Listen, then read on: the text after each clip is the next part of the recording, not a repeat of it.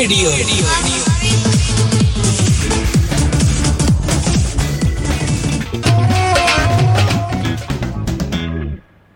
ਹਾਂਜੀ, ਸਤਿ ਸ਼੍ਰੀ ਅਕਾਲ ਦੋਸਤੋ।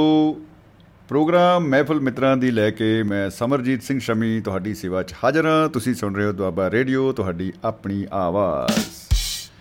ਸੋ ਆਵਾਜ਼ ਦੀ ਦੁਨੀਆ ਦੇ ਦੋਸਤੋ, ਅੱਜ ਪ੍ਰੋਗਰਾਮ ਮਹਿਫਲ ਮਿੱਤਰਾਂ ਦੀ ਵਿੱਚ ਬਹੁਤ ਹੀ ਖਾਸਮ ਖਾਸ ਗੱਲਾਂ ਹੋਣ ਵਾਲੀਆਂ ਨੇ। ਹਮੇਸ਼ਾ ਦੀ ਤਰ੍ਹਾਂ ਜਿਵੇਂ ਭਾਈ ਤੁਸੀਂ ਐਂ ਕਹਿ ਸਕਦੇ ਵੀ ਪਹਿਲਾਂ ਬੜੀਆਂ ਸੀਰੀਅਸ ਗੱਲਾਂ ਮਾਰਦੇ ਯਾਰ, ਜਿਹੜੀਆਂ ਅੱਜ ਸੀਰੀਅਸ ਹੋਣਗੀਆਂ। ਚਲੋ ਖੈਰ, ਤੁਹਾਨੂੰ ਪਤਾ ਲੱਗ ਹੀ ਜਾਏਗਾ ਰਾਜ ਖੋਲ੍ਹਦਿਆਂ ਨੂੰ ਕਿਹੜਾ ਦੇਰ ਲੱਗਦੀ ਆ। ਪਰ ਆਪਾਂ ਦੋ ਬਾਈ ਜੀ ਬੇਨਤੀਆਂ ਜ਼ਰੂਰ ਕਰਾਂਗੇ, ਜਿਹਨੇ ਜਿਹਨਾਂ ਨੂੰ ਆਪਾਂ ਸੂਚਨਾਵਾਂ ਵੀ ਕਹਿ ਸਕਦੇ ਹਾਂ ਅਤੇ ਸੰਵਿਧਾਨਕ ਜਾਣਕਾਰੀ ਵੀ ਕਹਿ ਸਕਦੇ ਹਾਂ। ਸੰਵਿਧਾਨਕ ਜਾਣਕਾਰੀ ਬੜਾ ਤਕਨੀਕੀ ਜਿਹਾ ਮਾਮਲਾ ਹੋ ਗਿਆ।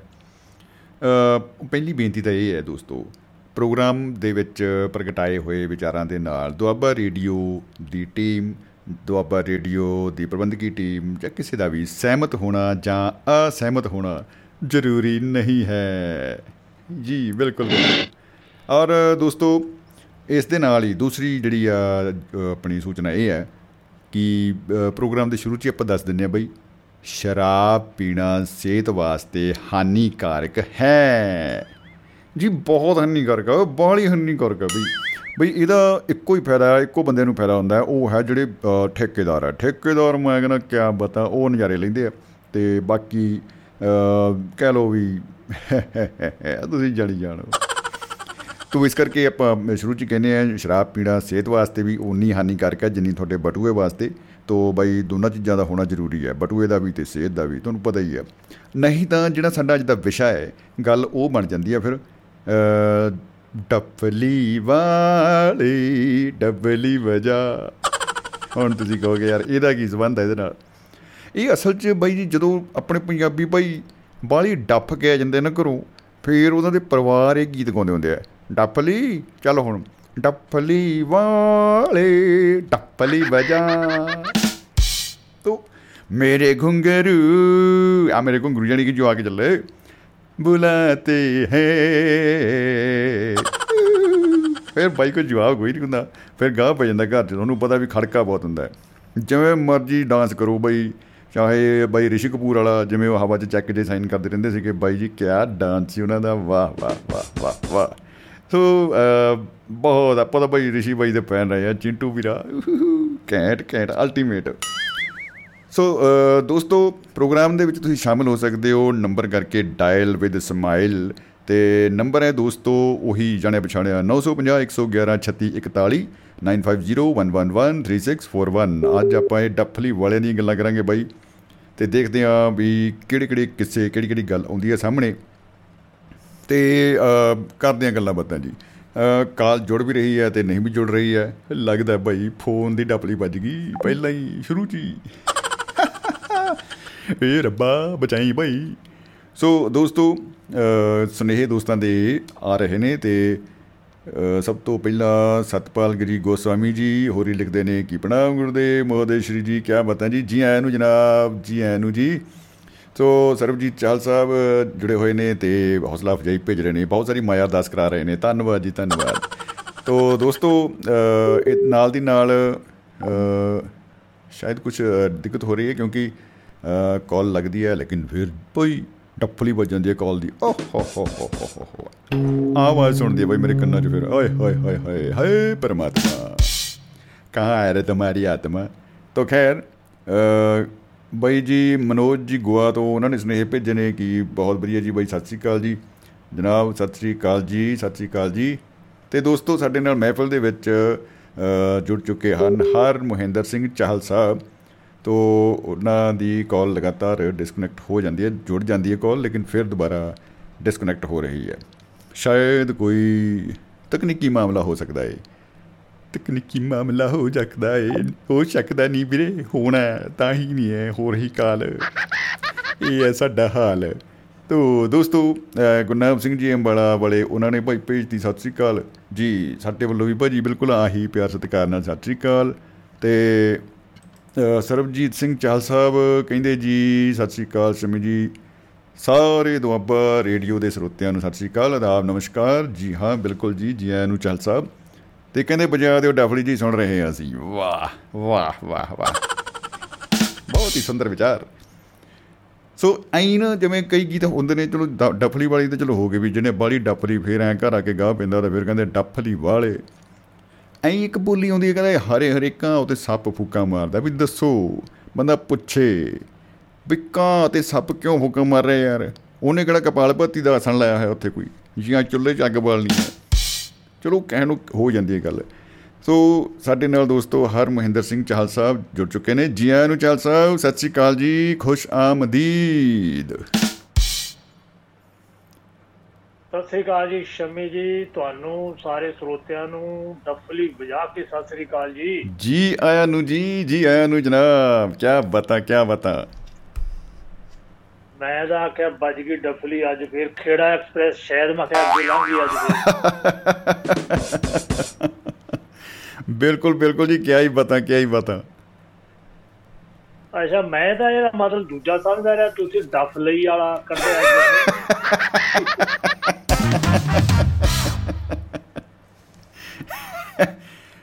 ਬਿਲਕੁਲ ਬਿਲਕੁਲ ਜੀ, ਕਈ ਵਾਰੀ ਨਾ ਇਹ ਹੋ ਜਾਂਦਾ। ਜਿਵੇਂ ਮੈਂ ਹੁਣੇ ਗੱਲ ਕਰਕੇ ਹਟਿਆ ਸੀਗਾ ਕਿ ਹਰੇ ਹਰੇ ਘਾਹ ਤੇ ਸੱਪ ਫੂਕਾ ਮਾਰਦਾ। ਵੀ ਦੱਸੋ ਸੱਪ ਨੇ ਕਿਹੜਾ ਸਾਗ ਰਹਿਣਾ ਫੂਕਾ ਮਾਰ ਕੇ ਚੁੱਲ੍ਹਾ ਬਾਲਣਾ, ਜਾਂ ਫਿਰ ਉਹ ਕੋਈ ਕਪਾਲਭਾਤੀ ਦੱਸੀ ਹੈ ਕਿਸੇ ਨੇ, ਉਹਨੂੰ ਓਮ ਬਲੋਮ ਕਰ ਰਿਹਾ ਉੱਥੇ ਬਹਿ ਕੇ।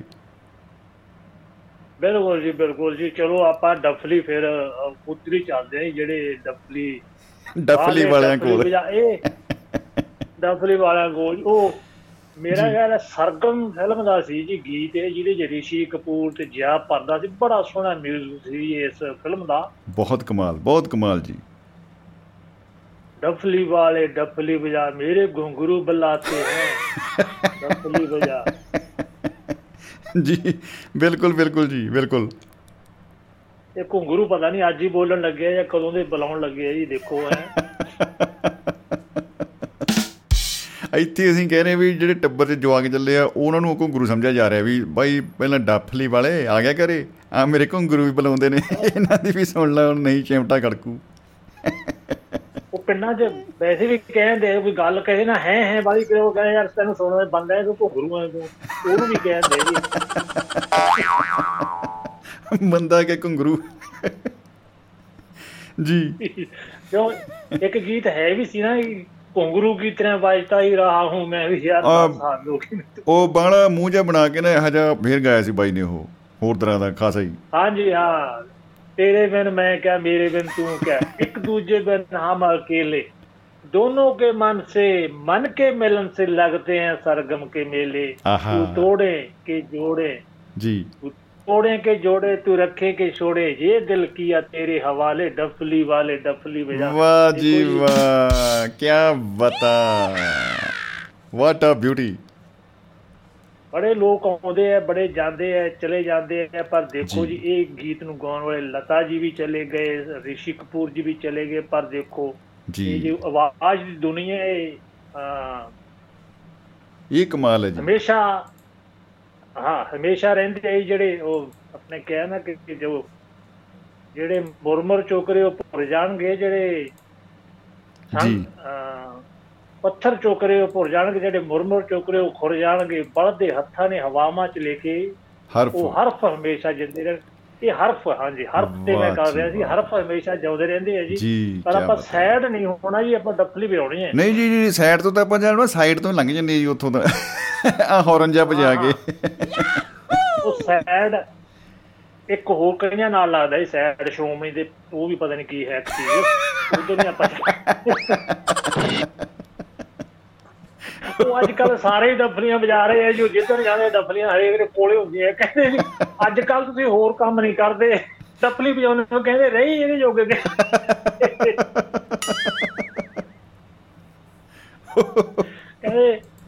ਜਦੋਂ ਦਾ ਡੱਫਲੀ ਵਾਲਾ ਬਣਾਇਆ ਡੱਫਲੀਆਂ ਅਸੀਂ ਵਜਾਉਣ ਲੱਗ ਪਏ, ਉਹ ਪਾਸੇ ਹੋ ਕੇ ਬਹਿ ਗਿਆ, ਸਭ ਵਜਵਾ ਰਹੇ ਹੁਣ ਹੁਣ ਤਾਂ ਆਹੀ ਚੱਲਦਾ ਜੀ ਅੱਜ ਕੱਲ। ਬਿਲਕੁਲ ਹਾਂਜੀ। ਅੱਛਾ ਦੇਖੋ ਜੀ ਡੱਫਲੀ ਵੈਸੇ ਤਾਂ ਪੁਰਾਣੇ ਵੀ ਆਪਾਂ ਜੇ ਦੇਖੀਏ ਪਹਿਲਾਂ ਵੀ ਹੈਗੀ ਆ, ਪਰ ਇਹ ਗੁਰਦਾਸ ਮਾਨ ਤੇ ਹਾਕਮ ਸੂਫੀ ਇਹਨਾਂ ਦੇ ਹੱਥਾਂ ਦੇ ਵਿੱਚ ਮੈਂ ਪਹਿਲੀ ਵਾਰ ਬਾਈ ਜੀ ਦੇਖੀ ਸੀ ਜੀ। ਜੀ ਜੀ ਜੀ ਜੀ ਹਾਂ, ਮੈਂ ਤੁਹਾਨੂੰ ਸੁਣਾਉਂਦਾ ਉਹ ਗੱਲ ਉਸ ਵੇਲੇ ਦੀ ਕਿ ਜਦੋਂ ਗੁਰਦਾਸ ਮਾਨ ਅਜੇ ਇਸ ਤਰ੍ਹਾਂ ਬਹੁਤ ਜ਼ਿਆਦਾ ਪਾਪੂਲਰ ਨਹੀਂ ਹੋਇਆ ਸੀ। ਇੱਕ ਬਰਾਤ ਗਏ ਜੀ ਅਸੀਂ, ਬਰਾਤ ਦੇ ਵਿੱਚ ਸੀਗਾ ਇਹ ਗੁਰਦਾਸ ਤੇ ਹਾਕਮ ਵੀ ਸੀਗਾ ਜੀ।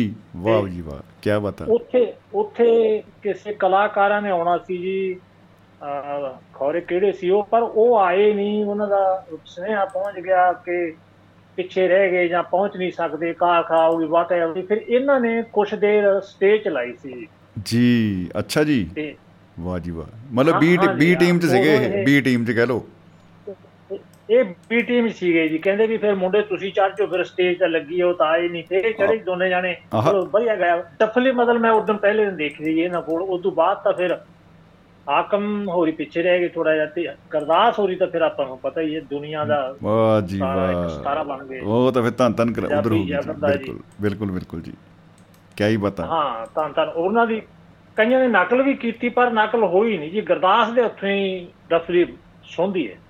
ਬਿਲਕੁਲ ਬਿਲਕੁਲ ਬਿਲਕੁਲ ਜੀ, ਉਹ ਇੱਕ ਤਰ੍ਹਾਂ ਦੀ ਇੱਕ ਦੂਜੇ ਦੇ ਪੂਰਕ ਨੇ, ਇੱਕ ਦੂਜੇ ਦੇ ਪੂਰਕ ਹੈ। ਹਾਂ ਮਤਲਬ ਬਾਕੀ ਵੀ ਬਹੁਤ ਚੰਗੀਆਂ ਵਜਾਉਂਦੇ, ਵਧੀਆ ਵਜਾਉਂਦੇ ਆ, ਪਰ ਜਿਹੜਾ ਗੁਰਦਾਸ ਤੋਂ ਬਿਨਾਂ ਡਫਲੀ ਨਹੀਂ, ਡਫਲੀ ਤੋਂ ਬਿਨਾਂ ਗੁਰਦਾਸ ਨਹੀਂ, ਮੈਨੂੰ ਇਹ ਯਾਦ ਹੈ ਜੀ। ਬਿਲਕੁਲ ਬਿਲਕੁਲ ਜੀ ਬਿਲਕੁਲ, ਕਿਆ ਪਤਾ, ਅਲਟੀਮੇਟ ਹੈ ਜੀ ਜੀ। ਉਦੋਂ ਵੀ ਪਹਿਲਾਂ ਮੈਂ ਇੱਕ ਡਫਲੀ ਵਜਾਉਂਦੇ ਦੇਖੇ ਜੀ, ਉਹ ਲੁਧਿਆਣੇ ਦੇ ਕਲਾਕਾਰ, ਅਤੇ ਮੈਂ ਤੁਹਾਨੂੰ ਗੱਲ ਵੀ ਸੁਣਾਉਣਾ। ਉਹ ਗੱਲ ਉਦੋਂ ਦੀ ਹੈ ਜੀ, ਉਮਰਾਂ ਵੀ ਉਦੋਂ, ਜਦੋਂ ਕਹਿੰਦੇ ਨਾ ਜਦੋਂ ਪਤਾ ਨਹੀਂ ਕੀ ਸੀ ਵੀ ਜਾਲਮਾ, ਉਦੋਂ ਉਹਨਾਂ ਉਮਰਾਂ ਦੀ ਗੱਲ ਹੈ ਜੀ ਇਹ, ਜਦੋਂ ਜਵਾਨੀ ਦਾ ਡੈਸ਼ ਸੀ ਵੀ ਜਾਲਮਾ। ਹਾਂ ਉਹ ਗਾਣਾ ਸੀ ਨਾ ਜੀ, ਇੱਕ ਪੁਰਾਣਾ, ਟੂਟੀ ਵਾਲੀ ਪੱਗ ਹੋਵੇ, ਸੂਟ ਸੋਹਣਾ ਪਾਇਆ ਹੋਵੇ, ਸਹੁਰਿਆਂ ਦਾ ਪਿੰਡ ਹੋਵੇ, ਤੇ ਅੱਗੇ ਕੀ ਕੀ ਪੈਗ ਸ਼ੈਗ ਲਾਇਆ ਹੋਵੇ ਜੀ, ਉਹਨਾਂ ਗੱਲਾਂ ਆ ਉਹ। ਕਿਆ ਪਤਾ, ਕਿਆ ਪਤਾ ਜੀ, ਐਂਡ ਹੋ ਗਿਆ ਉਹ ਦਿਨ। ਦਿਨ ਤਾਂ ਹਰੇਕ ਤੇ ਆਉਂਦੇ ਜੀ, ਫਿਰ ਉਹ ਉਹਨਾਂ ਵੇਲਿਆਂ ਤੇ ਹੁੰਦਾ ਸ਼ਾਮ ਨੂੰ ਇਹ ਕਾਕਾ ਜੀ ਕੀ ਪੀਣਗੇ, ਕਾਕਾ ਜੀ ਦੇਸੀ ਜੀ ਘਰ ਦੀ, ਜਾਂ ਕਾਕਾ ਜੀ ਮੁਰਗਾ ਕਿ ਮੁਰਗੀ ਕਿ ਬੱਕਰਾ ਕਿ ਆਂਡੇ ਦਾ, ਆਂਡੇ ਦਾ ਉਹ ਪਕੌੜਾ ਖਾਣਗੇ।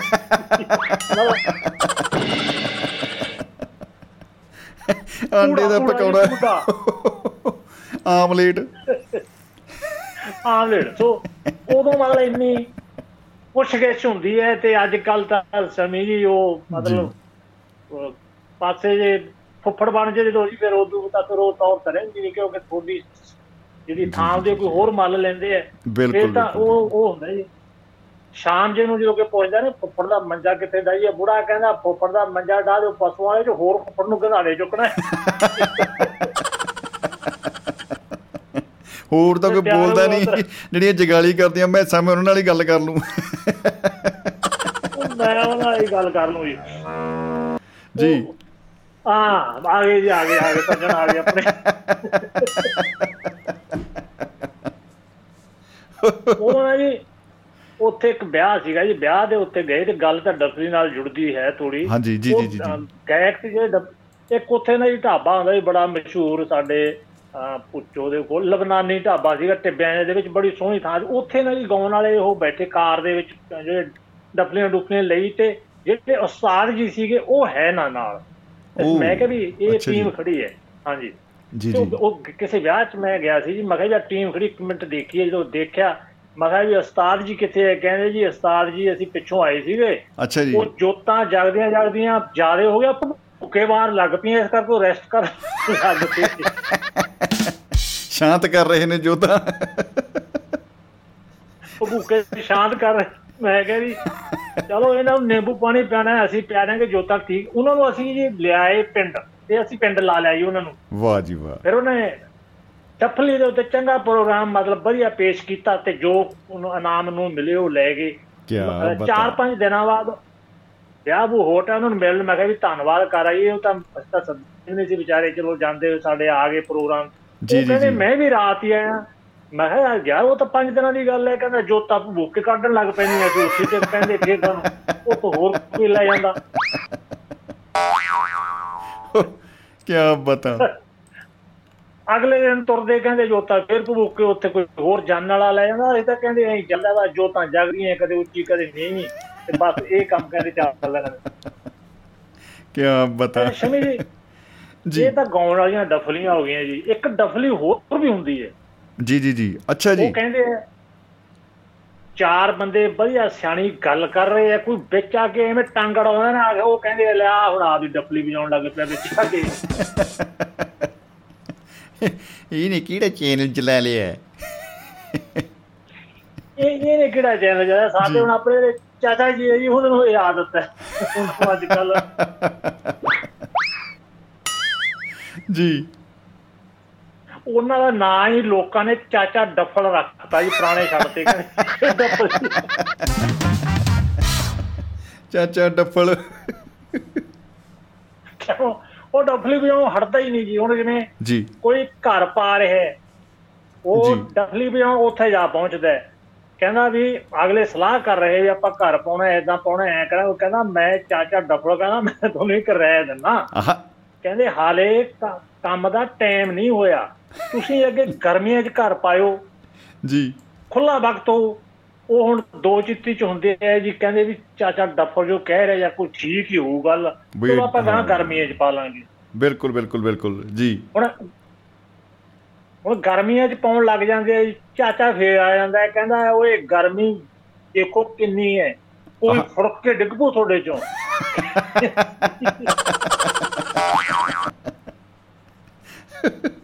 ਉਹ ਕਹਿੰਦੇ ਯਾਰ ਚਾਚਾ ਕਹਿੰਦੇ ਕੰਮ ਤਾਂ ਚੱਲਦੇ ਹੀ ਰਹਿੰਦੇ, ਐਂ ਕੀ ਹੁੰਦਾ ਹੋਰ ਵੀ ਲੋਕ ਪਾਉਂਦੇ ਐ ਘਰ।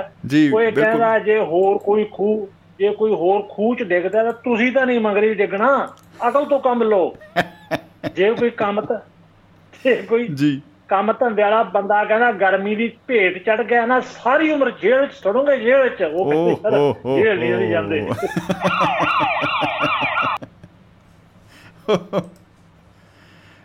ਘਰ ਪਾਉਣਾ ਕੈਂਸਲ ਜੀ ਜੀ। ਗਰਮੀ ਲੰਘੀ ਹੈ ਜੀ, ਗਰਮੀ ਲੰਘ ਹਟਦੀ ਹੈ, ਫੇਰ ਉਹ ਘਰ ਦੇ ਪਾਉਣ ਦੀ ਤਿਆਰੀ ਕਰਦੇ ਆ, ਤਾਂ ਉਹਨਾਂ ਕੋਲੇ ਵੀ ਹੁਣ ਉਹ ਮਿਸਤਰੀ ਕੋਲੇ ਜਾ ਪਹੁੰਚਦਾ, ਉੱਥੇ ਡੱਫਲੀ ਵਜਾਉਂਦਾ, ਕਹਿੰਦਾ ਓਏ ਤੂੰ ਕਿੱਥੇ ਉਹਨਾਂ ਨੰਗਾਂ ਦੇ ਘਰ ਪਾਉਣ ਲੱਗਿਆ, ਤੇਰੇ ਪੈਸੇ ਨਹੀਂ ਦੇਣੇ ਉਹਨਾਂ ਨੇ, ਮੇਰੇ ਵੀ ਦੱਬਦੇ ਸੀ ਕਹਿੰਦਾ।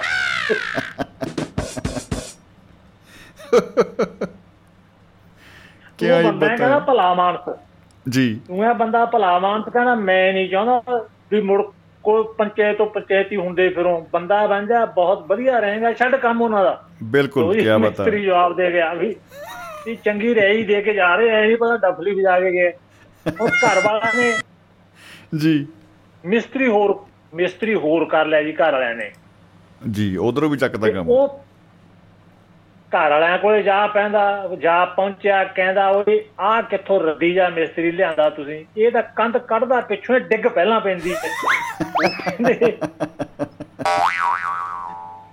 ਪਹਿਲਾਂ ਕਿਵੇਂ ਡਿੱਗੂਗੀ ਜੀ, ਜਦੋਂ ਕੰਧ ਕੱਢੀ ਹੋਈ ਨਹੀਂ, ਪਹਿਲਾਂ ਕਿਵੇਂ ਡਿੱਗੂ। ਉਹ ਕਹਿੰਦਾ ਥੋਡੀ ਨੀ ਡਿੱਗੂ, ਗੁਆਂਢੀਆਂ ਡਿੱਗ ਪੂ, ਕਿਸੇ ਹੋਰ ਦੀ ਡਿੱਗ ਪੂ, ਗਿਰਦੀ ਜ਼ਰੂਰ ਇਹਦੀ। ਉਹ ਕਹਿੰਦਾ ਯਾਰ ਇਹ ਤਾਂ ਮਿਸਤਰੀ ਨਹਿਸ਼ ਹੈ, ਤੋਬਾ ਤੋਬਾ। ਕਹਿੰਦਾ ਕੇਰਾ ਮੇਰੇ ਮੇਰੇ ਘਰੇ, ਕਹਿੰਦਾ ਇਹ ਮੇਰੇ ਘਰ ਦੇ ਨਾਲ ਗੁਆਂਢੀਆਂ ਦੇ ਖੁਰਲੀਆਂ ਬਣਾਉਣ ਲੱਗ ਪਿਆ, ਕਹਿੰਦਾ ਕੰਧ ਤਾਂ ਖੁਰਲੀਆਂ ਬਣਾਉਂਦਾ ਤੇ ਮੇਰੀਆਂ ਦੋ ਕੰਧਾਂ ਉਹਦੀ ਡਿੱਗ ਪਈਆਂ ਇਹਨੂੰ ਦੇਖ ਕੇ, ਐਡਾ ਨਹਿਸ਼ ਬੰਦਾ ਕਹਿੰਦਾ ਜੀ। ਮੁੜ ਕੇ ਸਾਰੇ ਮਿਸਤਰੀਆਂ ਨੇ ਰਾਇ ਕਰ ਲਈ ਇਹਨਾਂ ਦੇ, ਕਦੇ ਗਰਮੀਆਂ ਚ ਕਹਿ ਜਾਂਦੇ, ਕਦੇ ਸਰਦੀਆਂ ਚ, ਕਦੇ ਕੰਧਾਂ ਡਿੱਗ ਜਾ, ਆਪਾਂ ਜਾਂਦੇ ਹੀ ਨਹੀਂ। ਬਿਲਕੁਲ ਬਿਲਕੁਲ ਉਹਨਾਂ ਦੀ ਯੂਨੀਅਨ ਆ ਗਈ, ਮਿਸਤਰੀ ਯੂਨੀਅਨ ਵਜਾਤੀ ਡੱਫਲੀ, ਮਿਸਤਰੀ ਯੂਨੀਅਨ ਡੱਫਲੀ ਵਜਾਤੀ ਜੀ, ਪਵਾਤੀ ਹਵੇਲੀ ਆਹ ਡੱਫਲ ਚਾਚੇ ਨੇ। ਹੁਣ ਕੋਈ ਵਿਆਹ ਦੀ ਸਲਾਹ ਕਰਨ ਲੱਗਦੀ ਹੈ ਜੀ, ਪਰਿਵਾਰ ਇਕੱਠਾ ਹੁੰਦਾ ਹੈ, ਰਹਿ ਸ਼ਹਿ ਕਰ ਰਹੇ ਹੈ, ਤੇ ਉੱਥੇ ਵਿੱਚ ਜਾ ਕੇ ਫਿਰ ਡੱਫਲੀ ਵਜਾਉਣ ਲੱਗ ਪੈਂਦਾ ਆਹ ਜੀ। ਉਹ ਕਹਿੰਦਾ ਉਹ ਉਹ ਕਮਲਿਓ ਐਵੇਂ ਠੰਡ ਚ ਵਿਆਹ ਨਹੀਂ ਕਰੀਦਾ ਹੁੰਦਾ, ਕਿੰਨੀ ਠੰਡ ਆ ਰਹੀ ਹੈ, ਤੋਬਾ ਤੋਬਾ, ਦਸੰਬਰ ਦਾ ਵਿਆਹ ਰੱਖ ਲਿਆ। ਉਹ ਕਹਿੰਦੇ ਠੰਡ ਕੀ ਕਹਿੰਦੀ ਹੈ ਜੀ, ਗਰਮ ਗਰਮ ਸਮਾਨ ਖਾਵਾਂਗੇ ਪੀਵਾਂਗੇ, ਠੰਡ ਕੁਛ ਨੀ ਕਹਿੰਦੀ ਜੀ। ਉਹ ਕਹਿੰਦਾ ਠੰਡ ਨੀ ਕਹਿੰਦੀ, ਠੰਡ ਕਿਉਂ ਨੀ ਕੁਛ ਕਹਿੰਦੀ, ਕਮਾਲ ਹੋ ਗਈ, ਕਿੰਨੇ ਬੁੱਢੜ ਲੋਕ ਹੈ, ਸਮਝਦੇ ਕੁਛ ਨੀ ਮੇਰੀ। ਕਹਿੰਦਾ ਮੈਂ ਜੀ, ਕਹਿੰਦੇ ਲੈ ਕੀ ਹੁੰਦਾ, ਸਾਰੇ ਵਿਆਹ ਕਰਦੇ ਆ। ਕਹਿੰਦਾ ਹੁੰਦਾ ਕੋਈ ਠੰਡ ਚ ਕਿਸੇ ਜਾਨੀ ਦਾ ਮਰੂੰਡਾ ਬਣਾਓਗੇ ਤੁਸੀਂ, ਮੌਸਮ ਤਾਂ ਦੇਖ ਲਿਆ ਕਰੋ, ਕੈਲੰਡਰ ਤੱਕ ਨੂੰ ਅੱਗ ਲੱਗ ਜਾਂਦੀ ਹੈ ਬਈ। ਇਹ ਕਹਿੰਦਾ ਕੋਈ ਠੰਡ ਨਾਲ ਮਰ ਗਿਆ, ਤੁਹਾਨੂੰ ਸਾਰਿਆਂ ਨੂੰ ਟੱਬਰ ਨੂੰ ਪੁਲਿਸ ਫੜ ਕੇ ਲੈ, ਫਿਰ ਜਮਾਨਤੀ ਭਾਲਦੇ ਫਿਰੋਗੇ, ਵਿਆਹ ਹੀ ਕਰਨਾ ਹੈਗਾ ਪੱਗਣ ਚ ਕਰ ਲਿਓ, ਐਡੀ ਛੇਤੀ ਕਿ ਮੁੰਡਾ ਬੁੜਾ ਹੋਇਆ ਜਾਂਦਾ। ਲਓ ਜੀ ਲਿਆ ਤਾਂ ਮਕਲਾਵਾ ਇੱਥੇ ਵੀ ਜੀ ਐਂਡ ਹੋ ਗਿਆ ਐਂਡ ਬਿਲਕੁਲ। ਹੁਣ ਕੋਈ ਖੇ ਬਾਲੋ ਡੱਫਲੀ ਹਰ ਥਾਂ ਵਜਾਉਣੀ ਆ, ਕੋਈ ਖੇਤ ਖੜਾ ਆਪਦੇ ਸਲਾਹ ਕਰੀ ਜਾਂਦਾ ਜੀ ਕਣਕ ਆਈ ਪਈ ਹੈ ਤੇ ਕਣਕ ਵੱਢ ਲਈਏ, ਤੇ ਇਹ ਉੱਥੇ ਵੀ ਡੱਫਲੀ ਜਾ ਵਜਾਉਂਦਾ ਜੀ। ਉਹ ਕਹਿੰਦਾ ਕਣਕ ਤਾਂ ਹਰੀ ਕਚਾਰ ਪਈ ਹੈ ਯਾਰ, ਕਮਲੇ ਹੋਇਆ ਤੁਸੀਂ, ਕਹਿੰਦੇ ਯਾਰ ਵੱਢਣ ਵਾਲੀ ਹਰੀ ਕਚਾਰ ਕਿਉਂ, ਕਹਿੰਦੇ ਨਹੀਂ ਨਹੀਂ ਇਹ ਅਜੇ ਵੱਢਣ ਵਾਲੀ ਨਹੀਂ, ਇਹ ਤਾਂ ਪੰਦਰਾਂ ਦਿਨਾਂ ਨੂੰ ਆਊਗੀ ਜੀ। ਇੰਨੀ ਡੱਫਲੀ ਵਜਾ ਕੇ ਤੁਰਦਾ ਬਣਦਾ, ਉਹ ਵੀ ਕੰਮ ਛੱਡ ਜਾਂਦੇ ਤੇ ਕਣਕ ਥੱਲੇ ਡਿੱਗੀ ਜਾਂਦੀ। ਹੁਣ ਜਿਹਦੀ ਹਰੀ ਕਣਕ ਹੈ ਉਹਨਾਂ ਨੂੰ ਜਾ ਕੇ ਘਰੇ ਜਾ ਕੇ ਕਹਿੰਦਾ ਘਰੇ ਜਾ ਕੇ ਡੱਫਲੀ ਵੀ ਆਉਂਦਾ ਨਾ ਜੀ, ਕਹਿੰਦਾ ਤੁਹਾਡੀ ਕਣਕ ਡਿੱਗੀ ਜਾਂਦੀ ਹੈ ਵੱਢ ਲਓ, ਕਹਿੰਦੇ ਉਹ ਤਾਂ ਕਣਕ ਤਾਂ ਜੇ ਹਰੀ ਖੜੀ ਹੈ, ਉਹ ਕਹਿੰਦਾ ਹਰੀ ਐਵੇਂ ਖੜੀ ਹੈ ਕਣਕ ਤਾਂ ਖਿਲਰੀ ਜਾਂਦੀ ਹੈ, ਉਹਨਾਂ ਦੀ ਕੱਚੀ ਕਣਕ ਮਤਲਬ ਡੱਫਲੀਆਂ ਐਂ ਵਜਾਉਂਦੇ ਫਿਰਦੇ ਆ ਜੀ ਪਿੰਡ ਦੇ ਵਿੱਚ। ਕੀ ਪਤਾ ਕੀ ਪਤਾ ਐਂਟੀ ਕਰਤਾ ਜੀ। ਅੱਛਾ ਹੁਣ ਕਈ ਡੱਫਲ ਨੂੰ ਢੋਲ ਵੀ ਟੱਕ ਜਾਂਦੇ ਮੂਹਰੋਂ। ਬੱਲੇ ਬੱਲੇ ਬੱਲੇ ਬੱਲੇ ਬੱਲੇ ਉਹ ਕਿਵੇਂ ਜੀ, ਕਹਿੰਦੇ ਵੀ ਹੁਣ ਕੋਈ ਘਰ ਦੇ ਵਿੱਚ ਕਿਸੇ ਕੰਮ ਦੀ ਸਲਾਹ ਕਰ ਰਹੇ ਉੱਤੇ ਚਾਚਾ ਡੱਫਲ ਜਾ ਪਹੁੰਚਦਾ, ਉਹ ਕਹਿੰਦਾ ਮੋਢੀ ਕਰਦਾ ਕਹਿੰਦਾ ਲੈ ਬਈ ਆ ਗਿਆ ਆ ਵਿੱਚੇ ਆਪਦੀ ਡੱਫਲੀ ਵੀ ਆਉਣ, ਕਹਿੰਦਾ ਇਹ ਕਹਿੰਦਾ ਘਸੋਨੇ ਜਿਹਾ ਹੋਵੇ ਤਾਂ ਕਹਿੰਦਾ ਤੁਰਦਾ ਵੇਖ ਜਿਵੇਂ ਸਿਰ ਤੇ ਪੀਣ ਵਾਲੀ ਬੋਰੀ ਰੱਖੀ ਹੁੰਦੀ ਆ ਉਹਦਾ ਵੇਖ ਤੁਸੀਂ। ਕਿਆ ਪਤਾ ਉਹ ਡੱਫਲੀ ਅਜੇ ਫੇਰ ਵਜਾਉਣ ਲੱਗਦਾ ਹੈ, ਉਹ ਕਹਿੰਦਾ ਬਜ਼ੁਰਗ ਕਹਿੰਦਾ ਕਹਿੰਦਾ ਵੀ ਘਰ ਦੀ ਸਲਾਹ ਫੇਰ ਕਰਾਂਗੇ, ਪਹਿਲਾਂ ਇਹ ਡੱਫਲੇ ਦਾ ਢੋਲ ਵਜਾ ਦੇ ਚੁੱਕਦੇ ਵਾਰ ਸੁੱਕਾ ਨਾ ਜਾਵੇ, ਔਰ ਉੱਥੇ ਘਸੁੰਨ ਪੈਂਦੇ ਆ ਜੀ। ਉਹ ਮੁੜ ਕੇ ਗੱਡੀ ਜਿਹੜੀ ਕਾਬੂ ਆਉਂਦੀ ਆ, ਡੱਫਲੀ ਨੂੰ ਢੋਲ ਟੱਕਰਦੇ ਜਦੋਂ ਡੱਫਲੀ ਨੂੰ ਢੋਲ ਟੱਕਰਦੇ ਜੀ ਫੇਰ ਜਾ ਕੇ ਰੁਕਦੇ ਆ। ਸੋ ਜਮੀ ਜੀ ਮਤਲਬ ਇਹ ਹੈ ਕਿ ਇਸ ਤਰ੍ਹਾਂ ਡੱਫਲੀਆਂ ਬੜੀ ਕਿਸਮ ਦੀਆਂ ਡੱਫਲੀਆਂ ਜੀ। ਅੱਜ ਬਹੁਤਾ ਟਾਈਮ ਨਹੀਂ ਜੀ ਲੈਣਾ ਤੇ ਬਸ ਟਾਈਮ ਇੰਨਾ ਹੀ ਜੀ। ਹੁਣ ਆਪਾਂ ਦੇਖਦੇ ਹਾਂ ਅੱਗੇ ਖੇੜਾ ਸਾਹਿਬ ਤੇ ਗਰੇਵਾਲ ਸਾਹਿਬ ਉਹ ਕਿੱਦਾਂ ਦੀਆਂ ਡੱਫਲੀਆਂ ਲੈ ਕੇ ਆਉਂਦੇ ਆ, ਤੇ ਆਪਾਂ ਹੁਣ ਅੱਗੇ ਸੱਜਣਾ ਦੇ ਹੋਰ ਸੁਣਦੇ ਹਾਂ ਜੀ ਪ੍ਰੋਗਰਾਮ। ਕਿਆ ਬਤਾ ਕਿਆ ਬਤਾ ਜੀ, ਬਹੁਤ ਹੀ ਖੂਬਸੂਰਤ ਜ਼ੋਰਦਾਰ ਤਾੜੀਆਂ ਵਜਾਉਂਦੇ ਹੋਏ ਤੇ ਡੱਫਲੀ ਤਨ ਤਨ ਹੋ ਗਈ ਜੀ। ਬਹੁਤ ਬਹੁਤ ਸ਼ੁਕਰੀਆ, ਬਹੁਤ ਬਹੁਤ ਸ਼ੁਕਰੀਆ ਜੀ ਚਾਲ ਸਾਹਿਬ। ਮੁਹੱਬਤ ਜ਼ਿੰਦਾਬਾਦ, ਜ਼ਿੰਦਗੀ ਜ਼ਿੰਦਾਬਾਦ ਜੀ। ਵਾਹ ਜੀ ਵਾਹ, ਵਾਹ ਜੀ ਵਾਹ। ਦੋਸਤੋ ਕਹਾਣੀ 'ਚ ਟਵਿਸਟ ਬਹੁਤ ਆ ਰਹੇ ਨੇ, ਔਰ ਜੇ ਦੇਖਿਆ ਜਾਵੇ ਤਾਂ ਡੱਫਲੀ ਜਿੱਥੋਂ ਗੱਲ ਸ਼ੁਰੂ ਹੋਈ ਹੈ ਡੱਫੜ ਵਾਲੀ ਗੱਲ ਤੋਂ, ਉਦੋਂ ਚਹਿਲ ਸਾਹਿਬ ਨੇ ਤਾਂ ਐਂਡ ਕਰਤਾ ਕਿ ਬਹੁਤ ਸਾਰੀਆਂ ਆਪਣੀ ਡੱਫਲੀ ਆਪਣਾ ਰਾਗ ਕਹਾਵਤ ਹੀ ਬਣੀ ਹੋਈ ਹੈ।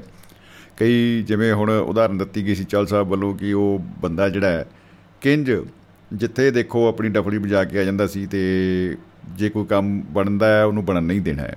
ਤੋ ਕੁੱਲ ਮਿਲਾ ਕੇ ਗੱਡੀ ਇਸ ਤਰ੍ਹਾਂ ਦੀ ਜਿਹੜੀ ਹੈ ਉਹ ਡੀਰੇਲ ਕੀਤੀ ਜਾਂਦੀ ਹੈ। ਸੋ ਖੈਰ ਦੋਸਤੋ, ਤੁਸੀਂ ਸੁਣ ਰਹੇ ਹੋ ਦੁਆਬਾ ਰੇਡੀਓ, ਤੁਹਾਡੀ ਆਪਣੀ ਆਵਾਜ਼। ਮੈਂ ਸਮਰਜੀਤ ਸਿੰਘ ਸ਼ਮੀ। ਇਸ ਵੇਲੇ ਪ੍ਰੋਗਰਾਮ ਜਿਹੜਾ ਤੁਸੀਂ ਲਾਈਵ ਸੁਣ ਰਹੇ ਹੋ ਮਹਿਫਲ ਮਿੱਤਰਾਂ ਦੀ, ਅਤੇ ਇਸ 'ਚ ਸ਼ਾਮਲ ਹੋਣ ਵਾਸਤੇ ਨੰਬਰ ਹੈ ਨੌ ਸੌ ਪੰਜਾਹ ਇੱਕ ਸੌ ਗਿਆਰਾਂ ਛੱਤੀ ਇਕਤਾਲੀ। ਤੋ ਬਾਈ ਜੀ ਹੱਥ 'ਚ ਮੋਬਾਈਲ, ਚਿਹਰੇ 'ਤੇ ਸਮਾਈਲ ਅਤੇ ਨੰਬਰ ਡਾਇਲ ਕਰਕੇ ਅਤੇ ਹੋ ਜਾਓ ਜੀ ਸ਼ਾਮਿਲ ਮਹਿਫਲ ਦੇ ਵਿੱਚ। ਅੱਠ ਵਜੇ ਤੋਂ ਦਸ ਵਜੇ ਤੱਕ ਇਹ ਮਹਿਫਲ ਜਿਹੜੀ ਹੈ ਲਾਈਵ ਚੱਲੇਗੀ। ਸੋ ਇਸ ਵੇਲੇ ਜਿਹੜੀਆਂ ਘੜੀਆਂ ਨੇ ਉਹ ਸਹਿਮਤ ਨਹੀਂ ਹੁੰਦੀਆਂ, ਤੁਹਾਨੂੰ ਪਤਾ ਹੀ ਹੈ ਵੀ ਮਿਨਟ ਵਾਚਿਸ ਨੇ ਸੈਲਡਮ ਐਗਰੀ ਵਾਲਾ ਮਾਹੌਲ ਹੋ ਜਾਂਦਾ। ਤੋ ਸਾਡੇ ਨਾਲ ਅੰਬਾਲੇ ਤੋਂ ਗੁਰਨਾਮ ਸਿੰਘ ਬਾਵਾ ਜੀ ਉਹ ਜੁੜ ਚੁੱਕੇ ਨੇ, ਅਤੇ ਸਵਾਗਤ ਕਰਦੇ ਹਾਂ ਜੀ ਬਾਵਾ ਜੀ ਦਾ। ਜੀ ਆਇਆਂ ਨੂੰ ਜਨਾਬ, ਸਤਿ ਸ਼੍ਰੀ ਅਕਾਲ ਜੀ। ਸਤਿ ਸ਼੍ਰੀ ਅਕਾਲ ਸ਼ਮੀ ਭਾਜੀ। ਜਨਾਬ ਕੀ ਹਾਲ ਚਾਲ ਨੇ? ਵਧੀਆ ਜੀ ਵਧੀਆ, ਵਜਾਈਆਂ ਨੇ ਡੱਫਲੀਆਂ। ਬਿਲਕੁਲ ਬਿਲਕੁਲ ਜੀ, ਧੁੰਮਾਂ ਪੈ ਗਈਆਂ ਲਾਹੌਰ ਵਿੱਚ ਸਾਰੇ। ਆਪਾਂ ਚਾਹਲ ਸਾਹਿਬ ਜੀ ਤਾਂ ਬੜੀਆਂ ਗੱਲਾਂ ਮੇਰੀਆਂ ਹੀ ਕਹਿ ਗਏ, ਸ਼ੁਕਰੀਆ, ਮੈਨੂੰ ਘੱਟ ਬੋਲਣਾ ਪਊਗਾ। ਕਿਆ ਪਤਾ ਜੀ, ਆਪਾਂ ਡੱਫਲੀ ਵਜਾਉਣ ਵਾਲੀ ਤੇ ਪਹਿਲਾਂ ਗੱਲ ਸ਼ੁਰੂ ਕਰ ਲੈਂਦੇ ਹਾਂ ਜੀ। ਜੀ ਜੀ ਜੀ ਬਿਲਕੁਲ ਬਿਲਕੁਲ ਜੀ। ਹਾਂ, ਬੱਸ ਦੇ ਵਿੱਚ ਨਾ ਆਪਾਂ ਬੈਠੀਏ ਤੇ ਕਿਸੇ ਨਾ ਕਿਸੇ ਅੱਡੇ ਤੋਂ ਇੱਕ ਡੱਫਲੀ ਵਾਲਾ ਜ਼ਰੂਰ ਚੜ੍ਹ ਜਾਂਦਾ। ਠੀਕ ਹੈ ਜੀ, ਵਾਹ ਵਾਹ ਜੀ ਵਾਹ। ਉਹ ਵਿਚਾਰਾ ਡੱਫਲੀ ਵਜਾਣੀ ਬਾਅਦ ਚੋਂ ਸ਼ੁਰੂ ਕਰਦਾ, ਕੰਡਕਟਰ ਉਹਦੀ ਡੱਫਲੀ ਪਹਿਲੇ ਵਜਾਉਂਦਾ, ਹਲੇ ਉਧਰ ਓਏ ਓਏ ਕਾਕਾ ਤੂੰ ਥੱਲੇ ਉਧਰ ਬੱਸ ਦੀ ਸ਼ੀਟ ਹੈ ਸੱਤਵਾਂ ਤੂੰ ਚੜ ਗਿਆ, ਚੱਲ ਉਧਰ ਥੱਲੇ ਬੈਂਦਰ। ਪਰ ਉਹ ਵੀ ਪਿਓ ਦਾ ਪੁੱਤ ਡੱਫਲੀ ਵਜਾਉਂਦਾ ਰਹਿੰਦਾ, ਉਹ ਵੀ ਧਿਆਨ ਨਹੀਂ ਦਿੰਦਾ ਮੈਨੂੰ ਥੱਲੇ ਉਤਰਨ ਨੂੰ ਕਿਹਾ ਕਿਵੇਂ ਕਿਹਾ ਉਤਰਦਾ, ਫਿਰ ਪੂਰਾ ਚੱਕਰ ਲਾ ਕੇ ਇਹ ਗਾਣਾ ਸੁਣਾ ਕੇ। ਅੱਛਾ ਗਾਣਾ ਵੀ ਉਹ ਮੈਕਸੀਮਮ ਉਹਨਾਂ ਕੋਲ ਇੱਕੋ ਹੀ ਜ਼ਿਆਦਾਤਰ ਹੁੰਦਾ, ਮਾਂ ਹੁੰਦੀ ਹੈ ਮਾਂ ਨਹੀਂ ਦੁਨੀਆਂ ਵਾਲੇ। ਉਹ ਨਹੀਂ ਇੱਕ ਉਹ ਵੀ ਗਾਣੇ ਹੁੰਦੇ ਜੀ, ਕਹਿੰਦੇ ਜਿਹੜਾ ਉਹ ਚਰਖਾ ਜਿਹੜਾ ਤੰਦ ਤਰੇੜੇ ਵਾਲਾ। ਹਾਂ ਇੱਕ ਉਹ ਤੇ ਇੱਕ ਜਦੋਂ ਥੋੜਾ ਜਿਹਾ ਚੱਲਿਆ ਸੀ ਨਾ ਪਿੱਛੇ ਜੀ ਗਾਣਾ, ਬਹੁਤ ਲੇਖ ਮੇਰੇ ਲਿਖੇ ਰੱਬ ਨੇ ਕੱਚੀ ਪੈਨਸਲ ਨਾਲ, ਉਹ ਬੜੀ ਦੇਰ ਚੱਲਿਆ ਭਾਜੀ, ਉਹ ਕਾਫੀ ਰੱਬ ਨੇ ਕੱਚੀ ਪੈਨਸਲ ਨਾਲ, ਉਹ ਬਹੁਤ ਚੱਲਦਾ ਲੰਬਾ, ਉਹ ਬਹੁਤ ਲੰਬਾ ਚੱਲਦਾ ਰਿਹਾ। ਉਹ ਫਿਰ ਚਲੋ ਉਹ ਵਜਾ ਕੇ ਆਪਣੇ ਪਿੱਛੋਂ ਚੜ੍ਹਦੇ ਆ, ਅੱਗੋਂ ਉਤਰ ਜਾਂਦੇ ਆ, ਅੱਗੋਂ ਉਤਰ ਕੇ ਦੁਬਾਰਾ ਫਿਰ ਪਿੱਛੋਂ ਚੜ੍ਹ ਜਾਂਦੇ ਆ, ਫਿਰ ਦਫਲੀ ਪੁੱਠੀ ਕਰ ਲੈਂਦੇ ਆ। ਚਲੋ ਠੀਕ ਹੈ, ਇਹ ਤਾਂ ਹੋ ਗਈ ਡਫਲੀ ਵਜਾਣ ਵਾਲਿਆਂ ਦੀ ਗੱਲ। ਜੀ ਜੀ ਜੀ ਬਿਲਕੁਲ ਬਿਲਕੁਲ। ਤੇ ਉਹ ਜਿਹੜੀ ਡਫਲੀ ਵਾਲੀ ਹੈ, ਉਹ ਪਹਿਲੇ ਬੰਦਾ ਡਫ ਲੈਂਦਾ, ਡੱਫ ਕੇ ਜੇ ਚੁੱਕਦੇ ਕੋਈ ਜ਼ਿਆਦਾ ਖਲਾਰਾ ਪਰੇ, ਪਹਿਲਾਂ ਲੋਕੀ ਉਹਦੀ ਡਫਲੀ ਵਜਾਉਂਦੇ, ਫਿਰ ਪੁਲਿਸ ਵਾਲੇ ਕਹਿੰਦੇ ਕਦੇ ਚੱਲ ਭਾਈ ਅਸੀਂ ਲੈ ਚੱਲੀਏ, ਕਹਿੰਦਾ ਕਿੱਥੇ, ਕਹਿੰਦੇ ਅਸੀਂ ਤੇ ਡਫਲੀ ਵਜਾਣੀ ਤੇਰੀ ਲਿਜਾ ਕੇ ਕਿ ਨਹੀਂ ਲਿਜਾਣੀ। ਵਾਹ ਜੀ ਵਾਹ, ਹੁਣ ਤੂੰ ਡਫਲੀ, ਹੁਣ ਅਸੀਂ ਤਾਂ ਡਫਲੀ ਵਜਾਉਂਦੇ ਹਾਂ, ਚੱਲ ਬਈ ਤੂੰ। ਬਿਲਕੁਲ ਬਿਲਕੁਲ ਜੀ ਬਿਲਕੁਲ। ਤੇ ਕਈ ਵਿਚਾਰੇ ਚੰਗੇ ਵੀ ਹੁੰਦੇ ਨੇ, ਉਹ ਜ਼ਿਆਦਾ ਡਫਲੀ ਵਾਲਾ ਟੱਕਰ ਜੇ ਰੋਡ ਤੇ ਪਿਆ ਤੇ ਉਹ ਫਿਰ ਨਲਕਾ ਵੀ ਦੇਖ ਲੈਂਦੇ ਲਾਗੇ, ਜੇ ਕਿਤੇ ਮਿਲ ਜੇ ਤਾਂ ਉਹ ਇਸ਼ਨਾਨ ਵੀ ਕਰਾ ਲੈਂਦੇ ਹੈ, ਸ਼ਾਹੀ ਇਸ਼ਨਾਨ।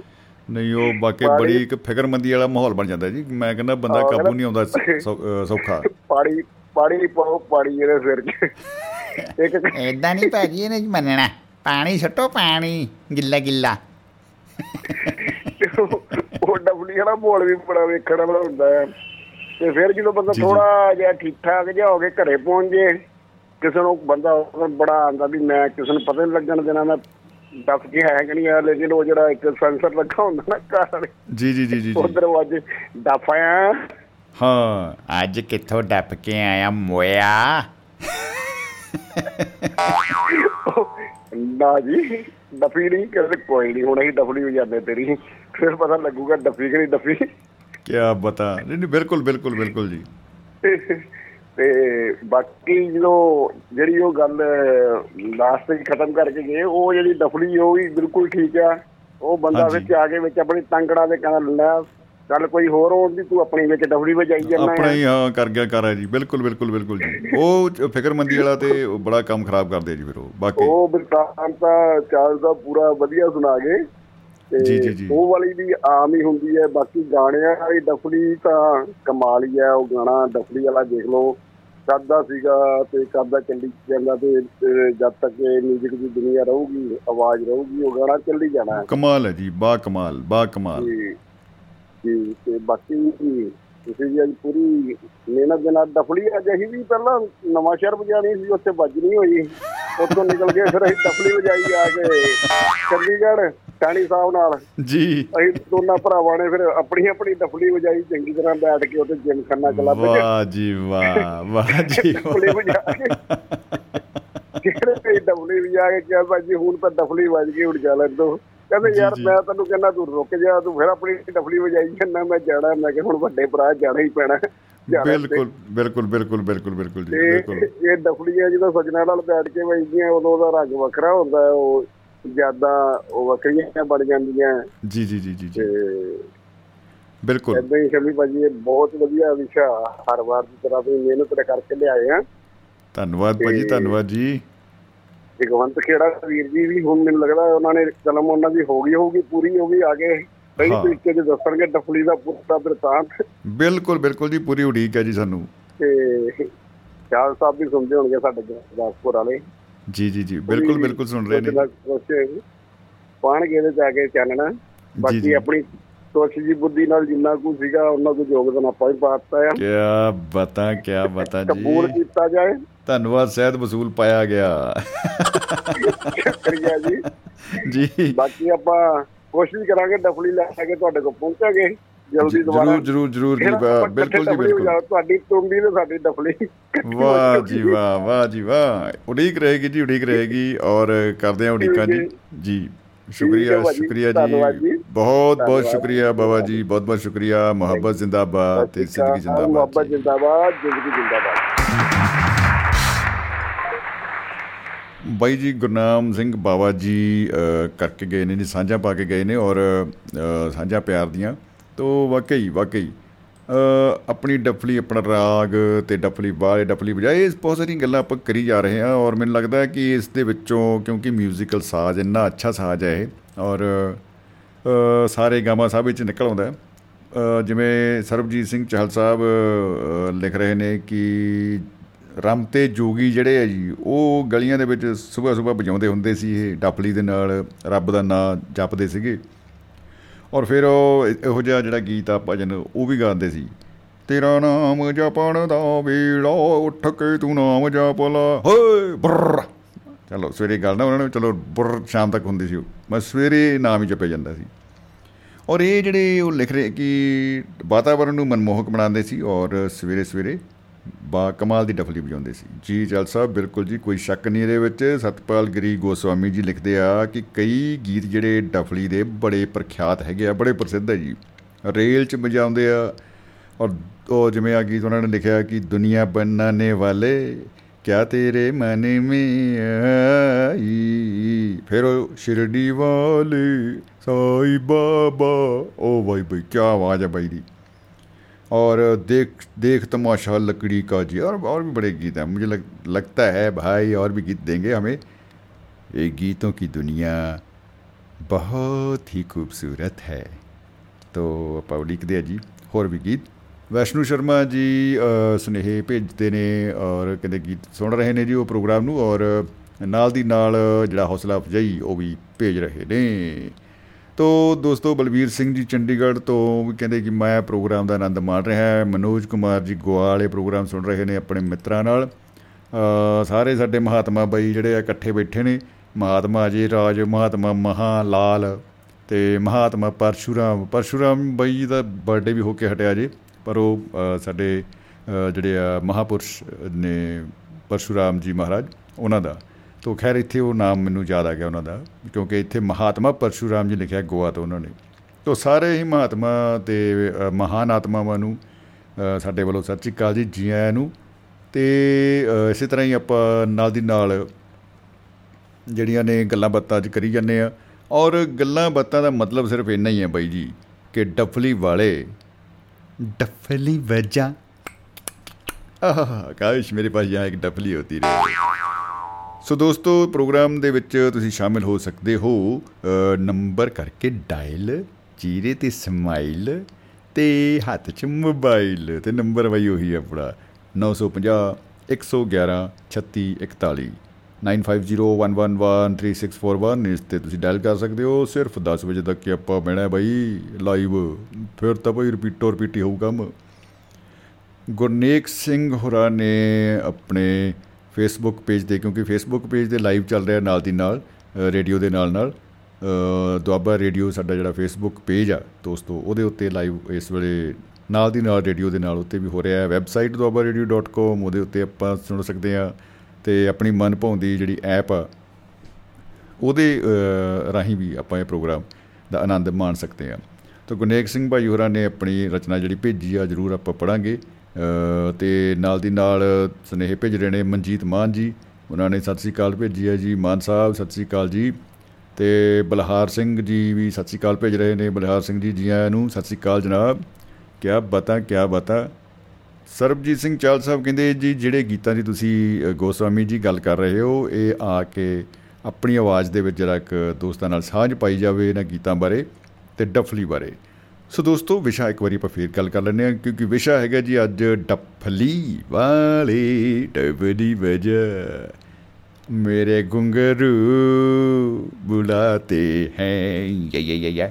ਤੋ ਘੁੰਗਰੂ ਬੁਲਾਤੇ ਹੈ ਆਪਾਂ ਇੱਥੇ ਮੰਨ ਕੇ ਚੱਲਦੇ ਹਾਂ ਵੀ ਇਹ ਉਹਨਾਂ ਦੋਸਤਾਂ ਦੇ ਉੱਤੇ ਗੀਤ ਜਿਹੜਾ ਬਣਾਇਆ ਗਿਆ। ਉਂਝ ਤਾਂ ਚਲੋ ਉਹਦੀ ਕੋਈ ਹੋਰ ਹੋਊਗੀ ਗੱਲ। ਅਤੇ ਸੁਰਿੰਦਰ ਮਾਹਿਲ ਜੀ ਨੇ ਸਤਿ ਸ਼੍ਰੀ ਅਕਾਲ ਭੇਜੀ ਹੈ ਜੀ, ਅਤੇ ਸਾਰੇ ਹੀ ਦੁਆਬਾ ਰੇਡੀਓ ਦੇ ਦੋਸਤਾਂ ਨੂੰ। ਤੋ ਆਪਾਂ ਗੱਲ ਕਰਦੇ ਹਾਂ ਜੀ, ਸਾਡੇ ਨਾਲ ਗੋਆ ਤੋਂ ਠੰਡੀ ਹਵਾ ਦੇ ਬੁੱਲੇ ਵਾਂਗ ਜੁੜ ਚੁੱਕੇ ਨੇ ਮਨੋਜ ਜੀ। ਮਨੋਜ ਜੀ ਜੀ ਆਇਆਂ ਨੂੰ, ਵੈਲਕਮ, ਸਵਾਗਤ ਆਪਕਾ। ਕੌਣ ਬਣੇਗਾ ਇਹ ਸਮਾਈਲ ਪਤੀ ਤੋਂ प्रोग्राम में स्वागत है आपका। Good evening sir. Good evening जी, गुड इवनिंग जी। क्या माहौल है आज गोवा में भाई? गोवा में बारिश आने को हो रहा है। तभी तभी मैं सोच रहा हूँ मैं भीग क्यों रहा हूँ। सभी सुनने वालों को सत श्री अकाल सर। जी सत श्री अकाल जी, जी आनु, वेलकम। सर दोस्त के बारे में बात बतानी थी जी। वो दोस्त हमारे उनका नाम लूंगा तो वो शायद बुरा मान जाएंगे, इसलिए मैं उनको चंदी कराना नाम से संबोधित कर लेता हूँ। चंदी कुराना जी जी जी जी जी जी यार क्या कहते हैं भाई वो सर। वो गाने लिखने उन्होंने शुरू कर दिए थे, गाने सुनाने शुरू कर दिए थे, बाद में वो लेके आए खरीद के एक गिटार लेके आए। ओ हो हो हो हो गिटार जी। और जब तक उसके चारों तार नहीं टूट गए गिटार के जी तब तब तक उसको लेकर के कभी इस स्टाइल में पोज खिंचवा रहे, कभी उस स्टाइल में खिंचवा रहे हैं, लेकिन उससे जी गिटार दी गिटार ही बनाती भाई ने जी जी सर। ऐसे ऊट पटांग गाने सुनाता है कि सुनने के बाद में मन करता है कि दीवार में सर मार लें। बाद में पता चलता है कि दीवार तो टूटेगी नहीं, अंबुजा सीमेंट की है।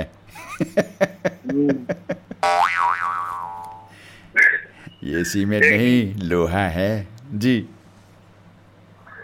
एक दिन फोन करके अचानक ही कहने लगा भाई एक गाना लिखा है, अभी रात के दस बजे हैं और अभी सुनना पड़ेगा। मैं कहा भाई चलो सुनाइए। हाँ हाँ। तो ऊट पटांग गाना मैं आपके भी सपोर्ट करता हूँ। आप चाहते हो भाई कि आप अकेले क्यों हो, हम भी साथ चले, हम तो डूबे हैं सनम आपको भी ले डूबेंगे। सुनाइए सुनाइए भाई, आपने भी तो सुनाई है। जी वो कहता है कि चांद तारे पपीते हैं। चांद तारे पपीते हैं, वाह वाह। जी मुल्क में हमारे मुल्क में हमारे अब लोग सारे पपीते हैं।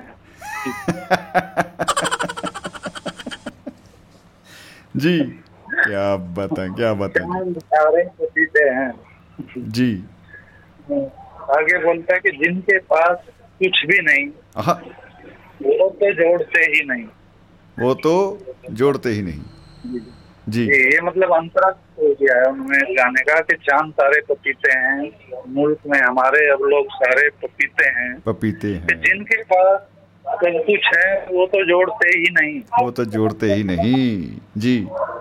जिनके पास कुछ भी नहीं गम के मारे पपीते हैं, चांद तारे पपीते हैं।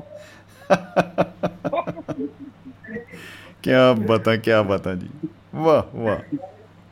कहने लगा अगला अंतरा सुनिए जी। कहने लगा हम चार भाई और चारों सारा दिन हम चार भाई और चार सारो सारा दिन काम कुछ करते नहीं, सैकड़ों जीते हैं, चांद तारे पपीते हैं। अब मैं वैसे ਯਕੀਨ ਨਾਲ ਕਹਿਣਾ ਚਾਹੁੰਦਾ ਹੈ ਕਿ ਜਦੋਂ ਤੁਸੀਂ ਕਿਹਾ ਇਹ ਇਸ ਗੀਤ ਦਾ ਅਗਲਾ ਅੰਤਰਾ ਹੈ ਉਸ ਵੇਲੇ ਮੈਨੂੰ ਸੰਤਰਾ ਸੁਣਿਆ ਸੀ। ਮੇਰੇ ਗੀਤ ਦਾ ਅਗਲਾ ਸੰਤਰਾ ਜੀ। जी सर आखिरी अंतरा बता रहा है जी। जी कि मैडम तो नहा रही हैं स्विमिंग पूल में। अच्छा जी।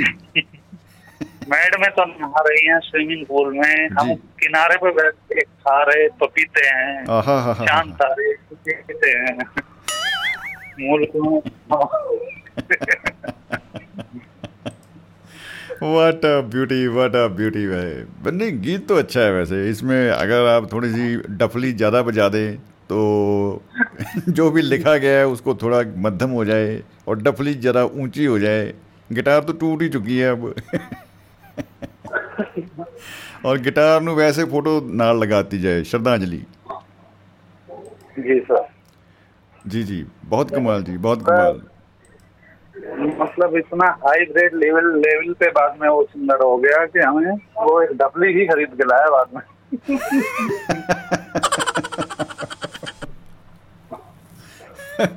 और तो, दुख की बात है कि बजाना उसको आता नहीं। देखिए जे बंदा गिटार ਦੀਆਂ ਚਾਰ ਤਾਰਾਂ ਤੋੜ ਸਕਦਾ ਹੈ ਤਾਂ ਡਫਲੀ ਦੀ ਚਮੜੀ ਵੀ ਦੇੜ ਸਕਦਾ ਹੈ ਜੀ, ਕੋਈ ਇਹੋ ਜਿਹੀ ਗੱਲ ਨਹੀਂ। ਬਾਅਦ 'ਚ ਫਰੇਮ ਹੀ ਰਹਿ ਜਾਣਾ ਉਹਦਾ, ਕਹਿਣਾ ਇਹਦੇ ਵਿੱਚ ਹੁਣ ਫੋਟੋ ਲਾ ਲਓ ਜੀ। ਮਨੋਜ ਜੀ, ਲੱਗਦਾ ਹੈ ਡਫਲੀ ਦੇ ਨਾਲ ਸਾਡਾ ਸੰਪਰਕ ਟੁੱਟ ਗਿਆ ਹੈ। ਖੈਰ, ਮੁਲਕ ਤੋਂ ਸਾਰਾ ਪਪੀਤਾ ਹੈ। ਉਹ ਮਾਈ ਗਾਡ, ਇਹ ਪਪੀਤਾ ਵੀ ਮਤਲਬ ਬਹੁਤ ਪੀਤਾ ਹੈ। ਉਹ ਅੱਜ ਪੀਣ ਪੂਣ ਦੀਆਂ ਗੱਲਾਂ ਹੋ ਰਹੀਆਂ ਨੇ ਬਾਈ, ਬੜਾ ਕੰਮ ਖਰਾਬ ਹੋ ਰਿਹਾ। ਫਰੂਟ ਵੀ ਉਹੋ ਜਿਹੇ ਆ ਰਹੇ ਨੇ ਮੂਹਰੇ, ਫਰੂਟ ਵੀ ਉਹੀ ਜਿਹੇ ਆ ਰਹੇ ਨੇ। ਖੈਰ, ਸੁਰਿੰਦਰ ਮਾਹਿਲ ਜੀ ਲਿਖਦੇ ਆ ਕਿ ਬਾਈ ਇਸ ਵੇਲੇ ਬਫਾਲੋ ਏਅਰਪੋਰਟ ਦੇ ਉੱਤੇ ਵੀ ਬੱਦਲ ਛਾਏ ਹੋਏ ਆ ਜੀ। ਜੀ ਇਹ ਬੱਦਲ ਆਪਣੀ ਜੀ ਆਪਾਂ ਭੇਜੇ ਸੀਗੇ, ਮਤਲਬ ਮੈਂ ਕਿਹਾ ਚਲੋ ਕੋਈ ਗੱਲ ਨਹੀਂ, ਮੈਂ ਛਾਣਾ ਤਾਂ ਹੈਗਾ ਹੀ ਹੈ, ਜੇ ਬੰਦੇ ਨਹੀਂ ਛਾਣ ਸਕਦੇ ਤਾਂ ਬੱਦਲ ਛਾਣਗੇ। ਕਿਆ ਬਾਤ ਆ। ਤੋ ਇਹ ਬੱਦਲ ਜ਼ਰੂਰ ਮੀਂਹ ਜ਼ਰੂਰ ਪਾਉਣਗੇ, ਮੀਂਹ ਨਹੀਂ ਪਾਉਣਗੇ ਤਾਂ ਘੱਟੋ ਘੱਟ ਜਿਹੜੀ ਆ ਤਪਦੀ ਜਿਹੜੀ ਇਸ ਵੇਲੇ ਧਰਤੀ ਆ, ਲੋਕਾਈ ਆ, ਉਹ ਥੋੜ੍ਹੀ ਬਹੁਤ ਰਾਹਤ, ਥੋੜ੍ਹਾ ਬਹੁਤ ਉਹਨਾਂ ਨੂੰ ਜਿਹੜੀ ਆ ਉਹ ਚੈਨ ਦੀ ਸਾਹ, ਆਓ ਇਹ ਚੈਨ ਪੰਜਾਬੀ ਸੀ ਬਈ, ਆਓ ਉਹ ਠੀਕ ਹੈ ਜੀ, ਉਹ ਉਹਨਾਂ ਨੂੰ ਮਿਲ ਸਕਦਾ ਹੈ। ਸੋ ਦੋਸਤੋ, ਕਿਆ ਹੀ ਬਾਤਾਂ, ਵਾਟ ਆ ਬਿਊਟੀ ਔਨ ਡਿਊਟੀ। ਅਤੇ ਅੱਠ ਪੰਜਾਹ ਸਾਡੇ ਕੋਲ ਹੋ ਚੁੱਕਿਆ ਹੈ। ਬਲਿਹਾਰ ਸਿੰਘ ਜੀ ਫੇਸਬੁੱਕ ਦੇ ਉੱਤੇ ਹਾਹੇ ਨੂੰ ਕੰਨਾਂ ਪਾ ਕੇ ਹੱਸ ਰਹੇ ਨੇ।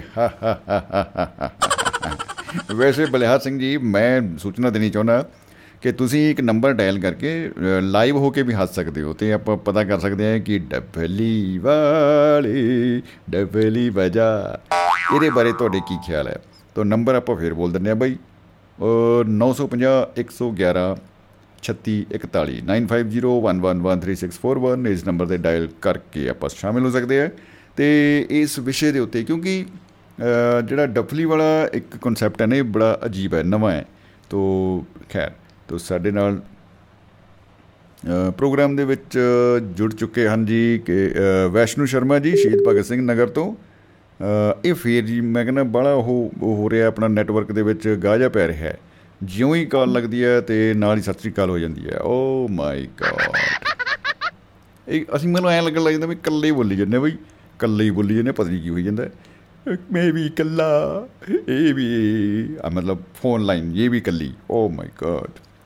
ਖੈਰ ਕੋਈ ਬਾਤ ਨਹੀਂ, ਕੋਸ਼ਿਸ਼ ਕਰਾਂਗੇ ਕਿ ਸੰਪਰਕ ਸਾਡਾ ਹੁੰਦਾ ਰਹੇ। ਵੈਸ਼ਨੂ ਸ਼ਰਮਾ ਜੀ ਜੁੜ ਰਹੇ ਨੇ ਜੀ ਸਾਡੇ ਨਾਲ ਜੀ। ਵੈਸ਼ਨੂ ਸ਼ਰਮਾ ਜੀ ਸਤਿ ਸ਼੍ਰੀ ਅਕਾਲ ਜੀ। ਨਹੀਂ ਜੀ ਨਹੀਂ ਨਹੀਂ, ਇਹ ਕੁਛ ਗੜਬੜ ਜ਼ਿਆਦਾ ਹੀ ਹੋ ਰਹੀ ਹੈ, ਕਾਲਸ ਲੱਗ ਨਹੀਂ ਰਹੀਆਂ। ਤਾਂ ਸੁਰਿੰਦਰ ਮਾਹਿਲ ਜੀ ਕਹਿੰਦੇ ਕਿ ਮੈਂ ਏਅਰਪੋਰਟ 'ਤੇ ਬੈਠ ਕੇ ਤੁਹਾਨੂੰ ਸਭ ਨੂੰ ਸੁਣ ਰਹੀ ਹਾਂ ਜੀ। ਸ਼ੁਕਰੀਆ ਜੀ, ਸ਼ੁਕਰੀਆ, ਬਹੁਤ ਬਹੁਤ ਸ਼ੁਕਰੀਆ, ਤੁਹਾਡੇ ਲਈ ਜ਼ੋਰਦਾਰ ਤਾੜੀਆਂ। ਔਰ ਕਿਉਂਕਿ ਤੁਸੀਂ ਏਅਰਪੋਰਟ 'ਤੇ ਬੈਠੇ ਹੋ, ਜ਼ਰੂਰ ਕਿਤੇ ਨਾ ਕਿਤੇ ਜਾਣਾ ਹੀ ਹੋਣਾ ਜੀ, ਬਿਲਕੁਲ। ਅਤੇ ਆਪਾਂ ਵਿਸ਼ ਕਰਦੇ ਹਾਂ ਕਿ ਹੈਪੀ ਜਰਨੀ ਜੀ, ਹੈਪੀ ਜਰਨੀ ਜੀ। ਤੋ ਫਿਰ ਤੋਂ ਸੰਪਰਕ ਜਿਹੜਾ ਲਗਾਤਾਰ ਕਾਲਸ ਆ ਵੀ ਰਹੀ ਹੈ ਅਤੇ ਜਾ ਵੀ ਰਹੀ ਹੈ। ਇਹ ਕਾਲ ਹੈ ਕਿ ਮਤਲਬ ਇੰਡੀਅਨ ਰੇਲਵੇ ਦੀ ਰੇਲ ਗੱਡੀ। ਖੈਰ ਗੱਲ ਨਹੀਂ ਬਣਦੀ ਬਈ, ਗੱਲ ਨਹੀਂ ਬਣਦੀ। ਇੱਧਰੋਂ ਜੋੜ ਕੇ ਦੇਖਦੇ ਹਾਂ ਬਈ ਤਾਰਾਂ, ਜੇ ਕਿਤੇ ਜੁੜ ਜਾਣ। ਤੋ ਜਦ ਤੱਕ ਕਾਲ ਨਹੀਂ ਜੁੜਦੀ ਆਪਾਂ ਨੂੰ ਐ ਬੈ ਐ ਬੈ ਇਹੀ ਕਰਨਾ ਪੈਣਾ। ਖੈਰ ਕਾਲ ਜੁੜ ਚੁੱਕੀ ਹੈ। ਸਵਾਗਤ ਹੈ ਜਨਾਬ ਸ਼ਰਮਾ ਜੀ, ਜੀ ਆਇਆਂ ਨੂੰ, ਸਤਿ ਸ਼੍ਰੀ ਅਕਾਲ, ਖੁਸ਼ ਆਮਦੀਦ। ਸ਼ਰਮਾ ਜੀ ਸਤਿ ਸ਼੍ਰੀ ਅਕਾਲ ਸਾਰਿਆਂ ਨੂੰ ਦੁਆਬਾ ਰੇਡੀਓ ਤੋਂ, ਅਤੇ ਬਹੁਤ ਸੋਹਣਾ ਪ੍ਰੋਗਰਾਮ ਚੱਲ ਰਿਹਾ ਜੀ, ਸ਼ੁਕਰੀਆ ਜੀ। ਡਫਲੀ ਵਾਕਿਆ ਹੀ ਵਧੀਆ ਸੀ। ਛੋਟੀ ਪਹਿਲਾਂ ਮਰਾਸੀਆਂ ਕੋਲ ਹੁੰਦੀ ਸੀ ਜੀ, ਨਾਲੇ ਇੱਕ ਪਟਾਕਾ ਜਿਹਾ ਪਾਉਣ ਵਾਲੇ ਹੁੰਦੇ ਸੀ ਕਾਗਜ਼ਾਂ ਜਿਹਾ ਦਾ, ਕਿਆ ਉਹ ਉਹ ਹਾਂ ਚਪੇੜਾ ਹੀ ਕਹਿ ਲਓ, ਠਾਹ ਕਰਕੇ ਮਾਰਦੇ ਹੁੰਦੇ ਸੀ ਉਹ ਠਾਹ। ਹੁਣ ਦੱਸ ਹਾਂ, ਉਹ ਕਾਚੀ ਜਿਹੀ ਮਾਰਦੇ ਹੁੰਦੇ ਸੀ, ਤੇ ਵੈਸੇ ਉਹ ਮਗਰੋਂ ਇਕੱਠੇ ਏਦਾਂ ਹੱਥ ਨਹੀਂ ਹਿਲਾਉਂਦੇ ਹੁੰਦੇ, ਤੇ ਉਹ ਅੱਗੇ ਡਾਹ ਦਿੰਦੇ ਵੀ ਇਹਦੇ ਚ ਪਾ ਦਿਓ, ਹੱਥ ਨਹੀਂ ਲਾਉਣਾ, ਬਾਬੇ ਵਾਂਗੂ ਮਾਇਆ ਨੂੰ ਹੱਥ ਨਹੀਂ ਨਾ ਲਾਉਂਦੇ ਅਸੀਂ। ਹਾਂ, ਬਾਅਦ ਚੋਂ ਭਾਵੇਂ ਪੰਡ ਬੰਨ ਕੇ ਫਿਰ ਗਿਣਨਾ ਵੀ ਹੁੰਦਾ ਇਕੱਲਾ ਇਕੱਲਾ ਪੂਰਾ ਜੀ ਪੂਰਾ। ਬਾਬੇ ਮਾਇਆ ਦੇ ਨੇੜੇ ਨਹੀਂ ਜਾਂਦੇ, ਹੱਥ ਨਹੀਂ ਲਾਉਂਦੇ, ਆਪ ਆ ਜੇ ਆ ਜੇ ਮਾਇਆ ਜੀ, ਬਿਲਕੁਲ। ਤੇ ਇਹ ਜਿਹੜੀ ਡਫਲੀ ਹੈ ਥੋੜੀ ਜਿਹੀ ਵੱਡੀ ਹੋ ਗਈ। ਗੁਰਦਾਸ ਮਾਨ ਵੇਲੇ ਇੱਕ ਕਿਸਮ ਦਾ ਜਿੰਦਾ ਛਾਨਣਾ ਹੁੰਦਾ ਆ, ਹਾਂਜੀ ਹਾਂਜੀ, ਜਿੱਦਾਂ ਇੱਕ ਸਾਈਡ ਤੇ ਖਲ ਲੱਗੀ ਤਾਂ ਉਹ ਹੈਗਾ, ਤਾਂ ਵਧੀਆ ਚੀਜ਼ ਆ ਬਣ ਗਈ, ਇੱਕ ਕਿਸਮ ਦੀ ਪੇਸ਼ ਕੀਤੀ। ਤੇ ਬਾਕੀ ਜਿਹੜੇ ਸਵੇਰ ਵੇਲੇ ਬਾਬੇ ਗਾਉਂਦੇ ਹੁੰਦੇ ਸੀ ਉਹ ਤਾਂ ਵਾਕਈ ਵਧੀਆ ਬੋਲਦੇ ਹੁੰਦੇ ਸੀ। ਨਾਮ ਜਪ ਲਾ ਨਿਮਾਣੀਏ ਜਿੰਦੇ ਨੀ ਔਖੇ ਵੇਲੇ ਕੰਮ ਆਊ। ਆਹ ਬੜੀ ਮਤਲਬ ਹੇਕ ਲਾ ਕੇ ਐਨ ਵਧੀਆ ਖਿੜੀ ਹੋਈ ਆਵਾਜ਼ 'ਚ ਖਿੜੀ ਹੋਈ ਸਵੇਰ ਨੂੰ ਉਹ ਗਾਉਂਦੇ ਹੁੰਦੇ ਸੀ। ਕਿਆ ਬਾਤ ਹੈ। ਪੂਰਾ ਜੀ ਮਨੇਰੇ ਜੇ ਗਾਉਂਦੇ ਸੀ ਤੇ ਉਧਰੋਂ ਸਿਆਲਾਂ ਸੁਲਾਂ ਚ ਨੀਂਦ ਆਈ ਹੁੰਦੀ, ਉਧਰੋਂ ਆਖਣਾ ਵੀ ਇਹ ਪਤਾ ਨੀ ਕਿੱਥੋਂ ਇਹਨੂੰ ਜਾਗਦੇ ਰਹਿੰਦੇ ਆ ਖਨੀ ਜੇ ਕਿਵੇਂ ਆਪਾਂ ਰਜਾਈ ਕੁੱਟੀ ਜਾਣੀ ਅਗਲਿਆਂ ਗਾਈ ਜਾਣਾ। ਜੀ ਜੀ ਜੀ ਬਿਲਕੁਲ ਬਿਲਕੁਲ, ਨਾਲੇ ਸੋਚੀ ਜਾਣਾ ਵੀ ਇਹ ਪਤਾ ਨੀ ਕੀ ਖਾਂਦੇ ਆ, ਇਹਨਾਂ ਨੂੰ ਠੰਡ ਨੀ ਲੱਗਦੀ। ਜੀ ਉਹਨਾਂ ਦਿਨਾਂ ਚ ਫਿਰ ਨਰਾਤੇ ਵੀ ਹੁੰਦੇ ਸੀ ਵਿੱਚੇ, ਤੇ ਨਰਾਤਿਆਂ ਚ ਉੱਧਰੋਂ ਕੁੜੀਆਂ ਨੇ ਗਾਉਂਦੇ ਆਉਣਾ ਮਾਤਾ ਰਾਣੀ ਦਾ ਲੱਸੀ ਲੁੱਸੀ ਪਾ ਕੇ, ਤੇ ਉਹਨਾਂ ਨੇ ਗੁਰੂ ਨਾਨਕ ਦੇਵ ਦੀਆਂ ਗੁਣੀਆਂ ਵਗਦੀ ਏ ਰਾਵੀ ਵਿੱਚ ਸੁੱਟਦੀਆਂ ਕਾਨਾਂ, ਅੱਗੇ ਅੱਗੇ ਗੁਰੂ ਨਾਨਕ ਪਿੱਛੇ ਪਾਈ ਮਰਦਾਨਾ। ਵਾਹ ਜੀ ਵਾਹ, ਕਿਆ ਬਤਾ। ਉਹਨਾਂ ਵੀ ਹੇਕਾਂ ਲਾਉਂਦੀਆਂ ਨੇ ਜਾਣਾ, ਤਾਂ ਵਧੀਆ ਉਦਮ ਹੁੰਦਾ ਸੀਗਾ ਬੱਚਿਆਂ ਦਾ, ਕਿੱਦਾਂ ਵੀ ਕਹਿ ਲਈਏ। ਤੇ ਏਦਾਂ ਹੀ ਮੰਗਣ ਵਾਲਿਆਂ ਦਾ ਵੀ ਉਦਮ ਹੁੰਦਾ ਸੀ, ਉਹਨਾਂ ਨੇ ਗੇਰੂ ਕੱਪੜੇ ਪਾਏ ਹੁੰਦੇ ਸੀ। ਫੇਰ ਉਹ ਮਾੜੀ ਜੀ ਜਦ ਲੋ ਲੱਗਦੀ ਤਾਂ ਫੇਰ ਉਹ ਗਲੀ ਗਲੀ ਚ ਆਪਣੇ ਉਹ ਝੋਲੀ ਜਿਹੜੀ ਬਗਲੀ ਜੀ ਅੱਗੇ ਕਰ ਦਿੰਦੇ, ਕੋਈ ਆਟਾ ਪਾ ਦਿੰਦਾ, ਕੋਈ ਦਾਣੇ ਪਾ ਦਿੰਦਾ, ਬਿਲਕੁਲ ਬਿਲਕੁਲ ਆਪਣਾ ਕਰ ਲੈਂਦੇ ਸੀ। ਬਾਕੀ ਰਹੀ ਗੱਲ ਡਫਲੀ, ਤੇ ਹੁਣ ਆਮ ਸਾਡੇ ਇਹ ਵੀ ਆ ਵੀ ਬਹੁਤਾ ਜਿਹੜਾ ਕੋਈ ਕਹੀ ਜਾਵੇ ਲਿਆ ਦਾਰੂ ਵਾ ਲਿਆ, ਉਹ ਫਿਰ ਉਹ ਕਹਿੰਦੇ ਡੱਫ ਲਾ ਡੱਫ ਲਾ, ਜਾਨੀ ਇਹ ਉੱਥੋਂ ਹੀ ਚੱਲ ਪਈ ਮੈਨੂੰ ਲੱਗਦਾ ਫਿਰ ਡੱਫਲੀ ਜਿਹੜੀ ਇਹ ਗੱਲ ਹੈ ਜੀ। ਹਾਂ ਜਾਨੀ ਡੱਫਲੀ ਦਾ ਪਲਿੰਗ ਵੀ ਹੈਗਾ ਡੱਫਲਾ, ਪਲਿੰਗ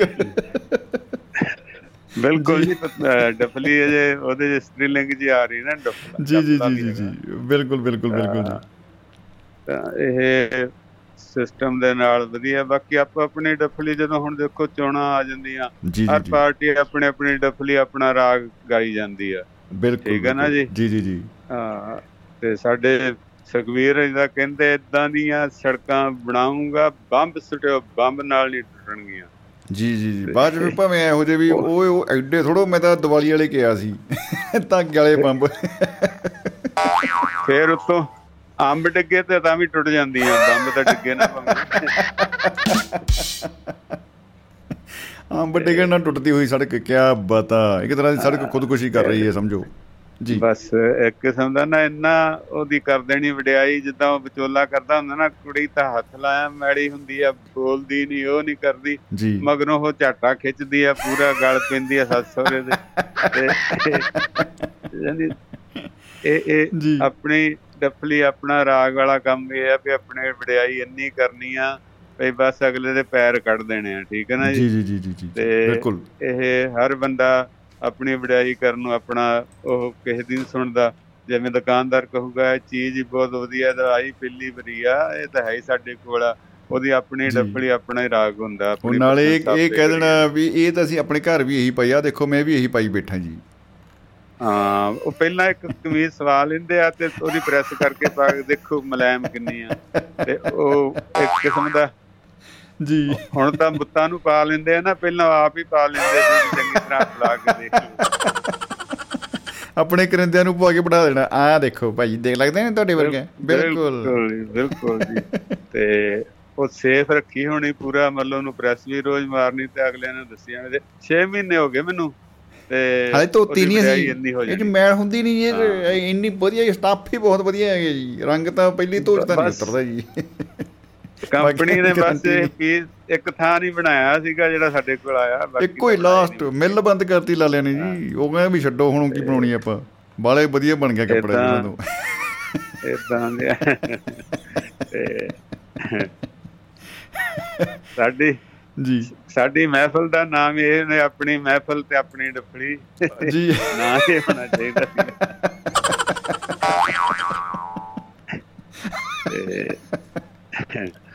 ਜੀ ਜੀ ਵਧੀਆ ਆ ਜੀ, ਦੋ ਦਿਨ ਤੁਸੀਂ ਵਧੀਆ ਨਗਾ ਦਿੰਦੇ ਆ, ਮੇਰਾ ਖਿਆਲ ਆ ਜਿਹਨੂੰ ਕਹਿੰਦੇ ਆ ਚੰਨ ਸਿਤਾਰੇ ਤੋੜ ਲਿਆਉਂਦੇ ਆ, ਤੇ ਵਧੀਆ ਇੱਕ ਕਿਸਮ ਦਾ ਪ੍ਰੋਗਰਾਮ ਤੁਹਾਡਾ ਹੁੰਦਾ। ਜਿਹੜੇ ਸੁਣਦੇ ਆ ਜਿਹਨਾਂ ਨੂੰ ਚਸਕਾ ਪਿਆ ਉਹਨਾਂ ਨੂੰ ਪੁੱਛੋ, ਬਾਕੀ ਹੁਣ ਕਿਸੇ ਨੂੰ ਐਂ ਲੱਗਦੀਆਂ ਵੀ ਮੱਝਾਂ ਗਾਵਾਂ ਦੀ ਆਵਾਜ਼ ਕੱਢ ਦਿੰਦਾ ਵੀ ਮਹਾਰਾਜ, ਬੱਚਿਆਂ ਨੂੰ ਪੁੱਛ ਕੇ ਦੇਖੋ ਕਿੰਨੇ ਖੁਸ਼ ਹੁੰਦੇ ਆ, ਤੇ ਅਸੀਂ ਜਿਹੜੇ ਬਜ਼ੁਰਗ ਆ ਉਹ ਵੀ ਸਾਡੀ ਵੀ ਸੋਚ ਬੱਚਿਆਂ ਵਰਗੀ ਹੁੰਦੀ ਆ, ਤੇ ਸਾਨੂੰ ਚੰਗਾ ਲੱਗਦਾ ਇਹ, ਤੇ ਮਿਊਜ਼ਿਕ ਵੀ ਵਧੀਆ ਹੁੰਦਾ ਆ।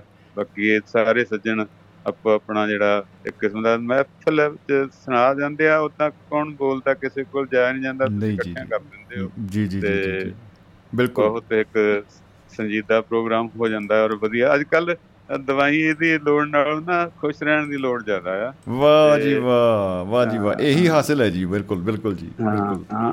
ਔਰ ਤੁਸੀਂ ਇਹ ਡੋਜ਼ ਦਿੰਦੇ ਹੋ ਦੋ ਦਿਨਾਂ ਚ ਹਫ਼ਤੇ ਦਾ ਪੂਰਾ ਕਰ ਦਿੰਦੇ ਹੋ ਕੋਟਾ।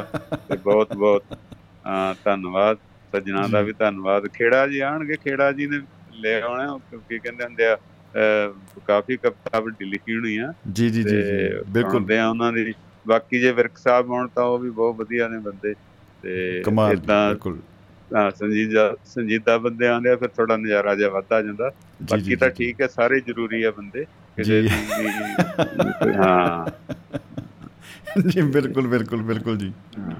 ਤੇ ਬਹੁਤ ਵਧੀਆ ਜੀ, ਅਸੀਂ ਹੁਣ ਡਫਲੀ ਡਫਲਾ ਕਰਕੇ ਆਪਣਾ ਬਿਲਕੁਲ ਬਿਲਕੁਲ ਜੀ। ਕਿਆ ਹੀ ਬਤਾ, ਵਾਟ ਆ ਬਿਊਟੀ। ਬਹੁਤ ਬਹੁਤ ਸ਼ੁਕਰੀਆ, ਮੁਹੱਬਤ ਜ਼ਿੰਦਾਬਾਦ ਤੇ ਜ਼ਿੰਦਗੀ ਜ਼ਿੰਦਾਬਾਦ ਜੀ। ਜ਼ਿੰਦਗੀ ਜ਼ਿੰਦਾਬਾਦ, ਸ਼ੁਕਰੀਆ ਜੀ। ਵਾਹ ਜੀ ਵਾਹ, ਵਾਹ ਜੀ ਵਾਹ, ਵਾਹ ਜੀ ਵਾਹ।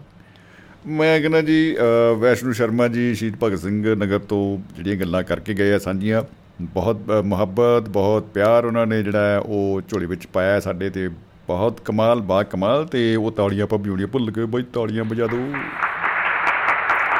ਆਹਾ ਹਾ ਹਾ ਵਾਹ। ਇੱਕ ਨਾ ਬਈ ਜਿਵੇਂ ਆਪਾਂ ਡੱਫਲੀ ਦੀ ਗੱਲ ਆਪਾਂ ਦਾਰੂ ਦੇ ਲੈ ਕੇ ਚੱਲਦੇ ਹਾਂ, ਹੁਣ ਮੈਂ ਆਪਾਂ ਪਹਿਲਾਂ ਹੀ ਗੱਲ ਕਰਤੀ ਸੀ ਬਈ ਵੀ ਇਹ ਆਪਾਂ ਖਿਲਾਫ ਹਾਂ ਇਸ ਗੱਲ ਦੇ, ਪਰ ਸਿਰਫ ਆਪਾਂ ਇਹਦੀ ਆਲੋਚਨਾ ਚਿੰਤਾ ਸਾਡੀ ਹੈਗੀ ਆ ਵੀ ਆਪਾਂ ਕਰਨੀ ਆ।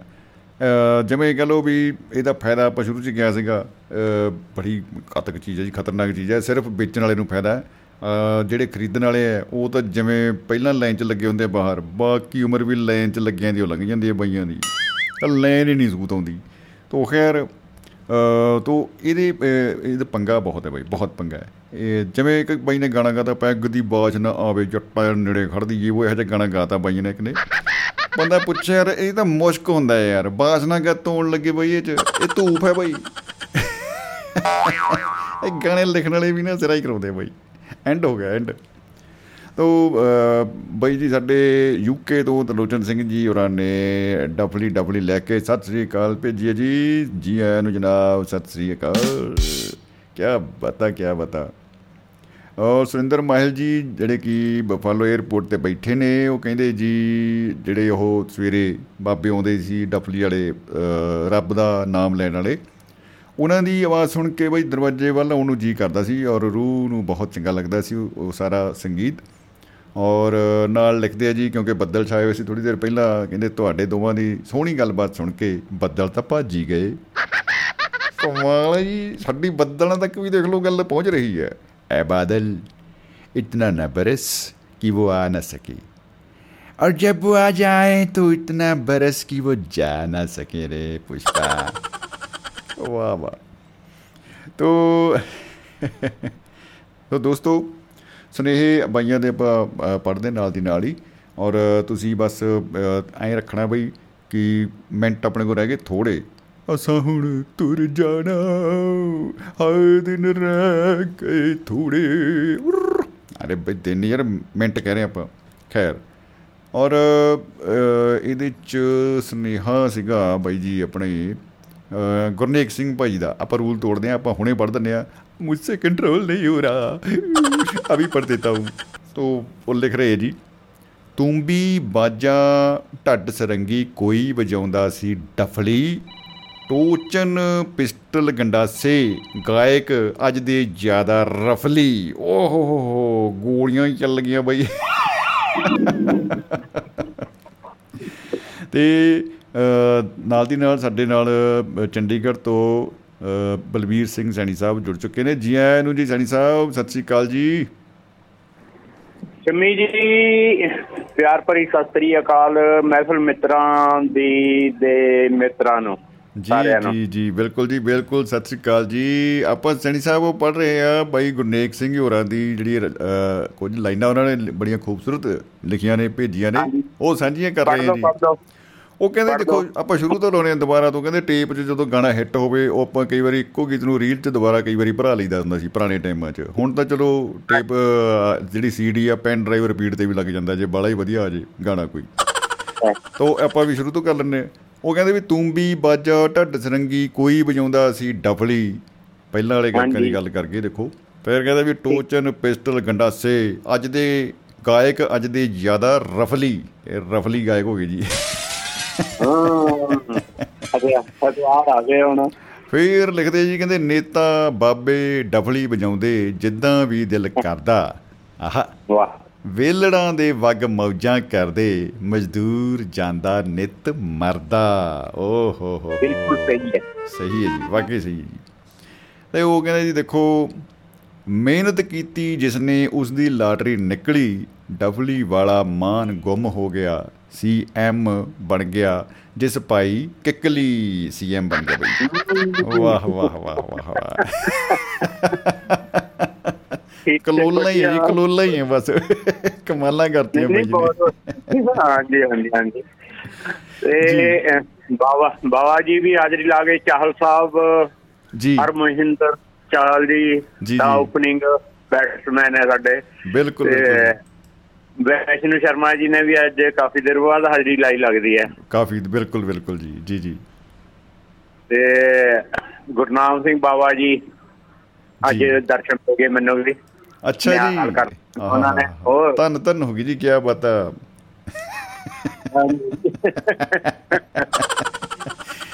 इससे आगे मैं कुछ नहीं बोलने वाला भाई। बात निकलेगी तो दूर तक जाएगी। बिल्कुल, ਜਿਹੜੀ ਤਾਂ ਡਫਲੀ ਹੈਗੀ ਹੈ ਵਜਾਉਣ ਵਾਲੀ ਡਫਲੀ ਜੀ, ਉਹਦਾ ਤਾਂ ਚਲੋ ਤੁਸੀਂ ਦੱਸ ਵੀ ਦਿੱਤਾ, ਹੋਰ ਵੀ ਸਾਰੇ ਦੱਸ ਰਹੇ ਆ, ਪਰ ਜਿਹੜੀ ਦੂਜੀ ਡਫਲੀ ਹੈ ਉਹ ਡੱਫਣੇ ਵਾਲੇ ਵੀ ਨਹੀਂ ਆੜਦੇ ਹੈਗੇ, ਤੇ ਉੱਧਰੋਂ ਉਹਨਾਂ ਦੀ ਜਨਾਨੀਆਂ ਵੀ ਨੀ ਕਹਿਣੋਂ ਹਟਦੀਆਂ ਹੈਗੀਆਂ, ਡਫਲੀ ਆ ਗਿਆ ਦੁਸ਼ਮਣ। ਉਹਨੇ ਆਪਣਾ ਕੰਮ ਕਰਨਾ ਵੀ ਡਫਲੀ ਕਹਿ ਦੇਣਾ ਉਹਨੂੰ, ਬੰਦੇ ਨੂੰ ਆਉਂਦੇ ਨੂੰ, ਤੇ ਉਹਨੇ ਵੀ ਉੱਥੋਂ ਚਾਰਜ ਹੋ ਕੇ ਆਉਣਾ ਕੰਮ ਤੋਂ, ਸਿੱਧਾ ਘਰ ਨੀ ਆਉਣਾ ਹੈਗਾ, ਡੱਫ ਡੁੱਫ ਕੇ ਆਉਣਾ ਉਹਨੇ। ਹੁਣ ਤਾਂ ਸ਼ਮੀ ਜੀ ਮੋਬਾਈਲ ਵਗੈਰਾ ਹੈਗੇ ਆ, ਤੇ ਜੇ ਕਿਤੇ ਘਰੋਂ ਫੋਨ ਆ ਜਾਏ ਜੀ, ਡੱਫ ਟੋਣੀ ਆਉਣ ਬਥੇਰੀ ਆ ਜਾ, ਕਿੰਨੀ ਕੁ ਹੋਰ ਡੱਫਣੀ ਆਉਣ।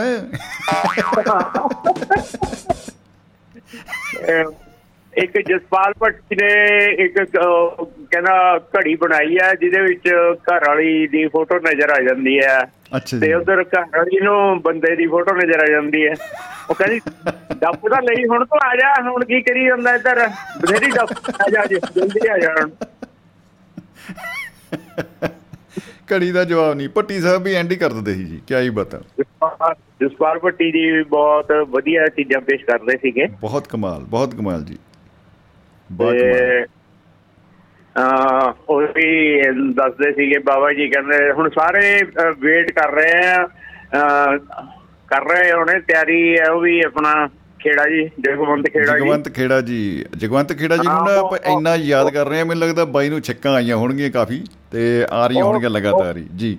ਉਹ ਕਦੀ ਡਫਲੀ ਨੂੰ ਸਿੱਧੀ ਕਰਦੇ, ਕਦੀ ਪੁੱਠੀ ਕਰਦੇ, ਜਿੱਦਾਂ ਜਿਹੜੇ ਉਹ ਡਫਲੀ ਵਜਾ ਕੇ ਜਿਹੜਾ ਗੀਤ ਗੂਤ ਗਾ ਕੇ ਨਾ, ਫਿਰ ਡਫਲੀ ਨੂੰ ਪੁੱਠੀ ਕਰਕੇ ਅੱਗੇ ਕਰ ਦਿੰਦੇ ਸੀਗੇ ਵੀ ਦੇ ਦੋ ਅੱਲਾ ਕੇ ਨਾਮ ਤੇ।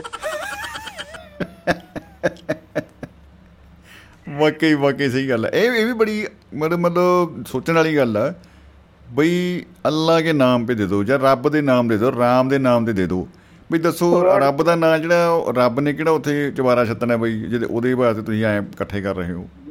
ਨਹੀਂ ਕਹਿੰਦਾ ਜਿਹੜੀ ਆਪਾਂ ਰਚਨਾ ਪੇਸ਼ ਕੀਤੀ ਆ ਉਹਦੀ ਤਾਂ ਕੋਈ ਗੱਲ ਨਹੀਂ ਹੈਗੀ ਜੀ, ਹੁਣ ਰੱਬ ਦੇ ਨਾਂ 'ਤੇ ਦਿਓ ਜੋ ਦੇਣਾ। ਹਾਂ, ਅਸੀਂ ਨਹੀਂ ਮੰਗਦੇ, ਇਹਦਾ ਉਹੀ ਆ ਬਈ ਪਤੰਦਰ ਜਿਹੜਾ ਅੰਦਰ ਬੋਲਦਾ ਦਿਲਾਂ 'ਚ, ਉਹਦੇ ਵਾਸਤੇ ਮੰਗਦੇ ਬਈ, ਉਹੀ ਰੱਬ ਆ। ਸਹੀ ਹੈ, ਸਹੀ ਹੈ, ਠੀਕ ਹੈ। ਸ਼ਮੀ ਜੀ ਹਾਜ਼ਰੀ ਲਾਉਣੀ ਸੀਗੀ, ਮੈਂ ਵੀ ਲਗਾਤੀ ਹੈ। ਧੰਨਵਾਦ ਤੁਹਾਡਾ, ਬਹੁਤ ਬਹੁਤ ਬਹੁਤ ਜਿੰਦਾਬਾਦ ਤੇ ਜ਼ਿੰਦਗੀ ਜਿੰਦਾਬਾਦ ਜੀ, ਕਿਆ ਬਤਾ। ਸ਼ੁਕਰੀਆ ਜੀ, ਸ਼ੁਕਰੀਆ ਜੀ, ਵਾਹ ਜੀ ਵਾਹ। ਰਾਜਧਾਨੀ ਤੋਂ ਬਾਈ ਜੀ ਸਾਡੇ ਨਾਲ ਗੱਲਾਂ ਬਾਤਾਂ ਕਰਕੇ ਗਏ ਨੇ ਬਲਵੀਰ ਸਿੰਘ ਸੈਣੀ ਸਾਹਿਬ, ਵਾਹ ਜੀ ਵਾਹ, ਕਿਆ ਬਾਤਾਂ, ਕਿਆ ਬਾਤਾਂ, ਰੂਹ ਰਾਜੀ ਹੋ ਗਈ ਜੀ। ਔਰ ਡੱਫਲੀ ਦਾ ਜਿਹੜਾ ਖੂਬਸੂਰਤ ਸੰਗੀਤ ਆ, ਮਨਮੋਹਕ ਸੰਗੀਤ ਆ, ਔਰ ਰਿਦਮ ਮੈਨੂੰ ਲੱਗਦਾ ਮੈਨੂੰ ਸਿੱਖਣਾ ਪਊਗਾ ਜੀ। ਜੇ ਕਿਤੇ ਵੀਰੇ ਕੋਈ ਉਸਤਾਦ ਜੀ ਸੁਣਦੇ ਹੋਣ, ਸਟੇਜ ਦੇ ਨੇੜੇ ਤੇੜੇ ਹੋਣ, ਤਾਂ ਕਿਰਪਾ ਕਰਕੇ ਮੈਨੂੰ ਸੰਪਰਕ ਕਰਨੀ ਜੀ ਵੀਰੇ, ਆਪਾਂ ਡਾਫਲੀ ਸਿੱਖਣੀ ਵੀਰੇ, ਡਾਫਲੀ ਸਿੱਖਣੀ ਆ। ਉਹ ਐਡੇ ਹੱਸਣ ਵਾਲੀ ਗੱਲ ਨਹੀਂ, ਜ਼ਰੂਰ ਸਿੱਖਣੀ ਪੈਣੀ ਹੈ, ਕਿਉਂਕਿ ਸਰਤਾਜ ਬਾਈ ਜਿਵੇਂ ਕਹਿੰਦਾ ਵੀ ਜਿਹੜੀਆਂ ਉਂਗਲਾਂ ਨਾਲ ਤੂੰ ਭਾਈ ਆਹ ਵਟਸਐਪ ਜੀ ਉਹ ਚਲਾਈ ਜਾਂਦਾ, ਦੇਖੀ ਜਾਂਦਾ ਵੀ ਮੈਸੇਜ ਨਹੀਂ ਆਉਂਦਾ, ਫਲਾਣਾ ਨਹੀਂ ਆਉਂਦਾ, ਇਹ ਘੱਟੋ ਘੱਟ ਤੂੰ ਜ਼ਿੰਦਗੀ 'ਚ ਜੇ ਕੋਈ ਇਹਨਾਂ ਨਾਲ ਕੋਈ ਸਾਜ਼ ਵਜਾਇਆ ਹੁੰਦਾ ਤਾਂ ਜ਼ਿੰਦਗੀ ਸਫਲ ਹੋ ਜਾਣੀ ਸੀ ਬਾਈ, ਬਾਹਲੀ ਸਫਲ ਹੋ ਜਾਣੀ ਸੀ। ਤੋ ਵਾਕਈ ਮੈਂ ਸਹਿਮਤ ਹਾਂ ਸਰਤਾਜ ਬਾਈ ਨਾਲ, ਮੈਂ ਜਮਾਂ ਹੀ ਸਹਿਮਤ ਹਾਂ, ਹੰਡਰਡ ਪਰਸੈਂਟ ਸਹਿਮਤ ਹਾਂ। ਤੋ ਦੋਸਤੋ, ਜਿਹੜੇ ਰੱਬ ਦੇ ਨਾਂ 'ਤੇ ਮੰਗਦੇ ਆ ਲੋਕ, ਤਰ੍ਹਾਂ ਤਰ੍ਹਾਂ ਦੀ ਦੇਖ ਉਹਨਾਂ ਦੀ ਹਰੇਕ ਦੀ ਭਾਵਨਾ ਹੁੰਦੀ ਆ, ਸਤਿਕਾਰ ਕਰਦੇ ਹਾਂ ਆਪਾਂ, ਔਰ ਇਹ ਦਿਲ ਮਿਲਿਆਂ ਦੇ ਮੇਲੇ ਹੁੰਦੇ ਆ। ਸਾਨੂੰ ਜਿਹੜੀ ਤਸਵੀਰ ਦੇ ਵਿੱਚ, ਜਿਹੋ ਜਿਹੀ ਤਸਵੀਰ ਦੇ ਵਿੱਚ ਆਪਾਂ ਆਪਣੇ ਰੱਬ ਨੂੰ, ਉਸ ਪਰਵਰਗਾਰ ਨੂੰ ਮੰਨਦੇ ਹਾਂ, ਚਿਤਵਦੇ ਹਾਂ, ਉਹ ਸਤਿਕਾਰ ਦਾ ਪਾਤਰ ਆ। ਇਹ ਨਹੀਂ ਮਤਲਬ ਆਪਾਂ ਕਹਿ ਸਕਦੇ ਵੀ ਹਾਂ ਬਈ ਮੇਰੇ ਵਾਲਾ ਰੱਬ ਵਧੀਆ ਹੋਈ, ਤੇਰੇ ਵਾਲਾ ਤਾਂ ਦੇਖੀ ਆਇਆ ਨਹੀਂ ਬਈ, ਆਇਆ ਤਾਂ ਫਿਰ ਗਲਤ ਹੋ ਜਾਂਦਾ ਕੰਮ। ਤੋ ਆਪਣਾ ਜਿਹੜਾ ਸਤਿਕਾਰ ਹੈ, ਮਾਣ ਹੈ, ਹਰੇਕ ਦੀ ਸ਼ਰਧਾ ਆਪੋ ਆਪਣੇ ਇਸ਼ਟ ਦੇ ਵਿੱਚ ਹੁੰਦੀ ਆ, ਅਤੇ ਉਹ ਵਾਕਈ ਹੀ ਸਾਨੂੰ ਉਹਦਾ ਸਤਿਕਾਰ ਮਾਣ ਜਿਹੜਾ ਉਸੇ ਤਰ੍ਹਾਂ ਹੀ ਕਰਨਾ ਚਾਹੀਦਾ ਹੈ। ਸੋ ਦੋਸਤੋ, ਆਪਣੇ ਨਾਲ ਬਾਈ ਜੀ ਗੁਰਦਾਸਪੁਰ ਤੋਂ ਸਰਬਜੀਤ ਸਿੰਘ ਚਾਹਲ ਸਾਹਿਬ ਮਹਿਫਲ ਦੇ ਵਿੱਚ ਰੂਬਰੂ ਹੋ ਚੁੱਕੇ ਨੇ। ਸਵਾਗਤ ਕਰਦੇ ਹਾਂ ਜੀ ਚਾਹਲ ਸਾਹਿਬ, ਸਤਿ ਸ਼੍ਰੀ ਅਕਾਲ ਜੀ। ਉਹ ਮਹਾਰਾਜ ਜੀ ਸਤਿ ਸ਼੍ਰੀ ਜੀ ਸਤਿ ਸ਼੍ਰੀ ਅਕਾਲ ਜੀ ਸ਼ਮੀ ਜੀ, ਤੁਹਾਨੂੰ ਤੇ ਸਾਰੇ ਮਾੜਮੱਤੇ ਸਰੋਤਿਆਂ ਨੂੰ ਸਾਰਿਆਂ ਨੂੰ ਮੋਹਬਤ ਜੀ ਪਿਆਰ ਭਰੀ ਸਤਿ ਸ਼੍ਰੀ ਅਕਾਲ ਜੀ। ਡਫਲੀ ਵਜਾ ਕੇ ਜੀ, ਵਾਹ ਜੀ ਵਾਹ, ਡਫਲੀ ਵਜਾ ਕੇ ਦਾ ਜਵਾਬ ਨਹੀਂ ਜੀ ਜੀ ਆਇਆਂ ਨੂੰ ਜੀ, ਮਿਹਰਬਾਨੀ ਜੀ, ਸ਼ੁਕਰੀਆ। ਤੁਸੀਂ ਹਵਾ 'ਚ ਕੀ ਕਰਦੇ ਹੋ ਜੀ? ਜੀ ਬੜੀ ਸ਼ਾਨਦਾਰ, ਸਾਰਿਆਂ ਦੇ ਆਪੋ ਆਪਣੀ ਬਹੁਤ ਹੀ ਖੂਬਸੂਰਤ, ਆਪੋ ਆਪਣਾ ਵੱਖਰੇ ਵੱਖਰੇ ਅੰਦਾਜ਼, ਵੱਖਰੇ ਵੱਖਰੇ ਅਲਫਾਜ਼ ਸਾਰਿਆਂ ਨੇ ਕਦੇ ਵਰਤੇ ਜੀ ਡਫਲੀ ਬਾਰੇ। ਜੀ ਜੀ ਜੀ, ਤੇ ਤੁਸੀਂ ਵੀ ਆਪਣੀ ਵਧੀਆ ਇੱਧਰੋਂ ਘੁੰਮ ਘੁਮਾ ਕੇ ਫਿਰ ਡਫਲੀ ਤੇ ਹੀ ਆ ਜਾਂਦੇ ਸੀ, ਡਫਲੀ ਫਿਰ ਭੁੱਲ ਜਾਂਦੇ। ਮਜ਼ੇਦਾਰ ਮਜ਼ੇਦਾਰ ਗੱਲ ਅੱਜ ਦਾ ਜਿਹੜਾ ਮਜ਼ੇਦਾਰ ਐਪੀਸੋਡ ਹੈ ਨਾ, ਉਹ ਇਹੋ ਹੀ ਸੀ, ਜਿੱਧਰੋਂ ਮਰਜ਼ੀ ਘੁੰਮ ਆਓ ਜੀ, ਭਾਵੇਂ ਉਹ ਸਵੇਰ ਵੇਲੇ ਰਮਤੇ ਜੋਗੀਆਂ ਦੀ ਗੱਲ ਹੋਵੇ, ਭਾਵੇਂ ਉਹ ਮਰਾਠੀਆਂ ਦੀ ਗੱਲ ਹੋਵੇ, ਭਾਵੇਂ ਉਹ ਕੱਛਾ ਜਮਾਨ ਵਾਲਾ ਦੀ ਹੋਵੇ, ਤੇ ਮੁੱਕਦੀ ਆ ਕੇ ਉੱਥੇ ਹੀ ਭਾਈ ਡਫਲੀ ਡਫਾਇਆ, ਹੋਰ ਕਿੰਨੀ ਡੱਪਣੀ ਆ। ਹਾਂ, ਤੇ ਵੈਸੇ ਤਾਂ ਉਹਦਾ ਕਹਿੰਦੇ ਹੁੰਦੇ ਸੀ ਜੀ, ਬੜੀ ਮੁਸ਼ਕਿਲ ਆ ਜਾਂਦੀ ਸ਼ਮੀ ਜੀ ਜੀ, ਜਦੋਂ ਉਹ ਫਿਰ ਬ੍ਰਾਂਡ ਕਹਿੰਦੇ ਵੀ ਜਦੋਂ ਕਹਿੰਦੇ ਮਿਕਸ ਕਹਿੰਦੇ ਨਹੀਂ ਨਹੀਂ ਕਰਨਾ ਚਾਹੀਦਾ, ਕਹਿੰਦੇ ਰਿਐਕਸ਼ਨ ਹੋ ਜਾਂਦਾ। ਅੱਛਾ ਜੀ ਭਾਈ, ਇਹ ਜਾਣਕਾਰੀ ਕਿਹੜੀ ਸਾਈਟ ਤੋਂ ਮਿਲਦੀ ਹੈ ਜੀ? ਇਹ ਜੀ ਮਤਲਬ ਲੱਭ ਲਈਏ ਜੀ, ਮੜੀ ਜੀ ਖਾਤਰੇ 'ਚ ਨਾ ਜਾਈਏ ਜੀ, ਇਹ ਡਫ ਡੱਫੜ ਵਾਲਿਆਂ ਕੋਲ ਮਿਲਦੀ ਹੈ ਜੀ, ਕੋਈ ਡੱਫੜਾ ਹੀ ਲੱਭਣਾ ਪੈਣਾ ਜੀ ਫਿਰ। ਉਹ ਜੀ ਵੈਸੇ ਗੱਲ ਗੱਲ ਤਾਂ ਹੁੰਦੀ ਹੈ ਕਿ ਜਦੋਂ ਹਰਮਿੰਦਰ ਚਾਹਲ ਜੀ ਜਾਂ ਵਿਸ਼ਨੂੰ ਸ਼ਰਮਾ ਜੀ ਤੇ ਬਾਬਾ ਜੀ ਤੇ ਪ੍ਰਦੀਪ ਜੀ ਸੈਣੀ ਜੀ ਸਾਹਿਬ ਜਦੋਂ ਬੋਲ ਜਾਂਦੇ ਆ ਨਾ, ਜਦੋਂ ਖਾਸ ਤੌਰ ਤੇ ਮੈਂ ਜ਼ਰੂਰ ਉਹਨਾਂ ਦਾ ਚਾਹਲ ਸਾਹਿਬ ਦਾ ਜ਼ਿਕਰ ਕਰਨਾ ਚਾਹਾਂਗਾ। ਤਾਂ ਤਾਂ ਹੀ ਮੈਂ ਰਿਐਕਸ਼ਨ ਦੀ ਗੱਲ ਕਰਦਾ ਕਿ ਇੱਕੋ ਬ੍ਰਾਂਡ ਜਿਹੜਾ ਜਦੋਂ ਚਾਹਲ ਸਾਹਿਬ ਸਾਰੀ ਗੱਲਬਾਤ ਕਰ ਜਾਂਦੇ ਆ ਨਾ ਜੀ, ਉਸ ਤੋਂ ਬਾਅਦ ਅਸੀਂ ਲੱਭਦੇ ਰਹਿੰਦੇ ਹਾਂ, ਹਰ ਬੰਦਾ ਨਾ ਸ਼ਬਦ ਟੋਲਦਾ ਰਹਿੰਦਾ ਵਾ, ਲੱਭਦਾ ਰਹਿੰਦਾ, ਯਾਰ ਹੁਣ ਮੈਂ ਕੀ ਗੱਲ ਕਰਾਂ। ਚਾਹਲ ਸਾਹਿਬ ਸੁਣ ਰਹੇ ਹੈ ਨਾ ਚਾਹਲ ਸਾਹਿਬ ਕੀ ਬਾਤੇ ਆ ਬਸ, ਨਹੀਂ ਨਹੀਂ ਉਹ ਬੜੀ ਮੁਸ਼ਕਿਲ ਹੋ ਜਾਂਦੀ ਹੈ। ਹਾਂਜੀ ਜੀ, ਕਿਉਂਕਿ ਬੜੀ ਮੁਸ਼ਕਿਲ ਨਾਲ ਹੀ ਹੌਸਲਾ ਜਿਹਾ ਇਕੱਠਾ ਕਰਦੇ ਹਾਂ ਵੀ ਚੱਲ ਯਾਰ ਅੱਜ ਪਿੰਡ ਆਪਣੀ ਆਪਣੀ ਵਜਾਉਣੀ ਆ, ਪਰ ਵਜਾਉਣੀ ਆ ਬਿਲਕੁਲ ਜੀ ਜੀ। ਚਲੋ ਉਹਨਾਂ ਦੀ ਉਹਨਾਂ ਕੋਲ ਬੜਾ ਆਰਟ ਹੈ, ਖੂਬਸੂਰਤ ਅੰਦਾਜ਼ ਆ, ਖੂਬਸੂਰਤ ਅਲਫਾਜ਼ ਆ, ਔਰ ਖਾਸ ਤੌਰ ਤੇ ਜਿਹੜੇ ਉਹਨਾਂ ਦੇ ਪਾਤਰ ਨੇ ਜਿਹੜੇ ਜੀ ਜਿਹੜੇ ਵਿਚਰ ਜਿਹੜੇ ਵਿਚਰਦੇ ਨੇ ਉਹ ਬਾ ਕਮਾਲ ਨੇ। ਉਹ ਤੇ ਮੈਂ ਕਹਿੰਦਾ ਜਵੰਤ ਹੋ ਜਾਂਦਾ ਜੀ ਕੰਮ ਸਾਰਾ, ਬਿਲਕੁਲ। ਅਮਰਤ ਭੂਆ ਜੀ ਹੈ ਨਾ, ਜਿਹੜੇ ਬਾਬੇ ਨੇ ਹੈ ਜੀ ਜੀ ਜੀ ਜੀ ਜੀ ਜੀ ਬਿਲਕੁਲ ਬਿਲਕੁਲ, ਕਿਆ ਕਹਿਣੇ, ਵੱਖਰੀ ਵੱਖਰੀ ਰਾਗ ਤੇ ਵੱਖਰੇ ਵੱਖਰੀ ਡਫਲੀ ਹੈ ਨਾ।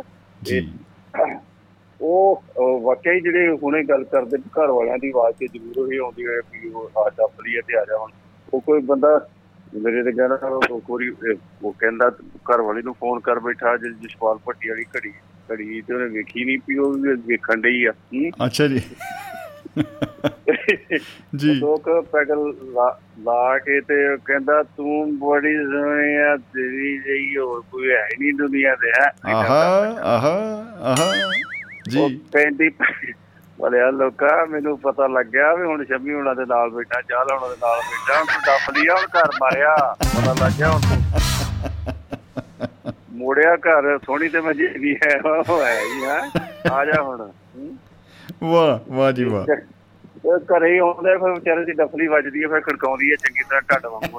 ਹੁਣ ਦੱਸ ਹੁਣ ਦੱਸ ਜੀ। ਹਾਂ, ਇਹ ਵੈਸੇ ਥੋੜਾ ਜਿਹਾ ਇੱਥੇ ਫਰਕ ਵੀ ਆ ਸਾਜ ਦਾ, ਜਿੱਦਾਂ ਜਿਵੇਂ ਗੱਲ ਕੀਤੀ ਸੀਗੀ ਵੀ ਉਹ ਜਿਹੜੇ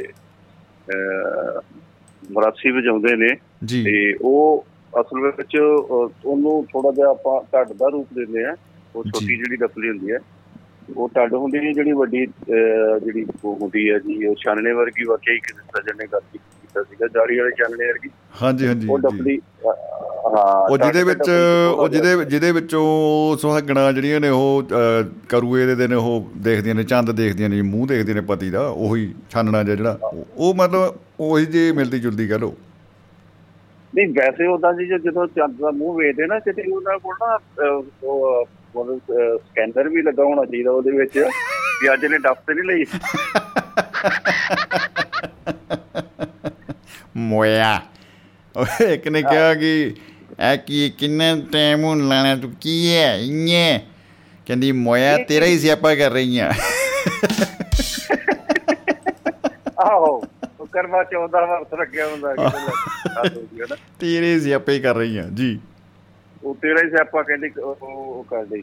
ਉਹ ਇਹ ਵੀ ਕੋਈ ਇੱਦਾਂ ਸਾਡੇ ਵਰਗੇ ਬੰਦੇ ਕੋਈ ਚਾਰ ਨਾ ਪੰਜਾਬੀ ਗੁੜ ਪੰਜਾਬੀ ਪਹਿਲਾਂ ਤਾਂ ਉਹ ਕਹਿੰਦਾ ਵੀ ਉਹ ਵੇਖਣ ਲੱਗ ਗਏ, ਕੋਈ ਬੰਦਾ ਵੇਖਣ ਡਿਆ ਹਾਂਜੀ ਉਹ ਡੱਫਣ ਡੇ ਪੂਰੀ ਹੈ। ਅੱਛਾ ਜੀ। ਉਹ ਤੇ ਉਹ ਦੋ ਚਾਰ ਏਦਾਂ ਹੀ, ਤੇ ਫਿਰ ਕਈ ਬੰਦੇ ਏਦਾਂ ਇਹਦੇ ਵਿੱਚ ਓਦਾਂ ਹੀ ਪਾਣੀ ਤੋਂ ਬਗੈਰ ਹੀ ਲੀਟ ਹੀ ਪੀ ਜਾਣ ਡੇ। ਅੱਛਾ ਜੀ। ਓਏ ਹੋਏ ਹੋਏ ਹੋਏ। ਹਾਂ, ਕਈ ਤੇ ਪਾਣੀ ਪਾਏ, ਕੋਈ ਕੋਈ ਪਾਣੀ ਪਾਉਂਦਾ ਜੀ, ਕੋਈ ਕਈ ਚੋਚਲੇ ਬੜੇ ਕਰਦੇ ਆ, ਕੋਈ ਸੋਡਾ ਪਾਉਂਦਾ, ਤੇ ਕਈ ਅੱਜ ਕੱਲ੍ਹ ਬੜੇ ਚੋਚਲੇ ਬੜੇ ਕਰਦੇ ਆ, ਕਈ ਜੂਸ ਪਾ ਕੇ ਪੀਂਦੇ ਆ। ਅੱਛਾ ਜੀ, ਵਾਹ ਵਾਹ। ਹਾਂਜੀ ਹਾਂਜੀ। ਤੇ ਸਾਡੇ ਵਰਗੇ ਜਿਹੜੇ ਉਹ ਪੰਜਾਬੀ ਜਿਹੜੇ ਠੇਠ ਪੰਜਾਬੀ ਤੇ ਉਹ ਕਹਿੰਦਾ ਜੀ ਲੈ ਜੀ ਉਹ ਏਦਾਂ ਨੀਟ ਹੀ ਪੀਂਦੇ, ਤਾਂ ਲਾਗੋਂ ਬੜਾ ਜਿਹੜਾ ਸੈਂਸਿਟਿਵ ਜਿਹਾ ਬੰਦਾ ਸੀਗਾ, ਜਿਹੜੇ ਜਿਹਨੇ ਡੱਪਦਿਆਂ ਵੇਖੀ ਨੀ ਸੀ, ਜਿਹਨੇ ਪੀਂਦਿਆਂ ਵੇਖੀ ਸੀ ਜਾਂ ਇੰਜੋਏ ਕਰਦਿਆਂ ਵੇਖਿਆ, ਉਹ ਕਹਿੰਦਾ ਯਾਰ ਤੁਸੀਂ ਹੱਦ ਹੋ ਗਈ, ਉਹ ਪਾਣੀ ਨੀ ਪਾਉਂਦੇ। ਉਹ ਕਹਿੰਦਾ ਅਸੀਂ ਪੰਜਾਬੀ ਆ, ਉਹ ਜਿੰਨਾ ਕੁ ਪਾਣੀ ਤੁਸੀਂ ਪਾਉਂਦੇ ਹੋ ਇਹ ਤੇ ਸ਼ਰਾਬ ਨੂੰ ਵੇਖ ਕੇ ਸਾਡੇ ਮੂੰਹ ਚ ਪਹਿਲਾਂ ਹੀ ਆਇਆ ਹੁੰਦਾ ਵਾ। ਉਹ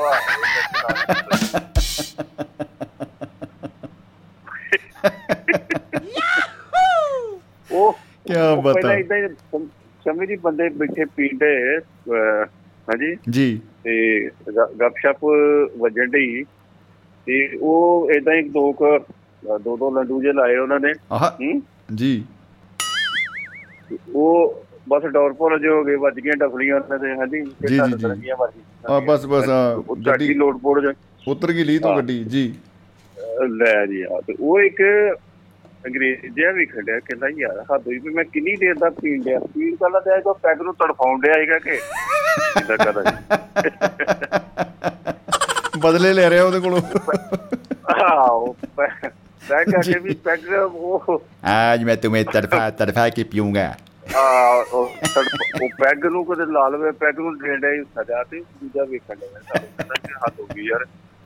ਉਹ ਇਹ ਤੇ ਝਾਟੀ ਕਹਿੰਦਾ ਪੀ ਕੇ ਬੜੀ ਕਮਾਲ ਦੀ ਕੋਈ ਚੀਜ਼ ਲੱਗਦੀ ਹੈ, ਕਹਿੰਦਾ ਵੀ ਕੀ ਹੈ ਜੀ ਜੀ, ਕਹਿੰਦਾ ਵੀ ਉਹ ਜਦੋਂ ਇੱਕ ਡੋਰਪੋਲਾ ਜਿਹਾ ਹੋ ਗਿਆ ਨਾ ਮੇਰੇ ਵਰਗਾ ਡੇਜਿਆ ਥੱਲੇ, ਉਹ ਦੂਜੇ ਕਹਿੰਦੇ ਵੀ ਚੱਕ ਲੋ ਚੱਕ ਲੋ ਚੱਕ ਲੋ ਜੀ, ਤੇ ਉਹ ਨਾ ਵੇਖਿਆ ਵੀ ਵੇਖਿਆ ਵੀ ਚੱਕ ਲੋ ਚੱਕ ਲੋ ਵੀ ਜਿਹੜੀ ਪੀਂਡ ਹੈ ਤੇ ਪਤਾ ਨੀ ਕੀ ਚੀਜ਼ ਚੱਕ ਲਈ ਕਰਿਆ ਹੈ। ਆਹੋ ਆਹੋ ਆਹੋ, ਇਹਦਾ ਨਾ ਹੀ ਹੋਣਾ ਜੀ। ਅੱਗੇ ਆਪਣਾ ਆਪਣਾ ਪੈਗ ਕੀਤਾ ਵੀ ਨਜ਼ਾਰੇ ਵਾਲੀ ਚੀਜ਼ ਆ ਵੀ ਝੱਟ, ਕਹਿੰਦਾ ਵੀ ਹੈ ਵੇ ਪੈਗ ਉਹ ਚੱਕ ਲੋ, ਆਪਣਾ ਪੈਗ ਗਲਾਸੀ ਅੰਦਰ ਕਰਕੇ ਨਾ ਉਹਨਾਂ ਨੂੰ ਕਹਿੰਦਾ ਜੀ। ਤੇ ਉਹਨਾਂ ਨੇ ਉਹ ਕਰਤੀ ਜੀ ਹਾਂਜੀ ਜੀ ਜੀ ਜੀ। ਉਹ ਪੈਟਾ ਉਹਨਾਂ ਨੇ ਪਾਤਾ ਤੇ ਉਹ ਵੀ ਡੋਰ ਪਰ ਜਿਹਾ ਹੋ ਗਿਆ, ਡਿੱਗ ਗਿਆ ਤੇ ਉਹਨੂੰ ਵੀ ਕਹਿੰਦੇ ਯਾਰ ਇਹਨੂੰ ਵੀ ਚੁੱਕੋ, ਕਹਿੰਦਾ ਗਰੀਬ ਕਹਿੰਦਾ ਚੱਕ ਲਓ ਚੱਕ ਲਓ ਇਹਨੂੰ ਚੱਕੋ ਪਤਾ ਕੀ ਕਹਿੰਦਾ ਚੱਕੋ ਚੱਕ ਲਓ ਚੱਕ ਲਓ ਕਹਿੰਦਾ ਨੋ ਮੋਰ ਪੈਗੋ ਚੱਕ ਲਓ ਨੋ ਮੋਰ ਪੈਗੋ ਚੱਕ ਹੋ ਗਈ ਕਹਿੰਦਾ ਬਸ ਹੈ ਨੋ ਮੋਰ ਚੱਕੋ ਜੀ ਤੇ ਉਹ ਉਹ ਏਦਾਂ ਹੀ ਨਾ ਇੱਕ ਮੈਂ ਫੰਕਸ਼ਨ ਦੇ ਵਿੱਚ ਚਲਾ ਗਿਆ, ਬੜੀ ਪੁਰਾਣੀ ਗੱਲ ਹੈ ਜੀ, ਸਾਡੇ ਏਦਾਂ ਹੀ ਡੋਰ ਭੋਰਿਆਂ ਜਿਹਾ ਦਾ ਹੀ ਫੰਕਸ਼ਨ ਸੀਗਾ ਸਾਡੇ ਹਰਗਿਆਂ ਦਾ ਹੀ ਡੋਰ ਭੋਰਿਆਂ ਦਾ ਫੰਕਸ਼ਨ ਕਿਆ ਪਤਾ। ਉਹ ਉਦੋਂ ਨਾ ਰਿਵਾਜ਼ ਨਹੀਂ ਸੀਗਾ ਜੀ ਸਾਡੇ ਆਮ ਤੌਰ ਤੇ, ਆਹ ਜਿਹੜਾ ਹੁਣ ਵੱਖਰੇ ਵੱਖਰੀ ਗਲਾਸੀਆਂ ਦਾ ਤੇ ਹੁਣ ਰਿਵਾਜ਼ ਆਇਆ ਨਾ ਵੀ ਵੱਖਰੀਆਂ ਵੱਖਰੀਆਂ ਗਲਾਸੀਆਂ ਤੇ ਵੱਖਰੇ ਵੱਖਰੇ ਸੋਡੇ ਤੇ ਵੱਖਰੇ ਵੱਖਰੇ ਬ੍ਰਾਂਡ। ਉਦੋਂ ਪਿੰਡਾਂ ਦੇ ਵਿੱਚ ਕੀ ਚੱਲਦਾ ਹੁੰਦਾ ਸੀ ਵੀ ਇੱਕੋ ਗਲਾਸੀ ਦੇ ਨਾਲ ਨਾ ਸਾਰੇ ਭੁਗਤ ਹੁੰਦੇ, ਉਹਦੇ ਚ ਹੀ ਪਾਉਣੀ ਅਗਲੇ ਨੂੰ ਫਿਰ ਪਾਉਣੀ ਅਗਲੇ ਨੂੰ ਫਿਰ ਪਾਉਣੀ। ਜੇ ਅਸੀਂ ਟੇਬਲ ਤੇ ਵੀ ਬੈਠੇ ਹੁੰਦੇ ਤੇ ਤਾਂ ਵੀ ਉਹ ਇੱਕੋ ਗਲਾਸੀ ਦੇ ਵਿੱਚ ਹੀ ਪਾ ਕੇ ਤੇ ਉਹਨੇ ਅਗਲਾ ਪਕਾਉਣਾ ਹਾੜਾ ਤੇ ਦੂਸਰੇ ਨੇ ਫਿਰ ਪਾਉਣਾ। ਇਹ ਮਤਲਬ ਨਾ ਇਹਨੂੰ ਹਾੜਾ ਵੀ ਮੈਨੂੰ ਲੱਗਦਾ ਤਾਂ ਹੀ ਕਹਿੰਦੇ ਸੀ ਕਿਉਂਕਿ ਕਈਆਂ ਦੇ ਹਾੜੇ ਨਿਕਲ ਆਉਂਦੇ ਸੀ, ਹਾੜੇ ਹਾੜੇ ਮੇਰੀ ਵਾਰੀ ਨਹੀਂ ਆਉਂਦੀ ਓਏ ਹਾੜੇ ਹਾੜਾ ਯੋ ਮੇਰੇ ਡਾਢੇ ਰੱਬਾ। ਹਾਂਜੀ ਹਾਂਜੀ ਉਹ ਮੈਂ ਤੁਹਾਨੂੰ ਹਰ ਗੱਲ ਦੱਸਣ ਲੱਗਾ ਜੀ। ਉਹ ਚੱਲ ਸਾਡੇ ਪਹਿਲਾਂ ਤੇ ਗੱਲ ਹੈ ਵੀ ਸਾਡੇ ਲੋਕਾਂ ਦੇ ਵਿੱਚ ਕੋਈ ਅਫਸਰ ਬਣਦਾ ਨਹੀਂ ਸੀ ਤੇ ਕਿਤੇ ਕਰਮ ਵਾਲਾ ਕੋਈ ਬਣ ਗਿਆ, ਆਰਮੀ ਅਫਸਰ ਸੀਗਾ ਕਰਨਲ ਸੀ ਉਦੋਂ ਜੀ ਜੀ ਜੀ ਜੀ, ਉਹ ਵੀ ਉਸ ਮਹਿਫਲ ਦਾ ਹਿੱਸਾ ਸੀਗੇ ਤੇ ਕਰਦਿਆਂ ਕਰਦਿਆਂ ਕੀ ਆ ਗਿਆ ਜੀ ਉਹ ਉਹਨਾਂ ਦੀ ਵਾਰੀ ਆ ਗਈ ਤੇ ਉਹਨਾਂ ਨੂੰ ਉਹਨਾਂ ਨੇ ਪਾਤੀ ਥੋੜੀ ਜਿਹੀ ਪਾਈ ਤੇ ਉਹਨਾਂ ਨੇ ਭਰ ਲਿਆ ਪੈਗ ਭਰ ਲਿਆ ਤੇ ਉਹ ਅੰਗਰੇਜ਼ ਵਾਂਗੂ ਉਹਨੂੰ ਲੱਗੇ ਤੜਫਾਉਣ ਤੇ ਉਹ ਉਹ ਗਾਹ ਨਾ ਕਰਨ ਗਲਾਸੀ ਨੂੰ ਵਿਹਲੀ ਨਾ ਕਰਨ ਤੇ ਨਾਲ ਦੇ ਨਾਲ ਦਾ ਜਿਹੜਾ ਤਰਲੋ ਮੱਛੀ ਹੁੰਦਾ ਉਹਦੀ ਜਾਨ ਨਿਕਲਣੀ ਭਾਈ ਸ਼ੈਕਲੋ ਕੀ ਤੁਸੀਂ ਦਿਖਣ ਦੇ ਹੋ ਕੀ ਨਿਕਲਣੇ ਜੋ ਉਹਨੂੰ ਪਤਾ ਕੀ ਕਹਿੰਦਾ ਉਹ ਕਹਿੰਦਾ ਓਏ ਫੌਜੀਆ ਉਹ ਇਹਨੂੰ ਤੂੰ ਮਾਰ ਨੂੰ ਸੁੱਟ ਅੰਦਰ ਯਾਰ ਇੱਧਰ ਇੱਧਰ ਤੂੰ ਪੈਕ ਦੀ ਜਾਨ ਕੱਢਣ ਡਿਆ ਇੱਧਰ ਮੇਰੀ ਨਿਕਲ ਰਹੀ ਹੈ ਸੁੱਟ ਪਰ ਅੰਦਰ ਤੇ ਜੀ ਲਾਗੋ ਇੱਕ ਹੋਰ ਦੂਜਾ ਇੱਕ ਲਾਗੋ ਹੋਰ ਬੋਲਿਆ ਉਹ ਕਹਿੰਦਾ ਉਹ ਇਹਦੀ ਨੇ ਜਾਨ ਨੀ ਜੀ ਛੱਡੀ ਤੀਹ ਗਲਾਸੀ ਹੋਰ ਮੰਗਾ ਲਓ ਇਹਨੂੰ ਜੱਫਾ ਮਾਰਿਆ ਰਹਿਣ ਦੇ ਗਲਾਸੀ ਹੋਰ ਮੰਗਾਓ ਯਾਰ ਕੰਮ ਨਿਬੇੜੀਏ। ਅੱਛਾ ਇਹ ਇੱਥੋਂ ਸਿੱਧ ਹੁੰਦਾ ਹੈ ਕਿ ਇੱਕ ਤੋਂ ਜ਼ਿਆਦਾ ਗਲਾਸੀਆਂ ਮੰਗਵਾਉਣ ਦਾ ਜਿਹੜਾ ਰਿਵਾਜ ਵੀ ਇਸੇ ਘਟਨਾ ਤੋਂ ਬਾਅਦ ਹੀ ਪਿਆ ਹੋਣਾ, ਉਦੋਂ ਹੀ ਚੱਲਿਆ ਜੀ। ਵੇਖੋ ਜੀ ਬੱਲੇ ਬੱਲੇ ਬੱਲੇ ਇੰਨਾ ਗਿਆਨ ਜਿਹੜਾ ਅੱਜ ਮਿਲ ਰਿਹਾ ਸਾਨੂੰ, ਮੈਂ ਕਹਿੰਦਾ ਜੀ ਬਾਂਝੇ ਰਹਿ ਜਾਂਦੇ ਜੀ। ਨਹੀਂ ਮੈਂ ਤਾਂਹੀਓ ਪੱਕਾ ਕਰਨ ਦੇ ਤਾਂਹੀਓ ਪੱਕਾ ਕਰਕੇ ਰੱਖਿਆ ਸੀ ਵੀ ਇੱਕੋ ਦਿਨ ਹੀ ਦੇਵਾਂਗੇ। ਹਾਂਜੀ ਉਹ ਜੀ ਉਹ ਲੋਕੀ ਤੂੜੀ ਤੂੜੀ ਮੂਸਲ ਤੇ ਬੰਨ ਕੇ ਰੱਖ ਛੱਡਦੇ ਆ ਨਾ, ਜਦੋਂ ਥੋੜਾ ਜਿਹਾ ਵਿੱਚੋਂ ਅੱਧਾ ਪਜਦਾ ਖਾਲੀ ਹੋ ਜਾਂਦਾ ਨਾ ਇੱਕ ਪਾਸਿਓਂ ਜੀ ਤੇ ਜਦੋਂ ਮਾੜਾ ਜਿਹਾ ਮੀਂਹ ਪੈਂਦਾ ਸਾਰਾ ਧੌਣ ਸੁੱਟ ਲੈਂਦਾ ਇੱਕੋ ਜਿਹੜੀ ਗੱਲ ਸਾਡੀ ਸਭ ਜਾਂਦਾ। ਉਹ ਮੇਰੇ ਵਰਗੇ ਗਿਆਨਵਾਨ ਲੋਕਾਂ ਦਾ ਹਾਲ ਹੈ। ਵਾਹ ਜੀ ਵਾਹ, ਡਫਲੀਆਂ ਦੀ ਗੱਲ ਵਾਕਈ ਬੜੀ ਵਧੀਆ ਜੀ। ਹਰ ਬੰਦਾ ਜਿਹੜਾ ਨਾ ਆਪੋ ਆਪਣੀ ਡਫਲੀ ਵਜਾਉਂਦਾ ਜੀ, ਇਹਦੇ ਬਾਰੇ ਵੀ ਵਿਸ਼ਨੂੰ ਸ਼ਰਮਾ ਜੀ ਨੇ ਵੀ ਬੜਾ ਵਧੀਆ ਜ਼ਿਕਰ ਕਰ ਦਿੱਤਾ ਸੀ। ਹਰ ਬੰਦਾ ਆਪੋ ਆਪਣਾ ਰਾਜ ਆਪੋ ਆਪਣੀ ਡਫਲੀ ਵਜਾਉਂਦਾ ਔਰ ਚਲੋ ਇਹ ਵਜਾਉਣੀ ਵੀ ਚਾਹੀਦੀ ਆ ਤੇ ਪਰ ਗੱਲ ਇੱਦਾਂ ਨਾ ਵੀ ਕਈ ਤਾਨਾਂ ਇਹੋ ਜਿਹੀਆਂ ਨਿਕਲਦੀਆਂ ਨੇ ਵੀ ਉਹ ਕੰਨਾਂ ਨੂੰ ਖਾਂਦੀਆਂ ਨੇ ਤੇ ਕਈ ਜਿਹੜੀਆਂ ਉਹ ਸਿਰ ਵਾਲੇ ਰਮਤੇ ਜੋਗੀਆਂ ਨੇ ਤਾਨਾਂ ਜਿਹੜੀਆਂ ਹੁੰਦੀਆਂ ਨੇ ਉਹ ਮਨ ਨੂੰ ਮੋਹਤ ਵੀ ਕਰਦੀਆਂ ਨੇ, ਹੈ ਨਾ। ਨਹੀਂ ਬਿਲਕੁਲ ਬਿਲਕੁਲ ਅਸਰ ਤਾਂ ਹੁੰਦਾ ਹੀ ਹੈ ਜੀ। ਤੇ ਚਲੋ ਮੈਂ ਉਹ ਜਿਹੜੀ ਹੁਣੇ ਗੱਲ ਕਰਨ ਡੇ ਸੀ ਨਾ ਜੀ ਵੀ ਸਾਰਿਆਂ ਬੰਦਿਆਂ ਦਾ ਜਾਂਦਾ ਜੀ ਉਹ ਉਹਨੇ ਵੀ ਆਉਣਾ ਜੀ ਉਹਨੇ ਵੀ ਆਉਣਾ ਜੀ ਸਾਰਿਆਂ ਦੀ ਗੱਲ ਚੱਲਣ ਡੇ ਸੀ ਨਾ ਵੀ ਉਹ ਸਾਰਿਆਂ ਨੂੰ ਯਾਦ ਕੀਤਾ ਜਾ ਰਿਹਾ ਸੀਗਾ। ਬਿਲਕੁਲ ਜੀ ਜੀ ਜੀ ਜੀ ਬਿਲਕੁਲ ਬਿਲਕੁਲ। ਮੈਂ ਨਾ ਉਹ ਥੋੜੇ ਜਿਹੇ ਕੰਨ ਆਪਣੇ ਨਾ ਉਹ ਵਛੇਰੇ ਵਾਂਗੂ ਥੋੜੇ ਜਿਹੇ ਖੜੇ ਕੀਤੇ ਵੀ ਸ਼ਾਇਦ ਤੋਂ ਮੇਰਾ ਵੀ ਨਾਲ ਆਉ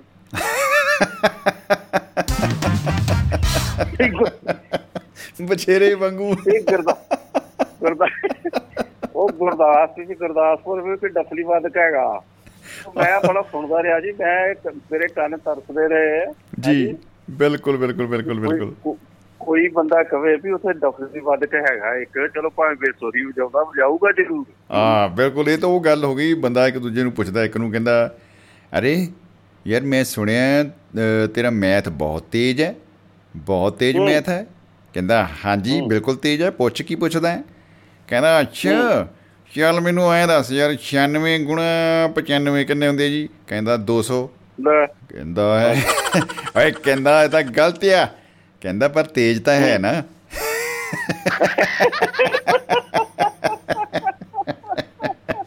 ਉਹ ਇੱਦਾਂ ਦੇ ਸਮਝੀ ਇੱਦਾਂ ਦੀ ਤੇਜ਼ੀ ਇੱਦਾਂ ਦੀ ਤੇਜ਼ੀ ਵਰਤ ਗਿਆ ਕਿ ਸਾਡੇ ਵਰਗੇ ਬੰਦੇ ਦੇ ਨਾਲ ਨਾ ਜੀ ਬਣੀ ਆ।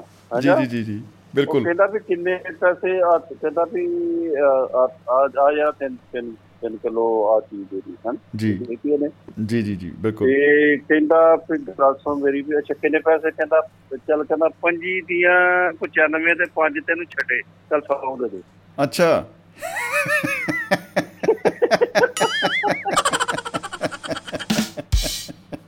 ਉਹਦਾ ਮੈਥ ਵਾਲਾ ਹੀ ਤੇਜ਼ ਹੋ ਗਿਆ ਹੈ ਬੜਾ। ਮੈਂ ਕਹਿੰਦਾ ਬੜੀ ਕੁਇੱਕੀ ਕੁਇੱਕੀ ਮਾਈਕ ਦੀ, ਮੈਂ ਕਹਿੰਦਾ ਉਸੇ ਵੇਲੇ ਉੱਤਰ ਆ ਰਹੇ ਨੇ ਜੀ। ਮੈਂ ਪੰਜੀ ਤੀਆਂ ਪਚਾਨਵੇਂ ਤੇ ਚੱਲ ਯਾਰ ਤੂੰ ਆਪਣਾ ਬੰਦਾ ਪੰਜ ਤਿੰਨ ਛੱਡੇ ਤਾਂ ਸੌ ਹੀ ਦੇ ਕੰਮ ਮੁਕਾਬਲੇ ਹਨਾ। ਤੂੰ ਆਪਣਾ ਬੰਦਾ ਜਿੱਦਾਂ ਉਹ ਮਾਰਕੀਟ ਦੇ ਵਿੱਚ ਦੇਖੋ ਕਿੰਨਾ ਵਧੀਆ ਟਰੈਂਡ ਆ, ਹਜ਼ਾਰ ਵਾਲੀ ਚੀਜ਼ ਦੇ ਉੱਤੇ ਨੌ ਸੌ ਨੜਿਨਵੇਂ ਲਿਖ ਦਿੰਦੇ ਆ ਵੀ ਦੱਸੋ ਇੱਕ ਰੁਪਈਆ ਪੀਰਾਂ ਨੇ ਚੜਾਉਣਾ। ਨੌ ਸੌ ਨੜਿਨਵੇਂ ਵੀ ਲੈ ਲਏ ਬਈ ਇਹ ਵੀ ਲੈ ਲਓ ਯਾਰ। ਉਹ ਨਹੀਂ ਜੀ ਪਤਾ ਕੀ ਕੀਤਾ ਜੀ, ਉਹ ਲੈ ਉਹ ਨਹੀਂ ਲੈਂਦੇ ਨੇ ਅੱਗੇ ਨਾ ਲਾਗੇ ਉਹਨਾਂ ਨੇ ਰੱਖਿਆ ਹੁੰਦਾ ਵਾ, ਨਹੀਂ ਤੇ ਇੱਕ ਸਿੱਕਾ ਦੇ ਦਿੰਦੇ ਭਾਰ ਤੋਲ ਵਾਲੀ ਮਸ਼ੀਨ, ਚੱਲ ਜਾ ਕੇ ਭਾਰ ਤੋਲ ਲਾ ਜਾ ਕੇ।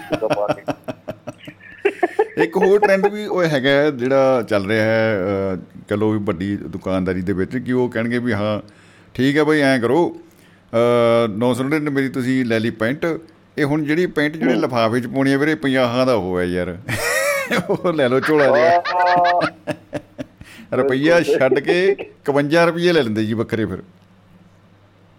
ਬਿਲਕੁਲ ਜੀ ਬਿਲਕੁਲ ਜੀ, ਉਹ ਤੇ ਫਿਰ ਕੰਮ ਹੀ ਖਰਾਬ ਹੋ ਗਿਆ ਨਾ ਜੀ ਬਿਲਕੁਲ। ਉਹਨਾਂ ਦੀ ਇਹਨਾਂ ਦਾ ਰਾਗ ਹੀ ਵੱਖਰਾ ਜੀ, ਇਹਨਾਂ ਦੀ ਡਫਲੀ ਵੱਖਰੀ ਹੈ ਜੀ ਜਿਹੜੇ ਵਪਾਰੀ ਲੋਕ। ਅਤੇ ਜਿਹੜਾ ਬੰਦਾ ਖਰੀਦਦਾਰ ਹੈ ਜਿਹੜਾ ਇਹੋ ਜਿਹੀ ਤੜਕ ਭੜਕ 'ਚ ਜਾ ਕੇ ਖਰੀਦਦਾਰੀ ਕਰ ਰਿਹਾ ਉਹਨੇ ਦਿਖਾਉਣਾ ਵੀ ਹੁੰਦਾ ਕਿ ਮੈਂ ਆਹ ਲੈ ਕੇ ਆਇਆ ਬਾਈ ਦੇਖੋ ਲਿਫਾਫਾ, ਉਹਨੇ ਫਿਰ ਐਂ ਰੰਗਦਾਰ ਜਾਂ ਐਂ ਚੁੱਕ ਕੇ ਜਾਂਦਾ ਹੈ, ਕਮਾਲ ਹੋ ਗਈ। ਹਾਂ ਉਹ ਕਾਗਜ਼ ਅੱਛਾ ਅੱਜ ਕੱਲ੍ਹ ਲਿਫਾਫੇ ਵੀ ਦੂਜੀ ਉਹ ਕਾਗਜ਼ਾਂ ਜਿਹੜੇ ਬਣਾ ਲਏ ਨੇ ਇਹਨਾਂ ਨੇ। ਉਹੀ ਉਹੀ ਜੀ ਬਿਲਕੁਲ। ਉਹ ਉਹਦਾ ਜਿਹੜੀ ਜੇ ਉਹਦੀ ਪਹਿਲਾਂ ਖੜਕਦੀ ਹੁੰਦੀ ਫਿਰ ਖੜਕਾਉਂਦੇ ਆਉਂਦੇ ਹੁੰਦੇ ਕਾਗਜ਼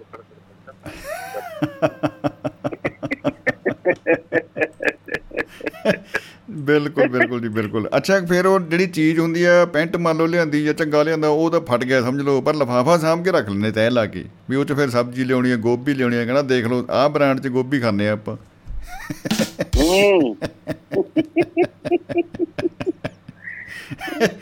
ਬਿਲਕੁਲ ਬਿਲਕੁਲ ਇੱਦਾਂ ਹੀ ਇੱਦਾਂ ਜੀ ਇਹਦਾ ਉਹ ਮਸ਼ਹੂਰੀਆਂ ਬੜੀਆਂ ਅਜੀਬ ਅਜੀਬ ਕਿਸਮ ਦੀਆਂ ਹੁੰਦੀਆਂ ਨੇ ਫਿਰ ਹੈ ਨਾ। ਬਿਲਕੁਲ ਨਾਲੇ ਉਹ ਉਹ ਮੈਂ ਕੱਲ੍ਹ ਵੇਖਣ ਡਿਆ ਜੀ ਕਹਿੰਦਾ ਜੀ ਇੱਕ ਨਾਲ ਤਿੰਨ ਫਰੀ। ਅੱਛਾ ਜੀ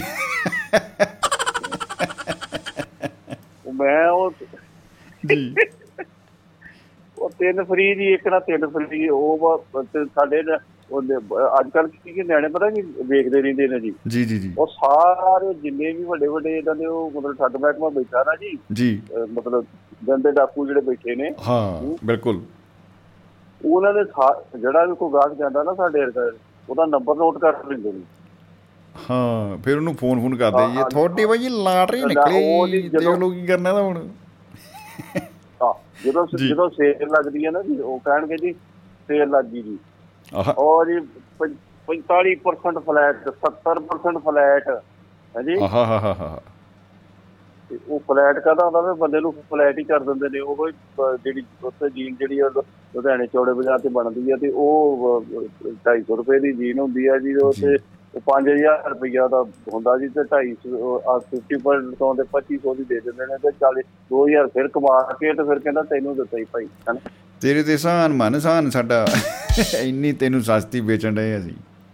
ਬਿਲਕੁਲ ਬਿਲਕੁਲ ਬਿਲਕੁਲ ਤੂੰ ਆਪਣਾ ਬੰਦਾ ਤੈਨੂੰ ਤਾਂ ਦਿੱਤਾ ਵੀ ਡਿਸਕਾਊਂਟ ਤੈਨੂੰ ਫਿਫਟੀ ਪਰਸੈਂਟ ਤੇ ਦਿੱਤਾ ਜੀ ਤੇ ਨਿਆਣੇ ਵੀ ਡੀਕਦੇ ਰਹਿੰਦੇ ਲੋਕ ਵੀ ਡੀਕਦੇ ਰਹਿੰਦੇ ਨੇ ਉੱਥੇ ਜੀ ਸੇਲ ਲੱਗਣੀ ਹੈ ਜੀ ਸੇਲ ਲੱਗਣੀ ਹੈ ਹਾਂਜੀ ਬਿਲਕੁਲ ਬਿਲਕੁਲ ਬਿਲਕੁਲ ਜੀ ਵਾਕਈ ਜੀ ਇਹ ਜਿਹੜਾ ਮਾਰਕੀਟਿੰਗ ਦੀ ਡਫਲੀ ਵੱਖਰੀ ਹੈ ਹਾਂ ਇਹ ਡਫਲੀ ਇਹਦੀ ਡਫਲੀ ਵੱਖਰੀ ਹੈ ਜੀ, ਗੁਰਦਾਸ ਮਾਨ ਦੀ ਡਫਲੀ ਵੱਖਰੀ ਹੈ ਜੀ ਜੀ ਜੀ ਤੇ ਡਫਲੀ ਵਾਲਿਆਂ ਦੀ ਡਫਲੀ ਵੱਖਰੀ ਹੈ ਜੀ।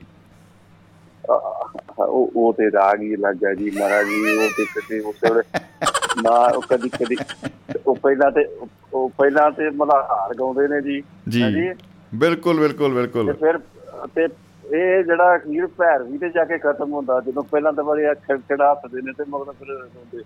ਮੈਂ ਵੇਖਿਆ ਜੀ ਜਿਵੇਂ ਤੁਸੀਂ ਉਹ ਗਲਾਸੀ ਇੱਕ ਵਾਲੀ ਅਤੇ ਫਿਰ ਬਹੁਤੀਆਂ ਵਾਲੀ ਜਿਹੜੀ ਗੱਲ ਕਰੀ ਸੀ ਨਾ, ਮੈਂ ਇੱਕ ਵਾਰੀ ਵਿਆਹ 'ਚ ਗਿਆ ਕਿਸੇ 'ਚ ਅਤੇ ਉੱਥੇ ਉਹਨਾਂ ਦਾ ਮਾਹੌਲ ਦੇਖਿਆ ਅਤੇ ਮੈਂ ਤਾਂ ਭਾਈ ਮੈਂ ਤਾਂ ਸੱਚੀ ਡਰ ਗਈ।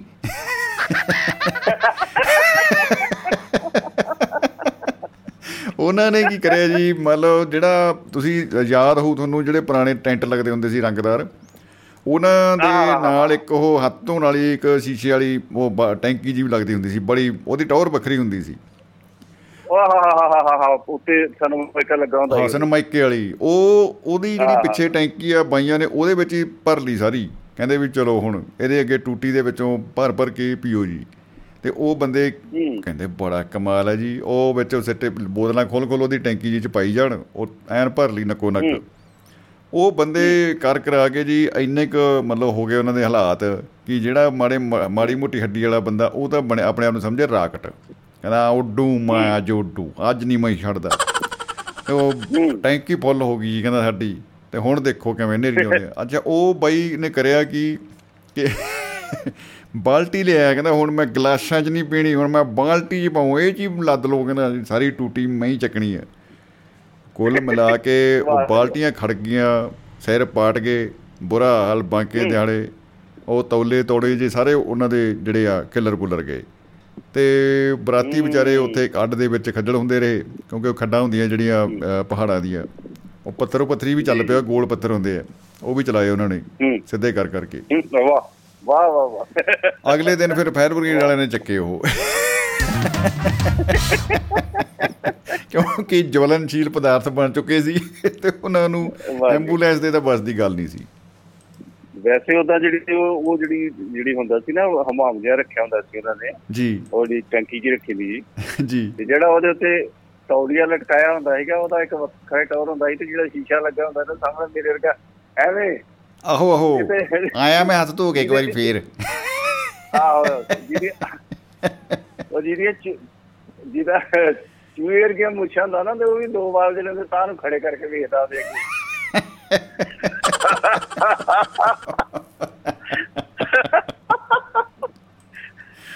ਜੀ ਜੀ ਦੋ ਕਮਾਲ ਹੁੰਦੇ ਨਾ, ਬਿਲਕੁਲ ਉਹ ਪਤਾ ਨੀ ਉਦੋਂ ਸ਼ੀਸ਼ਾ ਤੇ ਵੇਖਣ ਨੂੰ ਘੱਟ ਮਿਲਦਾ ਸੀਗਾ ਉਹਨਾਂ ਦਾ। ਨਹੀਂ ਨਹੀਂ ਸ਼ੀਸ਼ਾ ਕਿੱਥੇ ਜੀ ਜੀ ਬਿਲਕੁਲ।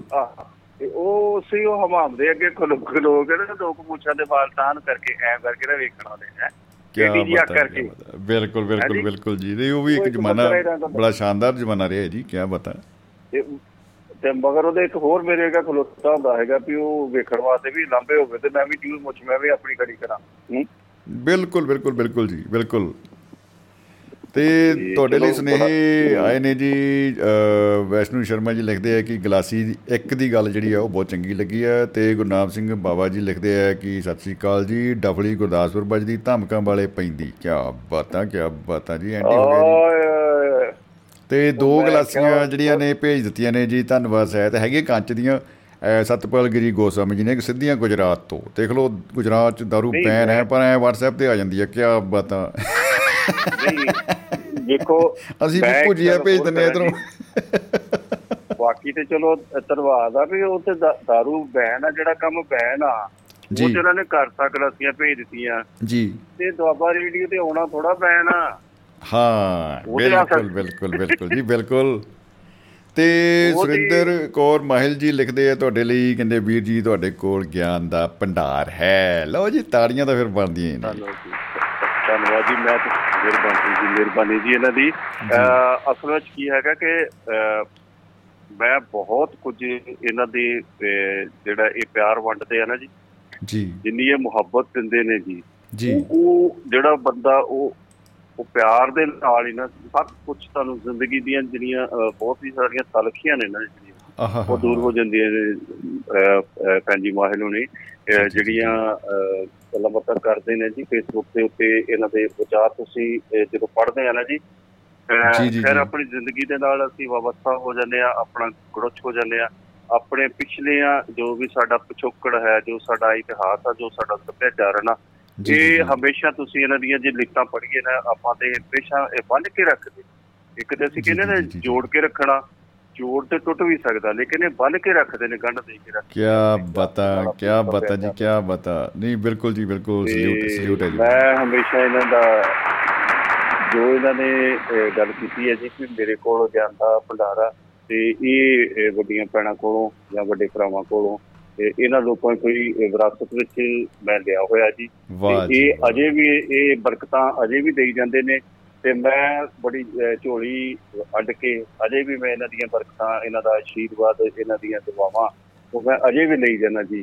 ਮੇਰਾ ਰਜਨ ਨਹੀਂ ਹੁੰਦਾ। ਵਾਹ ਜੀ ਵਾਹ, ਵਾਹ ਜੀ ਵਾਹ, ਸ਼ੁਕਰੀਆ ਜੀ, ਸ਼ੁਕਰੀਆ। ਭੁੱਖ, ਇਹ ਜਿਹੜੀ ਭੁੱਖ ਆ ਮੇਰੀ ਕਦੀ ਤ੍ਰਿਪਤ ਨਾ ਹੋਵੇ। ਜਿਹੜਾ ਇਹ ਲੋਕ ਧਨ ਵੰਡਦੇ ਨੇ, ਇਹ ਮੁਹੱਬਤ ਦਿੰਦੇ ਨੇ, ਇਹ ਖਲੋਸ ਦਿੰਦੇ ਨੇ, ਇਹ ਪਿਆਰ ਦਿੰਦੇ ਨੇ, ਤੇ ਇਹ ਕਦੀ ਵੀ ਮੇਰੀ ਤ੍ਰਿਪਤੀ ਨਾ ਹੋਵੇ। ਇਸੇ ਤਰੀਕੇ ਨਾਲ ਇਹਨਾਂ ਦਾ ਜਿਵੇਂ ਪਹਾੜਾਂ ਦੇ ਝਰਨਿਆਂ ਵਾਂਗੂ ਇਹਨਾਂ ਦਾ ਪਿਆਰ, ਇਹਨਾਂ ਦਾ ਮੁਹੱਬਤ ਮੇਰੇ ਵੱਲ ਨੂੰ ਰਵਾਨੀਆਂ ਪਾਉਂਦਾ ਰਵੇ ਤੇ ਮੈਂ ਜੀ ਉਹਨੂੰ ਮਾਣਦਾ ਰਵਾਂ ਜੀ।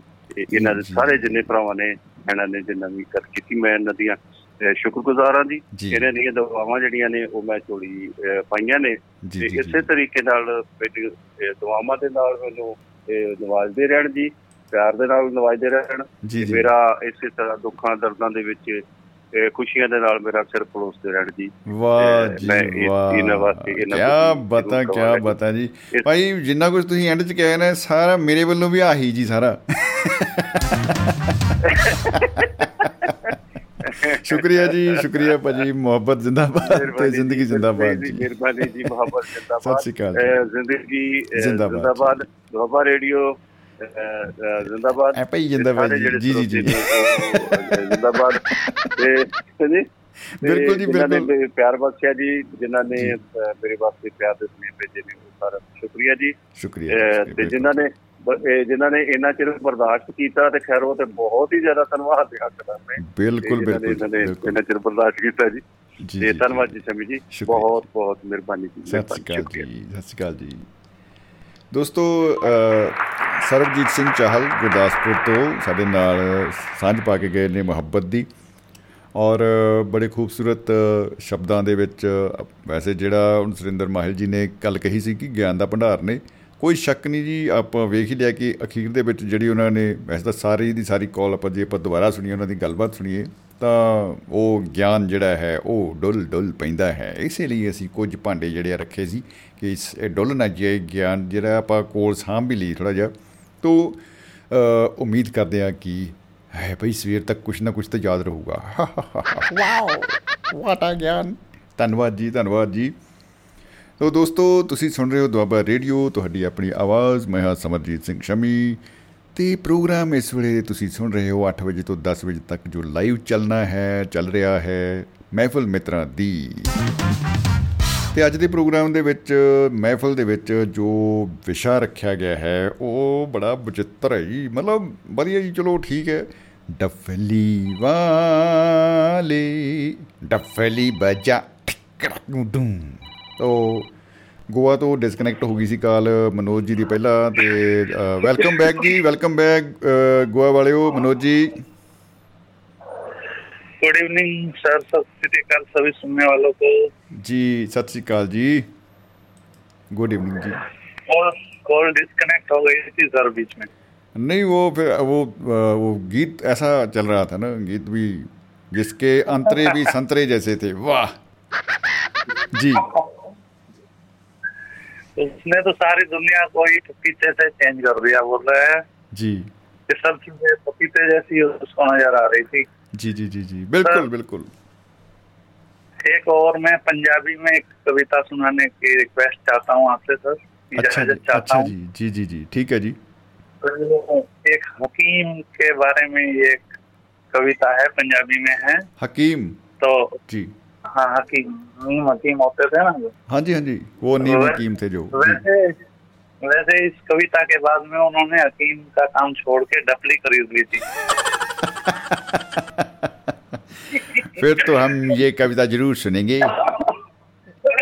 बा मुलाहिजा, होशियार और इरशाद, इरशाद।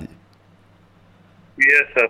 जी सर, पंजाबी में कोई वर्ड आगे पीछे भी हो सकता है, मैं ज्यादा इसमें ट्रेन नहीं हूँ, इसके लिए मैं एडवांस में ही सॉरी मांग लेता हूँ। ये सॉरी मंजूर कर ली जाती है जी। जी जी सर, ਕਹਿੰਦਾ ਲੰਮੜਾ ਦੀ ਮਾਈ ਸੀ ਬਿਮਾਰ ਮੈਨੂੰ ਸੱਦਿਆ। ਆਹ ਜੀ, ਲੰਮੜਾ ਦੀ ਮਾਈ ਸੀ ਬਿਮਾਰ ਮੈਨੂੰ ਸੱਦਿਆ, ਬਸਤਾ ਦਵਾਈਆਂ ਵਾਲਾ ਮੋਢੇ ਤੇ ਮੈਂ ਲੱਦਿਆ। ਵਾਹ ਵਾਹ ਜੀ। ਲੰਮੜਾ ਦੀ ਮਾਈ, ਲੰਮੜਾ ਦੀ ਮਾਈ ਸੀ ਬਿਮਾਰ ਮੈਨੂੰ ਸੱਦਿਆ, ਬਸਤਾ ਦਵਾਈਆਂ ਵਾਲਾ ਮੋਢੇ ਤੇ ਮੈਂ ਲੱਦਿਆ ਲੱਦਿਆ। ਵੇਖੀ ਉਹਦੀ ਨਬਜ਼, ਵੇਖੀ ਉਹਦੀ ਨਬਜ਼ ਤੇ ਸਾਹਾਂ ਵਿੱਚ ਜਲ ਸੀ, ਹਲਕਾ ਬੁਖਾਰ ਸੀ ਤੇ ਬਾਕੀ ਮਾਈ ਵੱਲ ਸੀ। ਬਾਕੀ ਮਾਈ ਵੱਲ ਸੀ ਜੀ। ਵੇਖੀ ਉਹਦੀ ਨਬਜ਼ ਹਵਾ ਵਿੱਚ ਜਲ ਸੀ, ਹਲਕਾ ਬੁਖਾਰ ਸੀ ਤੇ ਬਾਕੀ ਮਾਈ ਵੱਲ ਸੀ।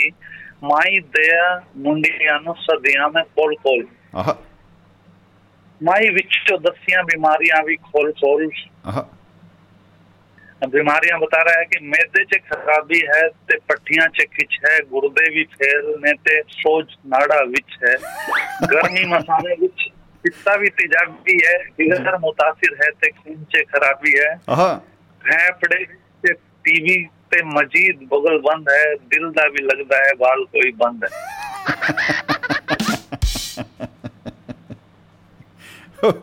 ਜੀ ਕਹਿੰਦਾ ਆ ਦੋ ਕੁੜੀਆਂ ਮੇਦੇ ਦੀ ਸਫਾਈ ਲਈ, ਪੱਟੀਆਂ ਦੀ ਖਿੱਚ ਲਈ ਤੇ ਲੱਤਾਂ ਦੀ ਥਕਾਈ ਲਈ, ਨਿਰਣੇ ਕਾਲਜੇ ਮੁਰੱਬਾ ਥੋੜਾ ਚੱਕ ਕੇ, ਆ ਇੱਕ ਮਾਸਾ ਖਾਣਾ ਹੈ ਮਲਾਈ ਵਿੱਚ ਰੱਖ ਕੇ, ਇਹ ਪੁੜੀ ਖਾਊ ਬੁਖਾਰ ਉਹਦਾ ਟੁੱਟ ਜਾਊ, ਮੋਹਰਾ ਦੀ ਵੀ ਪੀੜਾ ਤੋਂ ਜਾਨ ਉਹਦੀ ਛੁੱਟ ਜਾਊ। ਅੱਜ ਕੱਲ ਆਮ ਇਹ ਰੱਖਣ ਦਾ ਰਿਵਾਜ ਹੈ, ਆ ਇੱਕ ਕੈਪਸੂਲ ਦਮੇ ਦਾ ਇਲਾਜ ਹੈ। ਵਾਹ ਵਾਹ ਵਾਹ ਵਾਹ, ਕਿਆ ਬਤਾ ਜੀ। ਅੱਗੇ ਕਹਿੰਦਾ ਸਾਰੇ ਹੀ ਇਲਾਜ ਦੱਸਦੇ ਆਪਣੀ ਕਿਤਾਬ ਨਾਲ, ਖਾਣ ਪੀਣ ਦੱਸਿਆ ਮੈਂ ਲੰਮੜਾ ਦੇ ਹਿਸਾਬ ਨਾਲ, ਇੱਕ ਕਿਲੋ ਦੁੱਧ ਪੀਓ ਜੀ, ਇੱਕ ਕਿਲੋ ਦੁੱਧ ਪੀਣਾ ਕੋਸਾ ਜਿਹਾ ਬੂਰੀ ਦਾ, ਪਾਇਆ ਇੱਕ ਘਿਓ ਛੰਨਾ ਇੱਕ ਚੂਰੀ ਦਾ, ਚਾਰੇ ਹੀ ਮੁਰੱਬੇ ਖਾਣੇ, ਲੱਸੀ ਪੀਣੀ ਦੱਬ ਕੇ, ਭਾਂਡਾ ਵੀ ਬਣਾ ਕੇ ਖਾਣਾ, ਦੇਸੀ ਅੰਡੇ ਲੱਭ ਕੇ, ਮੱਛੀ ਹੋਵੇ ਕੁਕੜੀਆ। ਜੀ ਜੀ ਜੀ। ਮੱਛੀ ਹੋਵੇ ਕੁਕੜੀ ਜਾਂ ਪਾਈਆ ਕੀਮਾ ਛੋਟੇ ਦਾ, ਦਾਲ ਵੀ ਮਸੂਰ ਦੀ ਹੈ, ਸਾਗ ਵਾਸੂ ਹੋਟੇ ਦਾ, ਪੀਣੀ ਹੋਵੇ ਰੋਹ ਇੱਕ ਕਮਾਦ ਵਿੱਚ ਪੀੜ ਕੇ, ਖਾਣਾ ਹੋਵੇ ਗੁੜ ਤੇ ਕੜਾਹੇ ਵਿੱਚ ਚੀੜ ਕੇ। ਵਾਹ ਜੀ ਵਾਹ, ਵਾਕਈ ਲੰਬਣ ਵਾਲੀ ਖੁਰਾਕ ਹੈ ਜੀ। ਜੀ ਖਾਣਾ ਪੀਣਾ ਆਪਣੇ ਮੁਕਦਰਾਂ ਦੇ ਲਿਖਾਂ ਦਾ, ਇੰਨਾ ਖਾਵੇ ਮਾਈ ਬਾਕੀ ਫੇਰ ਵੇਖਾਂਗਾ। ਪਹਿਲਾਂ ਇੰਨਾ ਤਾਂ ਖਾਵੇ ਜੀ। ਦੂਜੇ ਦਿਨ, ਦੂਜੇ ਦਿਨ ਗਿਆ ਮੈਂ ਦਵਾਈ ਦੇਣ ਮਾਈ ਨੂੰ, ਤਾਲ ਕਿਹੜਾ ਸਕਦਾ ਹੈ ਰਬ ਵੱਲੋਂ ਆਈ ਨੂੰ, ਰੱਬ ਦਾ ਇਹ ਕਰਨਾ ਕਿ ਮਾਈ ਮਰ ਗਈ ਸੀ, ਮੇਰੇ ਲਈ ਵੀ ਮੌਤ ਦਾ ਸਮਾਨ ਕਰ ਗਈ ਜੀ। ਮਾਈ ਦਇਆ ਮੁੰਡਿਆਂ ਨੇ ਮੈਨੂੰ ਹੀ ਵਿਛਾ ਲਿਆ, ਮਾਈ ਲਈ ਜੋ ਮੰਜਾ ਲਾਂਦਾ ਉਹਦੇ ਉੱਤੇ ਪਾ ਲਿਆ।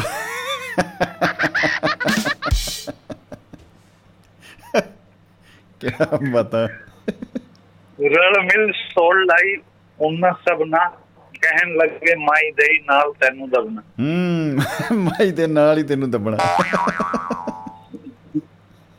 ਹਾਂ, ਜਿਹੜਾ ਪਟ ਜਾਏ ਤਾਂ ਹਮੇ ਨਾ ਗਲਾਈਓ ਜੀ जी।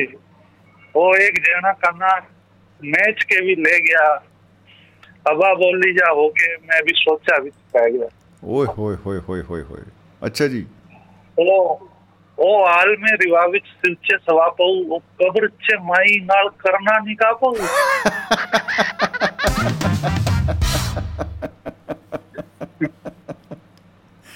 ओए होए होए, कब्र च निकाह दा जवाब नहीं जी। ਸਾਰੇ ਤਿਆਰ ਬੈਠੇ ਮੈਨੂੰ ਦਫਨਾਣ ਲਈ, ਰੱਬਾ ਕੋਈ ਭੇਜ ਦੇ ਫਰਿਸ਼ਤਾ ਬਚਾਣ ਲਈ। ਆਹਾ ਜੀ। ਬਾਬਾ ਇੱਕ ਬੋਲਿਆ, ਓਏ ਹੋਏ। ਬਾਬਾ ਇੱਕ ਬੋਲਿਆ, ਹੋਸ਼ ਕਰੋ ਲੰਗੜੋ, ਕੱਲੀ ਦਫਨਾਓ ਇਹਨੂੰ, ਮਾਂ ਹੈ ਤੁਹਾਡੀ ਕੰਜਰੋ।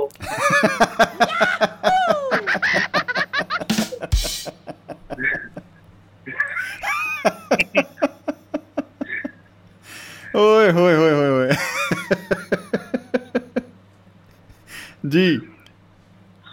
ਮੁੰਡਾ ਕਹਿੰਦਾ ਮਾਈ ਦਾ ਧੁਆਨ ਇੰਨਾ ਭਰਦੇ, ਹਕੀਮ ਸਾਡੇ ਬੁੱਢੇ ਦਾ ਵਿਆਹ ਦੂਜਾ ਕਰਦੇ। ਓਏ ਹੋਏ ਹੋਏ ਹੋਏ ਹੋਏ ਜੀ। ਬੁੜਾ ਅੱਗੋਂ ਬੋਲਿਆ, ਬਈ ਗੱਲ ਹੈ ਅਸੂਲ ਦੀ, ਰੰਗ ਹੋਵੇ ਗੋਰਾ ਤੇ ਉਮਰੋਂ ਮਕੂਲ ਸੀ। ਓਏ ਹੋਏ ਹੋਏ, ਸ਼ਰਤਾਂ ਲਾਤੀਆਂ ਬਾਬੇ ਨੇ ਜੀ। ਲਾਸਟ ਸਾਹਮਣੇ ਪੜੀ ਹੋਈ ਹੈ, ਉਹ ਲੋਕ ਰਿਸ਼ਤੇ ਕੀ ਬਾਤ ਕਰ ਰਹੇ ਹੈ ਕਿ ਬੁੱਢਾ ਅੱਗੋਂ ਬੋਲਿਆ, ਬਈ ਗੱਲ ਹੈ ਅਸੂਲ ਦੀ, ਰੰਗ ਹੋਵੇ ਗੋਰਾ ਤੇ ਉਮਰੋਂ ਮਕੂਲ ਜੀ। ਫਿੱਟੇ ਮੂੰਹ ਹਕੀਮ ਦੇ ਨਨਾਣ ਬੋਲੀ ਮਾਈ ਦੀ। ਆਹਾ ਹਾ ਹਾ ਹਾ। ਫਿੱਟੇ ਮੂੰਹ ਹਕੀਮ ਦੇ ਨਨਾਣ ਬੋਲੀ ਮਾਈ ਦੀ, ਧੌਣ ਹੀ ਨਾ ਸਿੱਧੀ ਹੋਵੇ ਮਾਈ ਦੇ ਜਮਾਈ ਦੀ। ਓਏ ਹੋਏ ਹੋਏ ਹੋਏ ਹੋਏ, ਐਂਡ ਹੋ ਗਿਆ ਜੀ। ਲੀੜੇ ਲੀੜੇ ਮੇਰੇ ਪਾਟ ਗਏ ਤੇ ਕੱਛਾ ਕੱਲਾ ਰਹਿ ਗਿਆ, ਤੇ ਕੱਛੇ ਨੂੰ ਕੁੱਟ ਕੇ ਮੈਂ ਪੌੜੀ ਉੱਤੇ ਬਹਿ ਗਿਆ।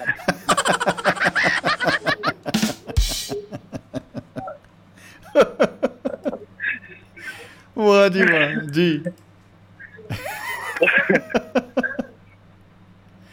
ਕਿਆ ਪੌੜੀ ਉੱਤੇ ਮਾਈ ਦਾ ਪੌੜੀ ਉੱਤੇ ਮਾਈ ਦਾ ਜਮਾਈ ਮੈਨੂੰ ਆ ਪਿਆ। ਕਈ ਵਾਰੀ ਲਗਾ ਜਿਵੇਂ ਕੱਛਾ ਪੁੰਜੇ ਜਾ ਪਿਆ ਜੀ। ਮਿੰਟਾਂ ਦੇ ਵਿੱਚ ਹੋਈ ਪਿੰਡ ਵਿੱਚ ਹਾਏ ਹਾਏ, ਮਾਈ ਦੇ ਜਨਾਜ਼ੇ ਨੂੰ ਮੈਨੂੰ ਬਹੁਤੇ ਦੇਖਣ ਆਏ। ਓਏ ਹੋਏ ਹੋਏ ਹੋਏ, ਕਿਆ ਪਤਾ। ਤਰਲੇ ਮੈਂ ਪਾਈ ਜਾਵਾਂ, ਹੱਥ ਪੈਰ ਫੜ ਕੇ ਲੋਕਾਂ ਨੇ ਛਿੜਾਇਆ ਮੈਨੂੰ ਵਿੱਚ ਕੱਢ ਵੜ ਕੇ। ਮਿੰਨਤਾਂ ਮੈਂ ਕੀਤੀਆਂ ਉਹ ਵਸ ਹੁੰਦਾ ਰੱਬ ਦੇ, ਸਾਹ ਕਦੋਂ ਬਚਦੇ ਦਵਾਈ ਨਾਲ ਸਭ ਦੇ ਜੀ। ਦਿੱਤੀ ਜੋ ਦਵਾਈ ਮੈਂ, ਦਵਾਈ ਬੜੀ ਖਰੀ ਸੀ, ਉਹ ਮੇਰੀ ਮਾਈ ਮਾਂ ਵੀ ਇਸੀ ਦਵਾਈ ਨਾਲ ਮਰੀ ਸੀ। ਉਹ ਵੀ ਇਸੇ ਨਾਲ ਹੀ ਮਰੀ ਸੀ, ਕਿਆ ਪਤਾ ਜੀ। ਉਸ ਦਿਨ ਕੇ ਬਾਅਦ ਮੈਂ ਹਕੀਮ ਸਾਹਿਬ ਨੇ ਇੱਕ ਡਫਲੀ ਖਰੀਦ ਲਈ ਹੈ, ਔਰ ਅਬ ਡਫਲੀ ਬਜਾ ਕੇ ਮਰੀਜ਼ੋ ਕੋ ਖਾਣਾ ਪੀਣਾ ਦਵਾਈਆਂ ਦੇਣਾ ਉਹਨਾਂ ਨੇ ਛੋੜ ਦਿਆ। ਵਾਹ ਜੀ ਵਾਹ, ਹੁਣ ਜੋ ਵੀ ਹੈਗਾ ਡਫਲੀ ਵਿੱਚ ਹੀ ਕਰ ਰਹੇ ਨੇ। ਵਾਹ ਜੀ ਵਾਹ, ਕਿਆ ਬਤਾ। ਔਰ ਸਤਪਾਲ ਗਿਰੀ ਗੋਸਵਾਮੀ ਜੀ ਲਿਖ ਰਹੇ हैं कि वाह क्या बता, मनोज जी मान गए, बहुत खूबसूरत अंदाज और पंजाबी का भाषा का जबान नहीं जी, क्या बता क्या बता, बहुत खूब जी, बहुत खूब, वाह वाह जी, धन्यवाद सर। मैंने जो भी तैयारी करी वो आपको पसंद आई तो सफल हो गई सर, थैंक यू। बहुत ही खूब जी, बहुत ही खूब, बहुत ही खूब। और मोहब्बत जिंदाबाद ते जिंदगी जिंदाबाद जी, क्या बता। मोहब्बत जिंदाबाद, जिंदगी जिंदाबाद, जिंदगी जिंदाबाद। शुक्रिया जी, शुक्रिया जी।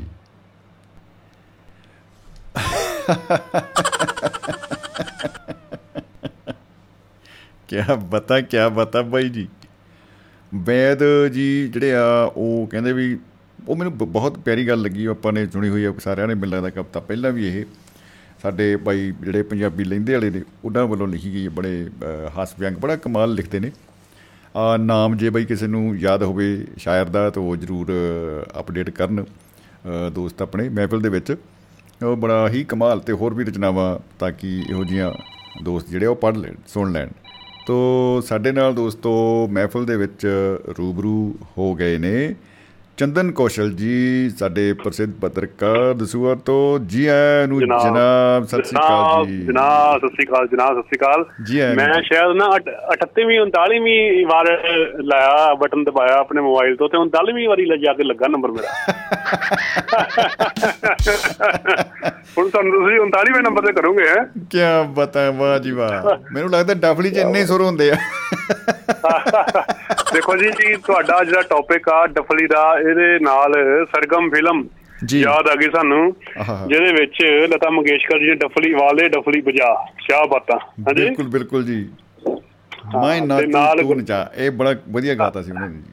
ਹਾਂ, ਤੇ ਨਾਲ ਗੁਰਦਾਸ ਮਾਨ ਜੀ ਚੇਤੇ ਆ ਗਏ, ਜਿਹੜੇ ਆਪਣੇ ਸਟੇਜ ਦੇ ਉੱਤੇ ਨਾਲ ਲੈ ਕੇ ਡਫਲੀ ਆਉਂਦੇ। ਹਾਂਜੀ, ਵਾਹ ਜੀ ਵਾਹ, ਉਹ ਤੇ ਮਤਲਬ ਐਂਟੀ ਕਰਾ ਦਿੰਦੇ ਜੀ, ਇੰਟਰਨੈਸ਼ਨਲ ਪੱਧਰ ਤੇ ਡਫਲੀ ਫੇਮਸ ਕਰਤੀ ਗੁਰਦਾਸ ਮਾਨ ਜੀ ਨੇ। ਹਾਂਜੀ, ਡਫਲੀ ਡਫਲੀ ਹੋ ਗਈ ਜੀ, ਬਸ ਕਹਿ ਲਓ ਡਫਲੀ ਹੋ ਗਈ, ਡਫਲੀ ਅਲਟੀਮੇਟ ਅਲਟੀਮੇਟ। ਬਿਲਕੁਲ ਹਾਂਜੀ ਹਾਂਜੀ ਬਿਲਕੁਲ ਜੀ। ਸੁਣ ਰਹੇ ਸੀ ਗੱਲਾਂ ਜੀ, ਕਵਿਤਾਵਾਂ ਵੀ ਸੁਣ ਰਹੇ ਸੀਗੇ ਸ਼ਮੀ ਜੀ, ਪਰ ਮੈਂ ਬਹੁਤ ਦੇਰ ਦਾ ਲੱਗਾ ਟਰਾਈ, ਮੈਂ ਕਿਹਾ ਮੇਰਾ ਨੰਬਰ ਵੀ ਆਊਗਾ ਅੱਜ, ਪਰ ਆਈ ਗਿਆ, ਰੱਬ ਨੇ ਸੁਣ ਲਈ।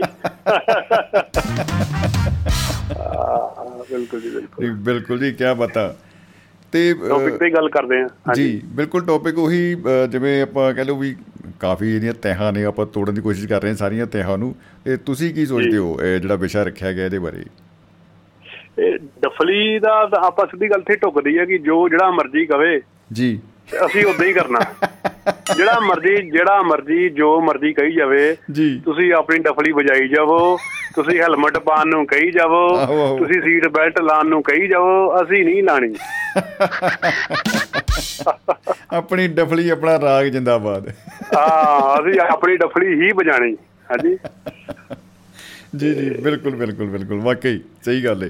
ਇੱਦਾਂ ਦਾ ਹੈਗਾ ਥੋੜਾ ਜਿਹਾ ਸਰਕਾਰਾਂ ਵੀ ਕਹਿ ਲਈਏ ਜਾਂ ਐਡਮਿਨਿਸਟ੍ਰੇਟਰ ਵੀ ਕਹਿ ਲਈਏ ਹੈ ਨਾ, ਜਾਂ ਸਕੂਲ ਦੇ ਵਿੱਚ ਵੀ ਕਹਿ ਲਈਏ ਹਦਾਇਤਾਂ ਸਰਕਾਰਾਂ ਜੋ ਬੱਚਿਆਂ ਨੂੰ ਦਿੰਦੀਆਂ ਜਾਂ ਹਦਾਇਤਾਂ ਲੋਕਾਂ ਨੂੰ ਦਿੰਦੀ ਸਰਕਾਰ, ਉਹ ਇੱਕ ਹਿਸਾਬ ਦੀ ਡਫਲੀ ਵਜਾਉਂਦੇ ਆ ਪਰ ਲੋਕ ਉਸ ਡਫਲੀ ਦੇ ਉੱਤੇ ਨੱਚਦੇ ਜਾਂ ਨਚਾਉਂਦੇ, ਇਹ ਲੋਕਾਂ 'ਤੇ ਡਿਪੈਂਡ ਕਰਦਾ ਸਰ। ਜਾਣੀ ਉਹਨਾਂ ਨੇ ਜੇ ਡਫਲੀ ਦੀ ਕੋਈ ਧੁੰਨ ਕੱਢੀ ਲੋਕ ਆਪਣੀਆਂ ਡਫਲੀਆਂ ਕੱਢ ਲੈਂਦੇ ਆ, ਸਾਡੇ ਕੋਲ ਵੀ ਹੈਗੀ ਆ, ਸਾਡੇ ਕੋਲ ਵੀ ਹੈਗੀ ਆ, ਹਾਂ ਸਾਡੀ ਡਫਲੀ ਜ਼ਿਆਦਾ ਵਧੀਆ ਵੱਜਦੀ ਆ। ਉਹ ਜਿਵੇਂ ਆਪਾਂ ਕਹਿ ਦਿੰਦੇ ਨਾ ਜਿਵੇਂ ਜੇ ਮਾਂ ਪਿਓ ਜਿਹੜੇ ਬੱਚਿਆਂ ਨੂੰ ਸਮਝਾਉਣ ਦੀ ਕੋਸ਼ਿਸ਼ ਕਰਨ ਕਿ ਬੇਟਾ ਇੱਦਾਂ ਨਹੀਂ ਕਰੀਦਾ, ਦੇਖੋ ਆਹ ਗਲਤ ਆ, ਅਤੇ ਅੱਗੇ ਉਹ ਨਿਆਣੇ ਕਹਿਣਗੇ ਤੈਨੂੰ ਜ਼ਿਆਦਾ ਪਤਾ।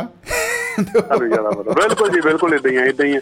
ਅੱਜ ਕੱਲ੍ਹ ਤਾਂ ਨਵਾਂ ਟਰੈਂਡ ਚੱਲ ਪਿਆ ਅਸੀਂ ਕਿਤੇ ਨਾ ਕਿਤੇ ਤਾਂ ਗਲਤ ਹੋ ਹੀ ਜਾਈਦਾ, ਨਾਲ ਹੀ ਯੂਟਿਊਬ ਤੇ ਕੱਢ ਕੇ ਆਂਸਰ ਬੱਚੇ ਕੱਢ ਕੇ ਦੇਣਾ, ਦੇਖੋ ਜੀ ਪਾਪਾ ਆਹ ਠੀਕ ਆ, ਤੁਸੀਂ ਗਲਤ ਆ, ਤੁਸੀਂ ਜਮਾਂ ਹੀ ਗਲਤ ਆ, ਤੁਸੀਂ ਗਲਤ ਆ। ਮੈਂ ਰਾਤੀ ਇੰਟਰਨੈਟ ਤੋਂ ਦੇਖਿਆ ਮੈਂ ਇੰਟਰਨੈਟ ਤੋਂ ਦੇਖਿਆ ਆਹ ਕੰਮ ਸਹੀ ਆ, ਇਹੀ ਠੀਕ ਹੈ। ਇੱਕ ਨਾ ਇੱਕ ਦਿਲਚਸਪ ਗੱਲ ਮੈਨੂੰ ਚੇਤੇ ਆਈ ਕਿ ਬੱਚਿਆਂ ਨੂੰ ਨਾ ਇੱਕ ਟੀਚਰ ਪੜ੍ਹਾ ਰਿਹਾ, ਕਹਿੰਦਾ ਜੀ ਦੇਖੋ ਥਰਸਡੇ ਮਤਲਬ ਵੀਰਵਾਰ, ਅੱਛਾ ਚਲੋ ਉਹ ਕਹਿੰਦਾ ਠੀਕ ਹੈ ਜੀ। ਉਹ ਦੂਜੇ ਟੀਚਰ ਕੋਲ ਗਿਆ ਕਹਿੰਦਾ ਜੀ ਟਿਊਸ਼ਨ ਵਾਲੇ ਕੋਲ, ਉਹ ਕਹਿੰਦਾ ਜੀ ਥਰਸਡੇ ਮਤਲਬ ਬ੍ਰਹਿਸਪਤੀਵਾਰ, ਕਹਿੰਦਾ ਸਲਾਹ ਕਰ ਲਓ ਯਾਰ ਕੀ ਹੈ, ਕਿਉਂਕਿ ਪਰਸੋਂ ਇੱਕ ਟੀਚਰ ਮੈਨੂੰ ਕਹਿੰਦਾ ਜੀ ਗੁਰੂਵਾਰ ਵੀ ਹੈਗਾ ਜੀ ਇਹ। ਸਲਾਹ ਕਰਕੇ ਆਓ ਭਾਈ ਹੈ ਕਿਹੜਾ ਥਰਸਡੇ ਹੀ ਠੀਕ ਹੈ ਜੀ, ਥਰਸਡੇ ਹੀ ਠੀਕ ਹੈ ਜੀ, ਥਰਸਡੇ ਠੀਕ ਹੈ ਜੀ, ਥਰਸਡੇ ਠੀਕ ਹੈ, ਇਹ ਤਾਂ ਗੱਲ ਹੈਗੀ ਆ ਜੀ, ਇਹ ਤਾਂ ਗੱਲ ਹੈਗੀ ਆ ਸ਼ਮੀ ਜੀ। ਬਿਲਕੁਲ ਬਿਲਕੁਲ ਜੀ ਬਿਲਕੁਲ ਤੇ ਬਹੁਤ ਬੇਚੈਨੀ ਰਹਿੰਦੀ ਆ ਤੁਹਾਡਾ ਪ੍ਰੋਗਰਾਮ ਸੁਣਨ ਦੀ। ਸ਼ਮੀ ਜੀ ਇੱਕ ਤਾਂ ਤੁਹਾਨੂੰ ਮੈਂ ਮੁਬਾਰਕਬਾਦ ਦਿੰਦਾ, ਅਸੀਂ ਤੁਹਾਡੇ ਪ੍ਰੋਗਰਾਮ ਦੇ ਫੈਨ ਹੋ ਚੁੱਕੇ ਹਾਂ। ਹਾਂਜੀ ਸ਼ਨੀਵਾਰ ਦੀ ਤੇ ਐਤਵਾਰ ਦੀ ਵੇਟ ਕਰਦੇ ਹਾਂ ਕਿ ਭਾਈ ਸਾਹਿਬ ਨੇ ਆਉਣਾ ਤੇ ਅਸੀਂ ਸੁਣਨਾ। ਤੇ ਮੈਂ ਸ਼ੋਪ ਦੇ ਉੱਤੇ ਬੈਠਾ ਹੁੰਦਾ, ਮੈਂ ਨਾ ਬਿਲਕੁਲ ਲਾਗੇ ਹੈਡਫੋਨ ਲਾ ਕੇ ਫਿਰ ਭੁੱਲ ਜੀ ਦਾ ਕਿ ਦੁਕਾਨ ਤੇ ਬੈਠੀ ਬੈਠੇ ਹਾਂ ਆਪਾਂ, ਹੈਡਫੋਨ ਹੀ ਮੈਂ ਲਾਉਣਾ, ਮੈਂ ਇੰਨੀ ਕੁ ਦੂਰੀ ਤੇ ਰੱਖ ਲੈਂਦਾ ਫੋਨ ਕੰਨਾਂ ਦੇ ਲਾਗੇ ਕਿ ਜਿਹਦੇ ਨਾਲ ਗਾਹਕ ਦੀ ਗੱਲ ਵੀ ਸੁਣ ਜੇ ਤੇ ਤੁਹਾਡੀ ਵੀ ਸੁਣ ਜੇ। ਵਾਹ ਜੀ ਵਾਹ ਵਾਹ ਜੀ ਵਾਹ ਕਿਆ ਬਾਤ। ਇੱਕ ਦੁਆਬਾ ਰੇਡੀਓ ਨਾਮ ਤੁਸੀਂ ਰੱਖਿਆ, ਮੈਂ ਅੱਜ ਸੋਚ ਰਿਹਾ ਸੀਗਾ ਕਿ ਅੱਜ ਦੇ ਮੋਬਾਈਲ ਦੇ ਯੁੱਗ ਦੇ ਵਿੱਚ ਤੁਸੀਂ ਰੇਡੀਓ ਦੀ ਫੀਲਿੰਗ ਸਾਨੂੰ ਦਵਾ ਦਿੱਤੀ ਮੁੜ ਕੇ, ਤੇ ਇਹ ਵੀ ਬਹੁਤ ਤੁਸੀਂ ਇਸ ਚੀਜ਼ ਦੇ ਮੁਬਾਰਕਬਾਦ ਹੋ। ਹਾਂਜੀ ਐਜ਼ ਏ ਰੇਡੀਓ ਦੀ ਤਰ੍ਹਾਂ ਹੀ ਅਸੀਂ ਐਂਟਰਟੇਨ ਕਰੀਦਾ। ਬਿਲਕੁਲ ਬਿਲਕੁਲ ਜੀ ਬਿਲਕੁਲ ਕਿਆ ਬਾਤ ਆ, ਧੰਨਵਾਦ ਧੰਨਵਾਦ ਜੀ। ਹਾਂ ਬਹੁਤ ਵਧੀਆ ਜੀ ਬਹੁਤ ਵਧੀਆ ਜੀ। ਹੋਰ ਸ਼ਮੀ ਜੀ ਤੇ ਬਹੁਤ ਮਜ਼ਾ ਆ ਰਿਹਾ ਸੁਣ ਕੇ ਤੁਹਾਡਾ ਜੀ, ਕੀ ਸੁਨੇਹਾ ਦੇਣਾ ਚਾਹੋਗੇ ਦੋਸਤਾਂ ਨੂੰ? ਸੁਨੇ ਸੁਨੇਹਾ ਅਸੀਂ ਇਹੀ ਦੇਣਾ ਚਾਹਾਂਗੇ ਕਿ ਜਿਹੜਾ ਤੁਸੀਂ ਅੱਜ ਟੌਪਿਕ ਰੱਖਿਆ ਹੋਇਆ ਡਫਲੀ, ਜੇ ਸਾਨੂੰ ਕੋਈ ਚੰਗੇ ਧੁੰਨ ਵਾਲੀ ਡਫਲੀ ਵਜਾਉਂਦਾ ਸਾਨੂੰ ਉਹਨੂੰ ਸੁਣ ਲੈਣਾ ਚਾਹੀਦਾ, ਆਪਣੀ ਡਫਲੀ ਨਹੀਂ ਕੱਢਣੀ ਚਾਹੀਦੀ। ਕਿਤੇ ਨਾ ਕਿਤੇ ਜੇ ਕੋਈ ਕਹਿੰਦਾ ਜਾਂ ਸਰਕਾਰਾਂ ਕਹਿੰਦੀਆਂ ਜਾਂ ਐਡਮਿਨਿਸਟ੍ਰੇਟਰ ਕਹਿੰਦਾ ਉਹਨਾਂ ਦੀ ਗੱਲ ਮੰਨ ਲੈਣੀ ਚਾਹੀਦੀ। ਜਿਵੇਂ ਕਿ ਮੈਂ ਨਿੱਕੀ ਜਿਹੀ ਇਗਜ਼ਾਮਪਲ ਦੇਵਾਂਗਾ ਇੱਕ ਹੈਲਮਟ ਦੀ, ਟ੍ਰੈਫਿਕ ਦੀ, ਜਿਹਦੇ ਵਿੱਚ ਰੋਜ਼ਾਨਾ ਅਸੀਂ ਵੀ ਪੱਤਰਕਾਰ ਨਾਲ ਸੰਬੰਧਿਤ ਹਾਂ, ਤੁਸੀਂ ਵੀ ਪੱਤਰਕਾਰ ਨਾਲ ਸੰਬੰਧਿਤ, ਰੋਜ਼ਾਨਾ ਮੈਂ ਆਪਣੇ ਹਲਕੇ ਦੀ ਹੀ ਗੱਲ ਕਰਾਂਗਾ ਦਸੂਹਾ ਹਲਕੇ ਤਿੰਨ ਚਾਰ ਐਕਸੀਡੈਂਟ ਹੁੰਦੇ ਛੋਟੇ ਛੋਟੇ ਛੋਟੇ ਛੋਟੇ ਜੇ ਅਸੀਂ ਟ੍ਰੈਫਿਕ ਪੁਲਿਸ ਵਾਲਿਆਂ ਦੀ ਡਫਲੀ ਸੁਣ ਲਈਏ ਤੇ ਸਾਡੀ ਜਾਨ ਬਚ ਸਕਦੀ ਆ, ਸਾਡੇ ਕੋਈ ਅੰਗ ਦੀ ਸੱਟ ਬਚ ਸਕਦੀ ਆ। ਜਿਹੜੀਆਂ ਜਿਹੜਾ ਡਫਲੀਆਂ ਦੀ ਆਪਣੇ ਕਹਿ ਸਕਦੇ ਹਾਂ ਰਾਗ ਸਹੀ ਆ, ਸਾਨੂੰ ਉਹ ਡਫਲੀ ਸੁਣ ਲੈਣੀ ਚਾਹੀਦੀ, ਉਹ ਜ਼ਰੂਰ ਸੁਣਨੀ ਚਾਹੀਦੀ ਹੈ ਜੀ। ਬਿਲਕੁਲ ਬਿਲਕੁਲ ਜ਼ਰੂਰ ਹੀ, ਆਪਣੀ ਡਫਲੀ ਨਹੀਂ ਕਰਨੀ ਚਾਹੀਦੀ ਕਿਉਂਕਿ ਜਾਨ ਹੈ ਤਾਂ ਜਹਾਨ ਹੈ। ਸਾਡੇ ਵਿੱਚ ਮੈਂ ਆਪਣੇ ਵਿੱਚ ਕਹਾਂਗਾ ਕਿਤੇ ਨਾ ਕਿਤੇ ਆਰਗੂ ਜਾਗ ਪੈਂਦਾ ਕਿਤੇ ਨਾ ਕਿਤੇ, ਨਹੀਂ ਜੀ ਇਹ ਚੀਜ਼ ਗਲਤ ਆ, ਅਸੀਂ ਉਦੋਂ ਹੈਲਮਟ ਪਾਉਣਾ ਜਾਂ ਉਦੋਂ ਸੀਟ ਬੈਲਟ ਲਾਉਣੀ ਜਦੋਂ ਅੱਗੇ ਵਰਦੀ ਵਾਲਾ ਖੜਾ ਹੋਣਾ। ਹਾਂ ਉਹ ਬੜੀ ਇੱਕ ਅਜੀਬ ਸਥਿਤੀ ਹੁੰਦੀ ਹੈ ਜੀ, ਕਈ ਵਾਰੀ ਤਾਂ ਉਹ ਚਲਦੀ ਚਲਦੀ ਚ ਨਾ ਉਹ ਬਾਂਹ 'ਚ ਫਸਾਇਆ ਹੁੰਦਾ ਹੈਲਮਟ, ਬਾਂਹ 'ਚ ਜਿਵੇਂ ਤਵੀਤ ਪਾਇਆ ਹੁੰਦਾ ਬਾਬਿਆਂ ਦਾ ਉਹਦੇ ਵਾਂਗੂ, ਤਾਂ ਨਾ ਬਿਲਕੁਲ ਨਾ ਉਹ ਕੱਢਿਆ ਜਾਏ ਉਸ ਵੇਲੇ ਮੌਕੇ 'ਤੇ ਸਾਹਮਣੇ ਅਚਾਨਕ ਜਦੋਂ ਫਲੈਸ਼ ਵੱਜ ਜਾਂਦੀ ਹੈ ਕਿ ਉਹ ਹੋ ਹੋ ਮੂਹਰੇ ਬਾਈ ਐਂ ਹੁਣ ਲਾਉਣਾ ਪਊ, ਅਤੇ ਉਹ ਕਈ ਵਾਰੀ ਇਸ ਚੱਕਰ 'ਚ ਉੱਦਾਂ ਡਿੱਗ ਜਾਂਦੇ ਆ ਜੀ। ਬਿਲਕੁਲ ਸ਼ਮੀ ਜੀ ਇਹੀ ਆ, ਅਤੇ ਸੁਰ ਵਾਲੀ ਡਫਲੀ ਨੂੰ ਸਾਨੂੰ ਜ਼ਰੂਰ ਸੁਣਨਾ ਚਾਹੀਦਾ, ਉਹਦੇ ਵਿੱਚ ਸਮਾਜਿਕ ਤੌਰ 'ਤੇ ਸਾਨੂੰ ਆਰਗੂਮੈਂਟ ਨਹੀਂ ਕਰਨਾ ਚਾਹੀਦਾ। ਜਿਵੇਂ ਕੋਵਿਡ ਲੰਘ ਕੇ ਗਿਆ ਬਹੁਤ ਡੰਡੇ ਦੇ ਜ਼ੋਰ ਦੇ ਉੱਤੇ ਸਾਨੂੰ ਮਾਸਕ ਲਵਾਏ ਗਏ ਕਿ ਜਿਹੜੀ ਇੱਕ ਬਹੁਤ ਹੀ ਮਤਲਬ ਸੋਚਣ ਵਾਲਾ ਵਿਸ਼ਾ ਸੀਗਾ ਕਿ ਅਸੀਂ ਆਪਣੀ ਜਾਨ ਬਚਾਉਣੀ ਆ, ਆਪਣਾ ਪਰਿਵਾਰ ਬਚਾਉਣਾ, ਪਰ ਸਾਨੂੰ ਡੰਡੇ ਦੇ ਜ਼ੋਰ ਦੇ ਨਾਲ ਮਾਸਕ ਲਵਾ ਰਹੇ ਹੋ ਕਹਿ ਕੇ ਕਿ ਲਓ। ਹਾਂਜੀ, ਤੇ ਅਸੀਂ ਕਹਿ ਰਹੇ ਤੁਸੀਂ ਆਪਣੀ ਡਫਲੀ ਵਜਾਈ ਜਾਓ, ਅਸੀਂ ਪਰਵਾਹ ਨਹੀਂ ਕਰਦੇ, ਅਸੀਂ ਤਾਂ ਆਪਣੀ ਡਫਲੀ ਵਜਾਉਣੀ। ਕਿਆ ਪਤਾ ਨਹੀਂ, ਦੇਖੋ ਇਹ ਇਹ ਨਾ ਬਾਕੀ ਸਹੀ ਇੱਕ ਮੈਨੂੰ ਬੜੀ ਦੁਖਦਾਈ ਐਕਸੀਡੈਂਟ ਕਹਿ ਸਕਦੇ ਉਹਨੂੰ, ਉਹ ਯਾਦ ਆਉਂਦਾ ਜਿਵੇਂ ਆਪਾਂ ਨਹਿਰ ਦੇ ਕਿਨਾਰੇ 'ਤੇ ਕੋਈ ਜਾ ਰਹੀ ਸੀ ਫੈਮਿਲੀ, ਤੋਂ ਪਤਾ ਨਹੀਂ ਕੀ ਬੰਦੇ ਨੂੰ ਸੁੱਝਿਆ ਜਾਂ ਉਹਨੂੰ ਕਿਸੇ ਨੇ ਕਿਹਾ ਕਿ ਨਾਕਾ ਆਇਆ ਜਾਂ ਕੁਛ ਹੈਗਾ, ਉਹ ਬੰਦਾ ਨਾ ਗੱਡੀ ਚਲਾਉਂਦਾ ਚਲਾਉਂਦਾ ਸੀਟ ਬੈਲਟ ਲੱਗਿਆ ਪਾਉਣ, ਲੇਕਿਨ ਪਤਾ ਨਹੀਂ ਕਿ ਉਹਦੀ ਬਾਂਹ ਵਿੱਚ ਫਸ ਗਈ ਜਾਂ ਕੀ ਹੋਇਆ, ਉਹਦਾ ਸਟੇਅਰਿੰਗ ਘੁੰਮ ਗਿਆ ਨਹਿਰ ਵਾਲੇ ਪਾਸੇ। ਉਹ ਪੰਜ ਜੀ ਬੈਠੇ ਸੀ, ਪੰਜੋ ਦੇ ਪੰਜੋ ਦੀ ਜਿਹੜੀ ਆ ਉਹ ਉਹ 'ਚ ਜਾਨ ਚਲੀ ਗਈ ਸੀ। ਬੜੀ ਦੁੱਖ ਦੀ ਘਟਨਾ ਸੀ, ਸਿੰਪਲ ਦੇਖੋ ਉਸ ਵੇਲੇ ਬੰਦਾ ਖਿੱਚ ਧੂ ਕਰ ਰਿਹਾ ਵੀ ਤੁਸੀਂ ਰੋਕ ਕੇ ਪਾ ਲਓ, ਪਹਿਲਾਂ ਹੀ ਪਾ ਕੇ ਬੈਠੋ ਜੋ ਇਹੋ ਜਿਹੀ ਸੀਟ ਬੈਲਟਾਂ ਨੇ।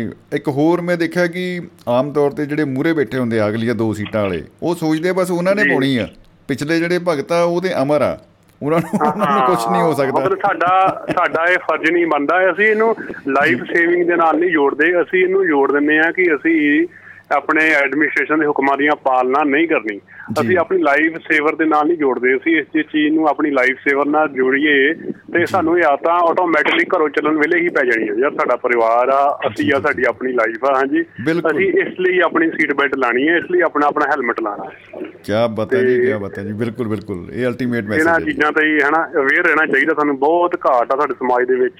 ਜੀ ਜੀ, ਇਹ ਨਿੱਕੀ ਨਿੱਕੀ ਚੀਜ਼ਾਂ ਜਿਹੜੀਆਂ ਪਿੱਛੇ ਹੋ ਚੁੱਕੀਆਂ, ਅਸੀਂ ਇਹਦੇ ਹੁਕਮ ਨਹੀਂ ਮੰਨਦੇ। ਬਿਲਕੁਲ ਬਿਲਕੁਲ ਜੀ ਬਿਲਕੁਲ, ਫਿਰ ਉਹੀ ਹੈ ਨਾ ਕਿ ਮੇਰੀ ਕਮੀਜ਼ ਤੁਹਾਡੀ ਕਮੀਜ਼ ਸਫੇਦ ਕੈਸੇ ਵਾਲਾ, ਉਹ ਜਿਹੜੀ ਈਗੋ ਜੀ ਬੜੀ ਹੋਈ ਆ ਵੀ ਤੁਹਾਡੇ ਕਾਨੂੰਨ ਕਿਵੇਂ ਵਧੀਆ ਹੋ ਸਕਦੇ ਆ, ਸਾਡੇ ਤਾਂ ਆਪਣੇ ਕਾਨੂੰਨ ਹੈ ਜੀ, ਬਸ ਆਹ। ਹਾਂ ਬਿਲਕੁਲ ਸਰ, ਇਹ ਇਹੀ ਹੈ, ਇਹ ਸਮਝਾਓ ਦਵਾਈ ਜੀ, ਚੰਗੀ ਤਰ੍ਹਾਂ ਲਿਖ ਲਏ, ਪੈਸੇ ਲਿਖ ਕੇ ਪੈਸੇ ਬਣਾਓ, ਵੱਖਰੇ ਵੱਖਰੇ ਭਾਈ। ਹਾਂਜੀ ਠੀਕ ਹੈ, ਉਹ ਥੋੜ੍ਹਾ ਜਿਹਾ ਥੋੜ੍ਹਾ ਜਿਹਾ ਸਮਝ ਵਿੱਚ ਦੇਖਣਾ ਪੈਂਦਾ, ਥੋੜ੍ਹਾ ਜਿਹਾ ਕਸਟਮਰ ਮੈਂ ਕਿਹਾ ਜੀ ਡਬਲੀ ਵਿੱਚ ਹੋਰ ਵੱਜ ਗਈ ਇੱਕ ਕਮਾਲ ਹੀ ਹੋ ਗਿਆ, ਕਮਾਲ ਹੀ ਹੋ ਗਿਆ। ਨਹੀਂ ਸ਼ੁਕਰੀਆ, ਬਹੁਤ ਬਹੁਤ ਸ਼ੁਕਰੀਆ ਕੌਸ਼ਲ ਸਾਹਿਬ, ਤੁਸੀਂ ਕਿਆ ਪਤਾ ਬਹੁਤ ਖੂਬਸੂਰਤ ਜਿਹੜਾ ਉਹ ਪੈਗਾਮ ਦਿੱਤੇ ਨੇ, ਬਹੁਤ ਬਹੁਤ ਸ਼ੁਕਰੀਆ ਜੀ। ਮੁਹੱਬਤ ਜ਼ਿੰਦਾਬਾਦ, ਜ਼ਿੰਦਗੀ ਜ਼ਿੰਦਾਬਾਦ ਜੀ, ਸਤਿ ਸ਼੍ਰੀ ਅਕਾਲ, ਸਤਿ ਸ਼੍ਰੀ ਅਕਾਲ।